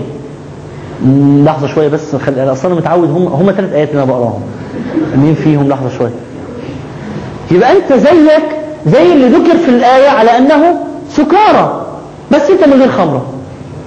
هو ما الحياة بقى يا دكتور، المشاغل بقى، المشاغل انت مستهبل. يبقى العلم ضروري علشان ما تبقاش زي زي مين؟ زي السكارى. شوف الآية الثانية، ما لهم به من علم إن يقولون إلا كذبا. سبحان الله، يعني انت لما لا تعلم ما تقول يبقى زي زي اللي ايه؟ كذب، لانك في الحالتين وصلت لنتيجة ايه؟ غلط. لذلك قلنا لا تقف ما ليس لك به علم. الآية الثالثة، لا تقف ما ليس لك به علم. لازم يبقى عندك علم علشان تفتي، مش عشان تعرف. عشان تعرف اخطأ، مش مش غلط، لكن ما تقولش اه ده علم يقيني. ان يتبعون الا الظن وان هم الا يخرصون. يخرصون يعني ايه؟ يعني يعني بيسموها يتظن الكذب، يعني هو يحاول انه يطلع لك كذبه كده علشان يضحك عليك بيها. الخرص ده حاجه في الزكاه بيقول لك يعني قدرها تقديرا ظنيا عشان يطلع لها قيمه. ان يتبعون الا الظن وان هم الا يخرصون. الايه اللي قلت لكم هتيجي على انها علم ولكنها مش علم اللي هو مطلوب. يعلمون ظاهرا من الحياه الدنيا، اهي جاوبت نفسها، هم يعلم لكن يعلم ايه؟ العلم اللي ربنا عاوزه؟ لا، يعلم ايه؟ ظاهرا من الحياه الدنيا، اللي هو العلم اللي, اللي مش العلم الحقيقي. هو عنده علم يقيني تماما، يعرف الكمبيوتر ده يشتغل ازاي، بس هو مش معلش حلو، بس هو مش ده العلم اللي ربنا عاوزه. ربنا عاوز العلم اللي يوصلك بعد كده لايه؟ يحذر الاخره ويرجو رحمه ربه. اللي بعدها، ما هي المحاور الرئيسيه للعلم اللي احنا لازم نعلمها؟ في حاجات هتشوفوها في الدوره هنكررها بشكل كبير، زي الخاطره والفكره، زي من تساوى يوما فهو مرجون، زي الهويه والوظيفه والهدف. ثلاث محاور لازم تعلمها، ما يصحش ابدا انك تعرفها معرفه سطحيه في حياتك. من انا؟ ولما انا؟ ما هي الثلاثه دول؟ من انا، هويتي، لما انا، وظيفتي، والى ما اسعى، وهدفي. يجب ان تعلم من انت، يجب ان اعلم من انا وما وظيفتي، مين انا على الارض، اعمل إيه؟ بعمل ايه على الارض، وما هو هدفي. الحاجات دي لا اقبل ابدا، والمفروض انت ما تقبلش ولا انت تقبلي انك تبقى المساله فيها مبهمه، عشان ما تبقوش زي دول. الهويه والوظيفه والهدف. وانا ادعي انه لو عرفنا لو علمنا الهويه والوظيفه والهدف في كل لحظه من لحظات حياتنا عمره ما هيبقى فيه مشكله. تصوروا لو انا بتناقش مع واحد زميلي، هويتك ايه؟ انا ذلك أو تلك النفس البشرية اللي ربنا خلقها علشان آه علشان أنت دخلت في الوظيفة، آه علشان أرضي عني بخلافتي في الأرض والقيام بمهام سعيا إلى إرضائه. آه طيب هيفيدك إيه وأنت بتحاول صاحبك؟ آه ما أنا ما أنا وضحت أهو، أنا وظيفتي مش إن أنا أطلعه غلطان، وهدفي مش إن أنا أطلع صح وهو غلط، أنا هدفي إن أرضي ربنا، فيطلع هو صح أطلع أنا صح، دي حاجة تانية. يا هي سهلة كده؟ آه طبعا. اتنين متجوزين مختلفين لو الهوية واضحة والوظيفة والهدف انه انا هويتي تلك النفس البشرية اللي دلوقتي وظيفتها زوجة صالحة ووظيفته زوج صالح، هدفهم ارضاء ربنا بانشاء اسرة تعبده على هذه الارض، يبقى مش مهم مين هيطلع صح. وهو اه اصل انا هكسر دماغه دلوقتي، اصل انا هعرفه هو مش عارف ايه وانا هعلمها، لا لا لا الكلام ده مش موجود لما تبقى الهوية واضحة والوظيفة واضحة والهدف واضح. وده هنتكلم عليه اكتر لما نتكلم عن النفس غدا ان شاء الله. اللي انا عاوز اقوله الثلاثيه اللي هنفضل نكررها دايما، وهتشوفوا بعد كده احيانا الناس اللي على النت معانا حي... لما هيراسلوني دكتور انا الدوره حضرتها ومش عارف ايه بس في عندي كذا، اه حوله اه دي خاصه بالهدف، دي خاصه في الوظيفه. بس عاوز اقف هنا عند حته الوظيفه لانه كثير من الناس هيفتكر الوظيفه اه وظيفه يعني مهندس، لا لا لا, لا. وظيفة دي حاجة كبيرة ينطوي تحتها وظائف كتيرة.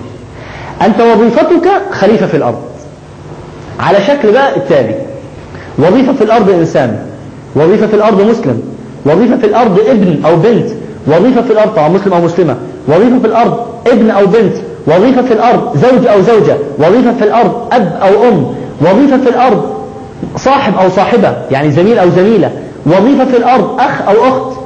وكل دول الوظائف لها حقوق وواجبات. يا لهوي، يعني فعلا لو عرفنا وظائفنا ال أربعة وعشرين ساعة يدوب تكفي علشان نأديها، بس مين فينا اللي بيفكر فيها؟ مين فينا اللي مأدي الوظائف دي حقها؟ ده هيبقى التطبيق الثاني، انا بعدين هجيب ست تطبيقات في اخر اليوم، بس ده التطبيق الثاني اللي هنتكلم عليه النهارده. الهوية من انا، وحنتكلم على تعريف من أنا بكرة، والوظيفة وظيفتي في الأرض والهدف الذي أسعى إليه. هي ليه مهمة حكاية الوظيفة والهوية والهدف؟ الكلام ده حنتكلم عليه في معوقات التغيير، بس أديكم فكرة عنه هنا. أنت أول ما تطلع بالعربية أول حاجة تعملها لما تطلع بالعربية تقول إيه؟ إحنا رايحين فين؟ يبقى لازم تعرف إيه؟ هدفك، وبناء على هدفك الاثنين دول هيتحددوا. انا عاوز ارضي ربنا، يبقى لازم تبقى هويتك زي ما ربنا عايز لانك انت عاوز ترضيه. لكن لو عايز ترضي صاحبك او صاحبتك هويتك هتتشكل زي ما هم عايزين، وبالتالي وظيفتك هتبقى ماشيه بالطريق اللي انت ساعي بيه للهدف. فمن الطبيعي انك تعرف هدفك وعلى اساسه تحدد هويتك وتمشي في الوظيفه كده. الشريحه اللي بعدها: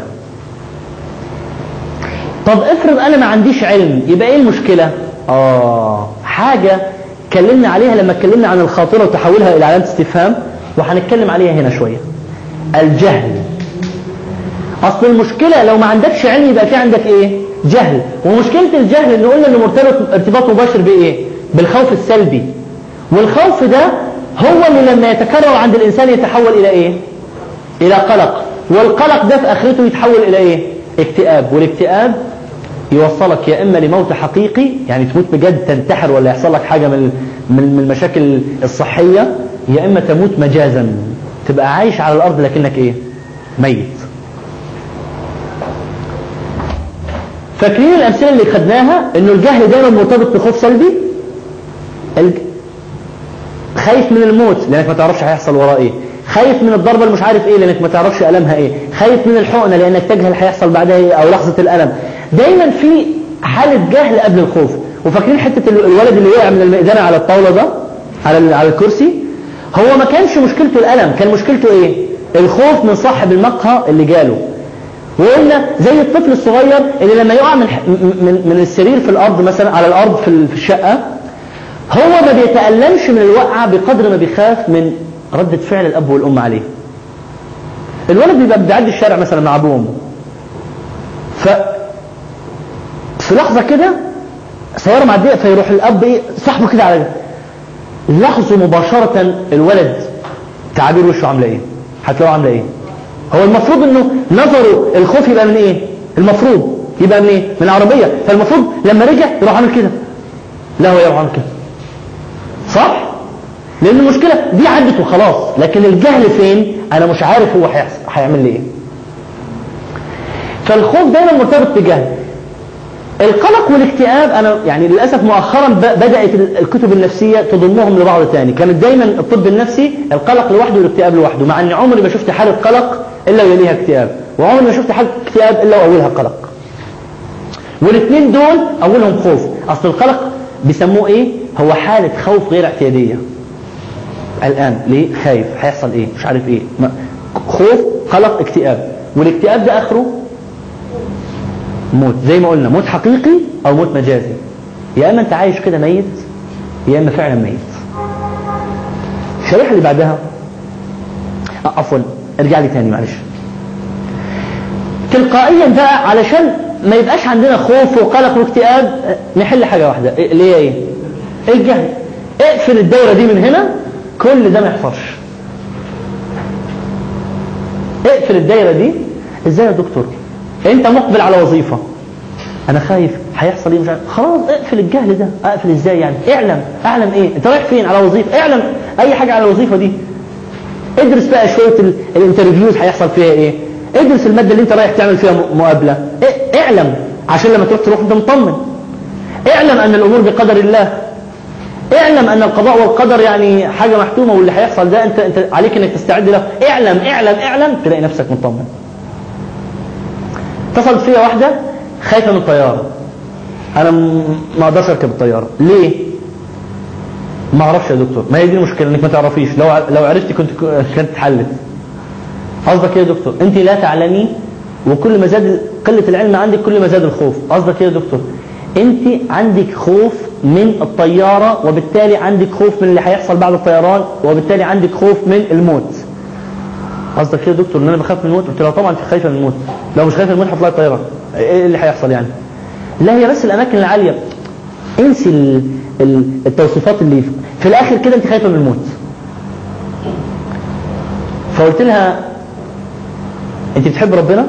اه طبعا يا دكتور. ايه قصدك ايه يعني؟ الناس ما اعرفش ليه دايما دفاعيين، ايه قصدك ما بحبش ربنا؟ جاوبين بتحب ربنا؟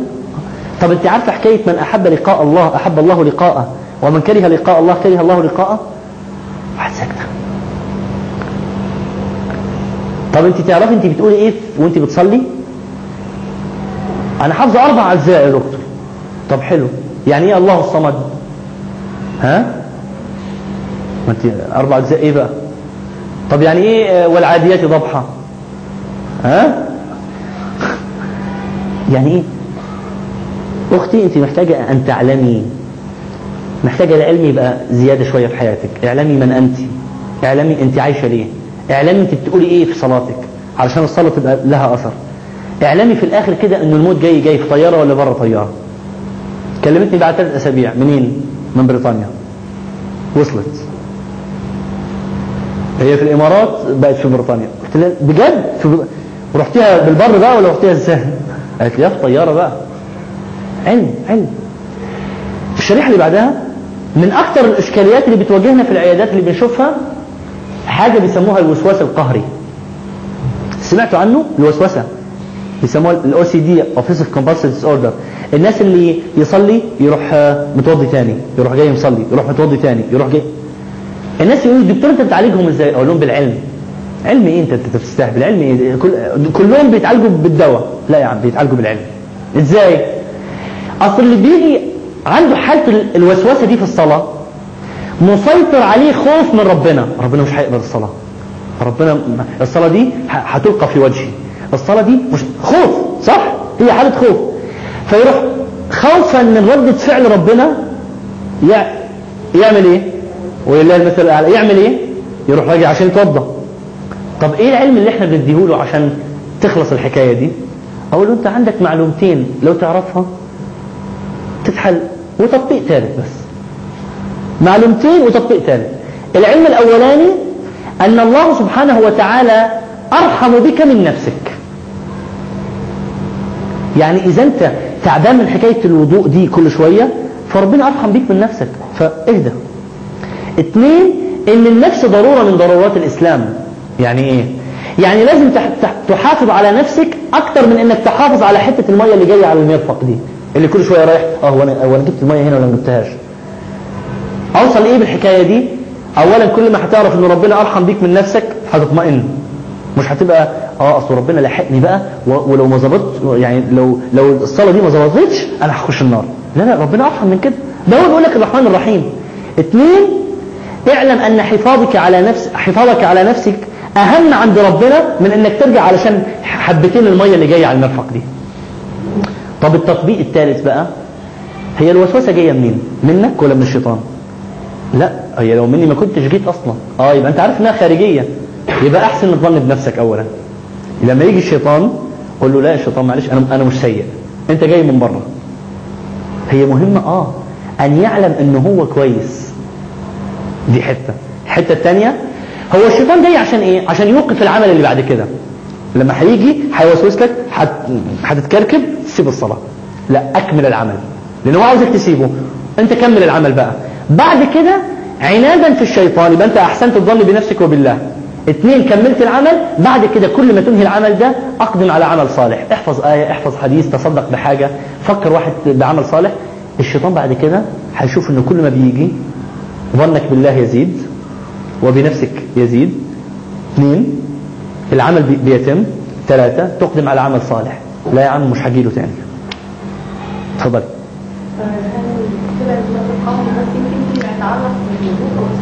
لا، في كل حاجة. في حكاية الناس اللي الناس اللي جات لنا واحدة بتنظف بيتها سبعتاشر مرة في اليوم. تصوري بتغسل البيت سبعتاشر مرة في اليوم. دي مشكلتها فين؟ عندها إشكال بأنها آه يبقى أي حاجة بتيجي ممكن تسبب لي مشكلة ومرض. آه يبقى هي محتاجة تعلم إيه؟ إن المرض ما يجيش في الطريقة دي. محتاجة تعلم إن الميكروب ده حدوده الجلد، والجلد ده ربنا خلقه علشان الميكروب ما يخترقوش. والحكاية مش محتاجة أكتر من شوية مية وخلاص. لكن مية وبعدين تروح قافلة، آه بعدين تفتكر إنها لمست المش عارف إيه، فتروح غسلة إيدها تاني وتروح قافلة كده. وت... آه ربنا يعافيهم، دي حاجة مش بسيطة، هي مضحكة لكنه صعبة جدا، صعبة جدا يعني. بس برضو العلم، هي أنا كل الحالات اللي جت من الوسوسة علاجها بأنها تعلم وتعلم الحاجات. أنا أحيانا بقول لهم، هو بيبقى هو بيشرح في مشكلة أنا مش عارف أنام ليه، عندي وسوسة. إيه الوسوسة؟ إن أنا هموت وأنا نايم. أقول له أنت عايش ليه؟ دكتور إيه سبب إيه؟ أنا بقول لك أنا عندي وسوسة. أنت عايش ليه؟ خدي لي العلم الحقيقي هتلاقي الحكاية دي اتحلت. بس هي العلم كل ما جهل كل ما كان فيه مساحة فراغ أكبر عشان الشيطان يلعب بيها. القلق اتكلمنا فاكرين عن الشخصية الضعيفة اللي بتوع الخمسة دول بتوع الإفطار، فاكرينهم بتوع الإفطار؟ آه هي ايه مشكلة؟ جهل، قلق، فبقوا شخصية ضعيفة، غيرهم هو اللي بيتحكم بيهم. الاكتئاب بقى هو ناتج الحاجتين دول، قلق، زيادة خوف، قلق قلق في الآخر علشان ما يتعرضش للكلام ده تلاقوه بينطوي، ما بيعملش حاجة، يخشى الإقدام على أي حاجة. فاكرين الخاطرة علامة الاستفهام، الخاطرة فكرة، الخاطرة علامة الاستفهام بتؤدي إلى شخصية إيه؟ مترددة ومحبطة. مفيش بقى، أنا ما أقدرش أعمل حاجة، أنا ما منفعش للأمة، أنا غيري أحسن مني، أنا مش ع... آه قاعد ليه؟ من الجهل. لكن لو عنده علم يجاوبه على الحاجة دي، يقول له لا كلكم على ثغر من ثغور الإسلام، لا انت ربنا راضي عنك كده، بس المهم ادي لنفسك كل حاجة، كل يوم حاجة جديدة، المهم انك تقيم في الفرائض، المهم اه حاجة. لا تقوم الساعة لا او اذا قامت ساعة لأحدكم وفي يده فسيلة ف... آه. العلم ده هيخليه، وعشان كده بندي الدورة دي علشان يزداد العلم عندنا، علشان ما نبقاش من الناس دول. والناس بتوع الاكتئاب اكتر مشكلة عندهم جهلهم في المستقبل، هو هيحصل ايه بكرة؟ انت عارف انا انا خايف على العيال. طب خافي على العيال هتعمل ايه بكره؟ جاي جاي واللي هيحصل هيحصل. يبقى يبقى تروحي وانت عامله حاجه ولا تروحي وانت مش عامله؟ فاكرين حكايه انا اخشى التوقف اكثر من خشيه التغيير؟ غيري، لانه في الحالتين هيجي بكره. شئت ام قال يا خبر بفلوس، بكره يبقى ببلاش الشريحه اللي بعدها. تعالوا نتكلم على على حاجة حصلت تبين لكم قد ايه العلم يرتبط ارتباط مباشر بالطمأنينة. موسى عليه السلام، اول ما موسى عليه السلام حصل لقاء بينه وبين الله سبحانه وتعالى، وألقى العصا وتحولت إلى حية، حصل له ايه؟ خاف. قولوا الآية بتقول ايه؟ ولا مدبرا ولم يعقب، يعني كان حالة شديدة من الخوف لدرجة انه ايه؟ جري. ولا مدبرا ولم يعقب. طيب، لأنه العلم كان عنده ايه؟ مفيش، يدوب أول مرة. بعد كده لما قابل العلماء عفوا السحر، مفروض انه هيلقي العصا دلوقتي، منطقيا مفروض يخاف أكتر ولا أقل؟ مين اللي يقول أكتر؟ ليه؟ مفروض يخاف أكتر لأنه قدام ناس كتير. طيب إيه كمان؟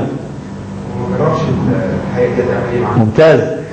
هو في الأول كده شافها أنها تحولت إلى إلى ثعبان، لكن دلوقتي مش بس ثعبان بقى، دي مفروض تلقف ما يأفكون، يعني مش بس خداع بصري، دي لازم تشتغل. لكن مع ذلك خوفه كان أقل ولا أكتر؟ فأوجس في الأولى إيه؟ ولا مدبرا ولم يعقب. في الثانية أوجس في نفسه شوية، لأنه العلم كان عنده إيه؟ أكتر، عنده علم بالله وعنده إن الله سبحانه وتعالى هيكون معاه، وعنده حكاية إنه العصا دي هتتحول.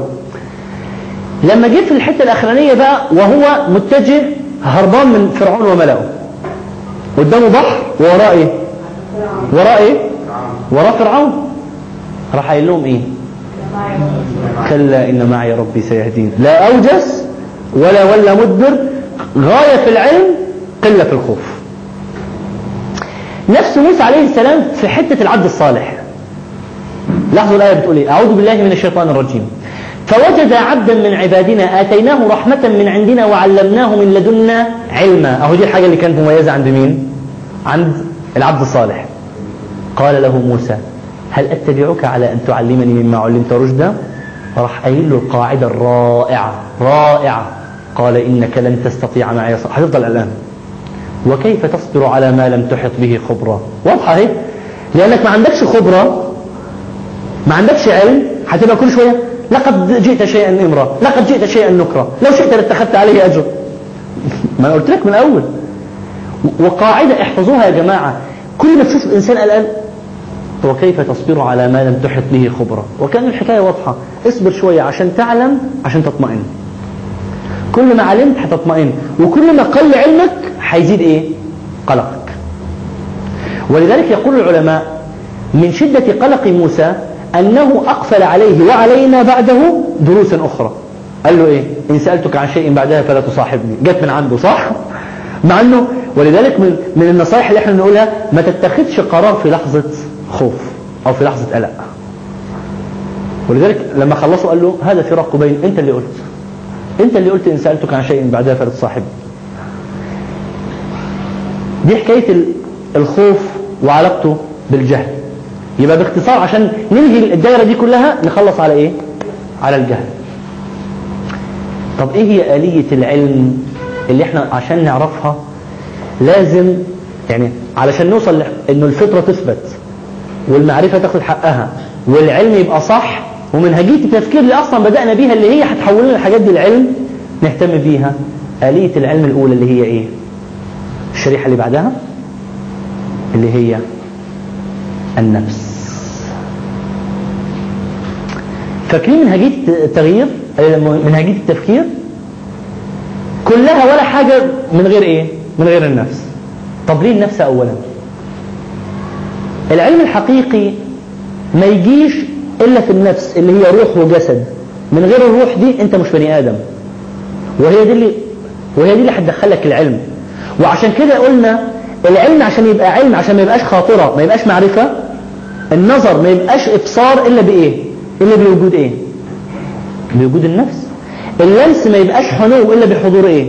النفس. السمع ما يبقاش انصات الا بحضور ايه؟ النفس. يبقى العلم الحقيقي محتاج ايه؟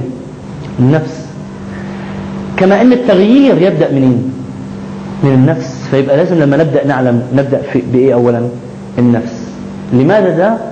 نكمله بقى في الحلقة الرابعة لما نبدأ نتكلم عن النفس أولا.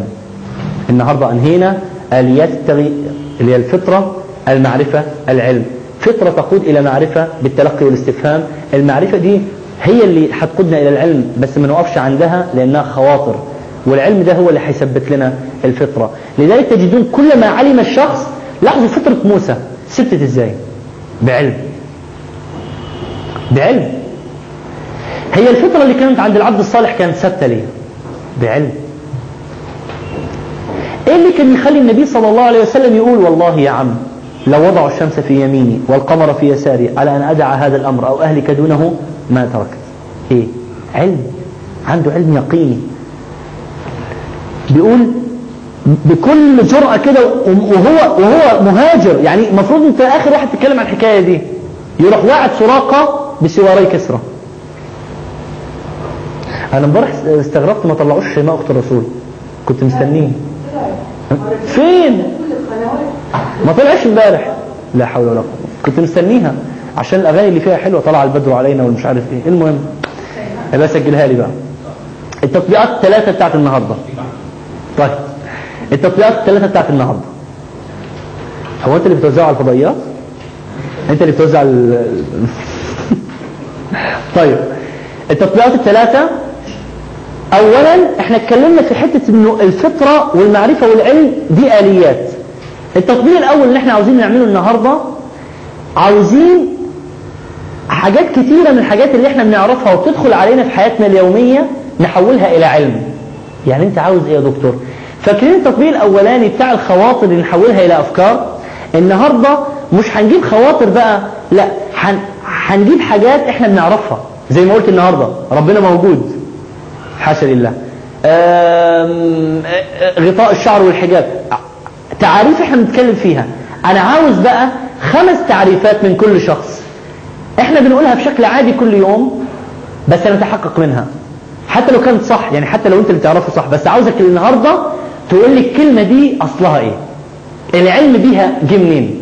يعني مثلا لو انا ح... لو انا واحد من الناس اللي هيعملوا التطبيق، هروح افكر كده، هي كلمة هي كلمة الصلاة جت منين؟ هي كلمة آه هو احنا لما نقول لبعض احيانا اهلا وسهلا جت منين؟ دي معرفة. بس طبعا يا ريت بقى تروحوا لحاجة مهمة، يعني حاجة تستفيد منها. ما انت هتحاول، ما انت هتدرس وتدرس وحت... يعني هتعمل التطبيق وهتعمله، فاعمله بحاجة مفيدة. الحاجة الثانية قلنا فيه هوية ووظيفة وهدف. لو انا سألتك من انت؟ إجابتك هتبقى إيه؟ لو أنا سألتك من أنت؟ إجابتك هتبقى إيه؟ التطبيق الثالث بقى الوظيفة. قلنا في حقوق وواجبات لكل وظيفة، صح؟ كوني أب، كوني بنت، كوني ابن، كوني أخت، كوني أخ، كوني زوج.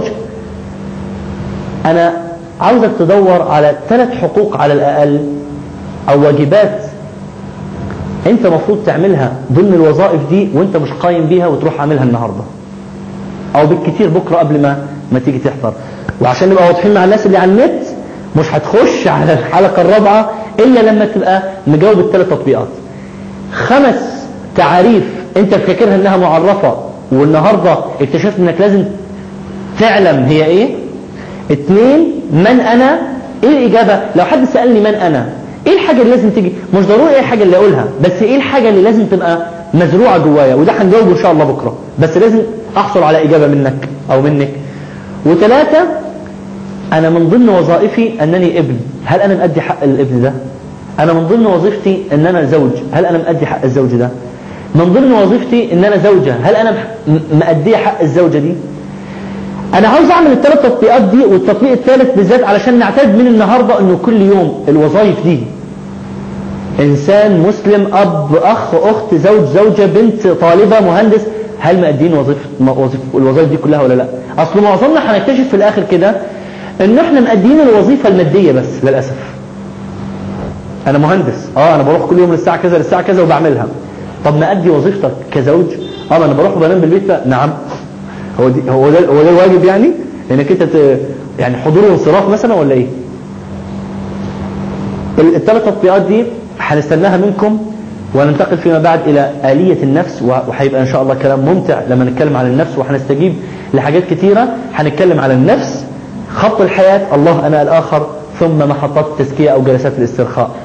سبحانك اللهم وبحمدك، أشهد أن لا إله إلا أنت، أستغفرك وأتوب إليك. سبحان ربك رب العزة عما يصفون، وسلام على المرسلين، والحمد لله رب العالمين. أعوذ بالله من الشيطان الرجيم، بسم الله الرحمن الرحيم. والعصر إن الإنسان لفي خسر إلا الذين آمنوا وعملوا الصالحات وتواصوا بالحق وتواصوا بالصبر.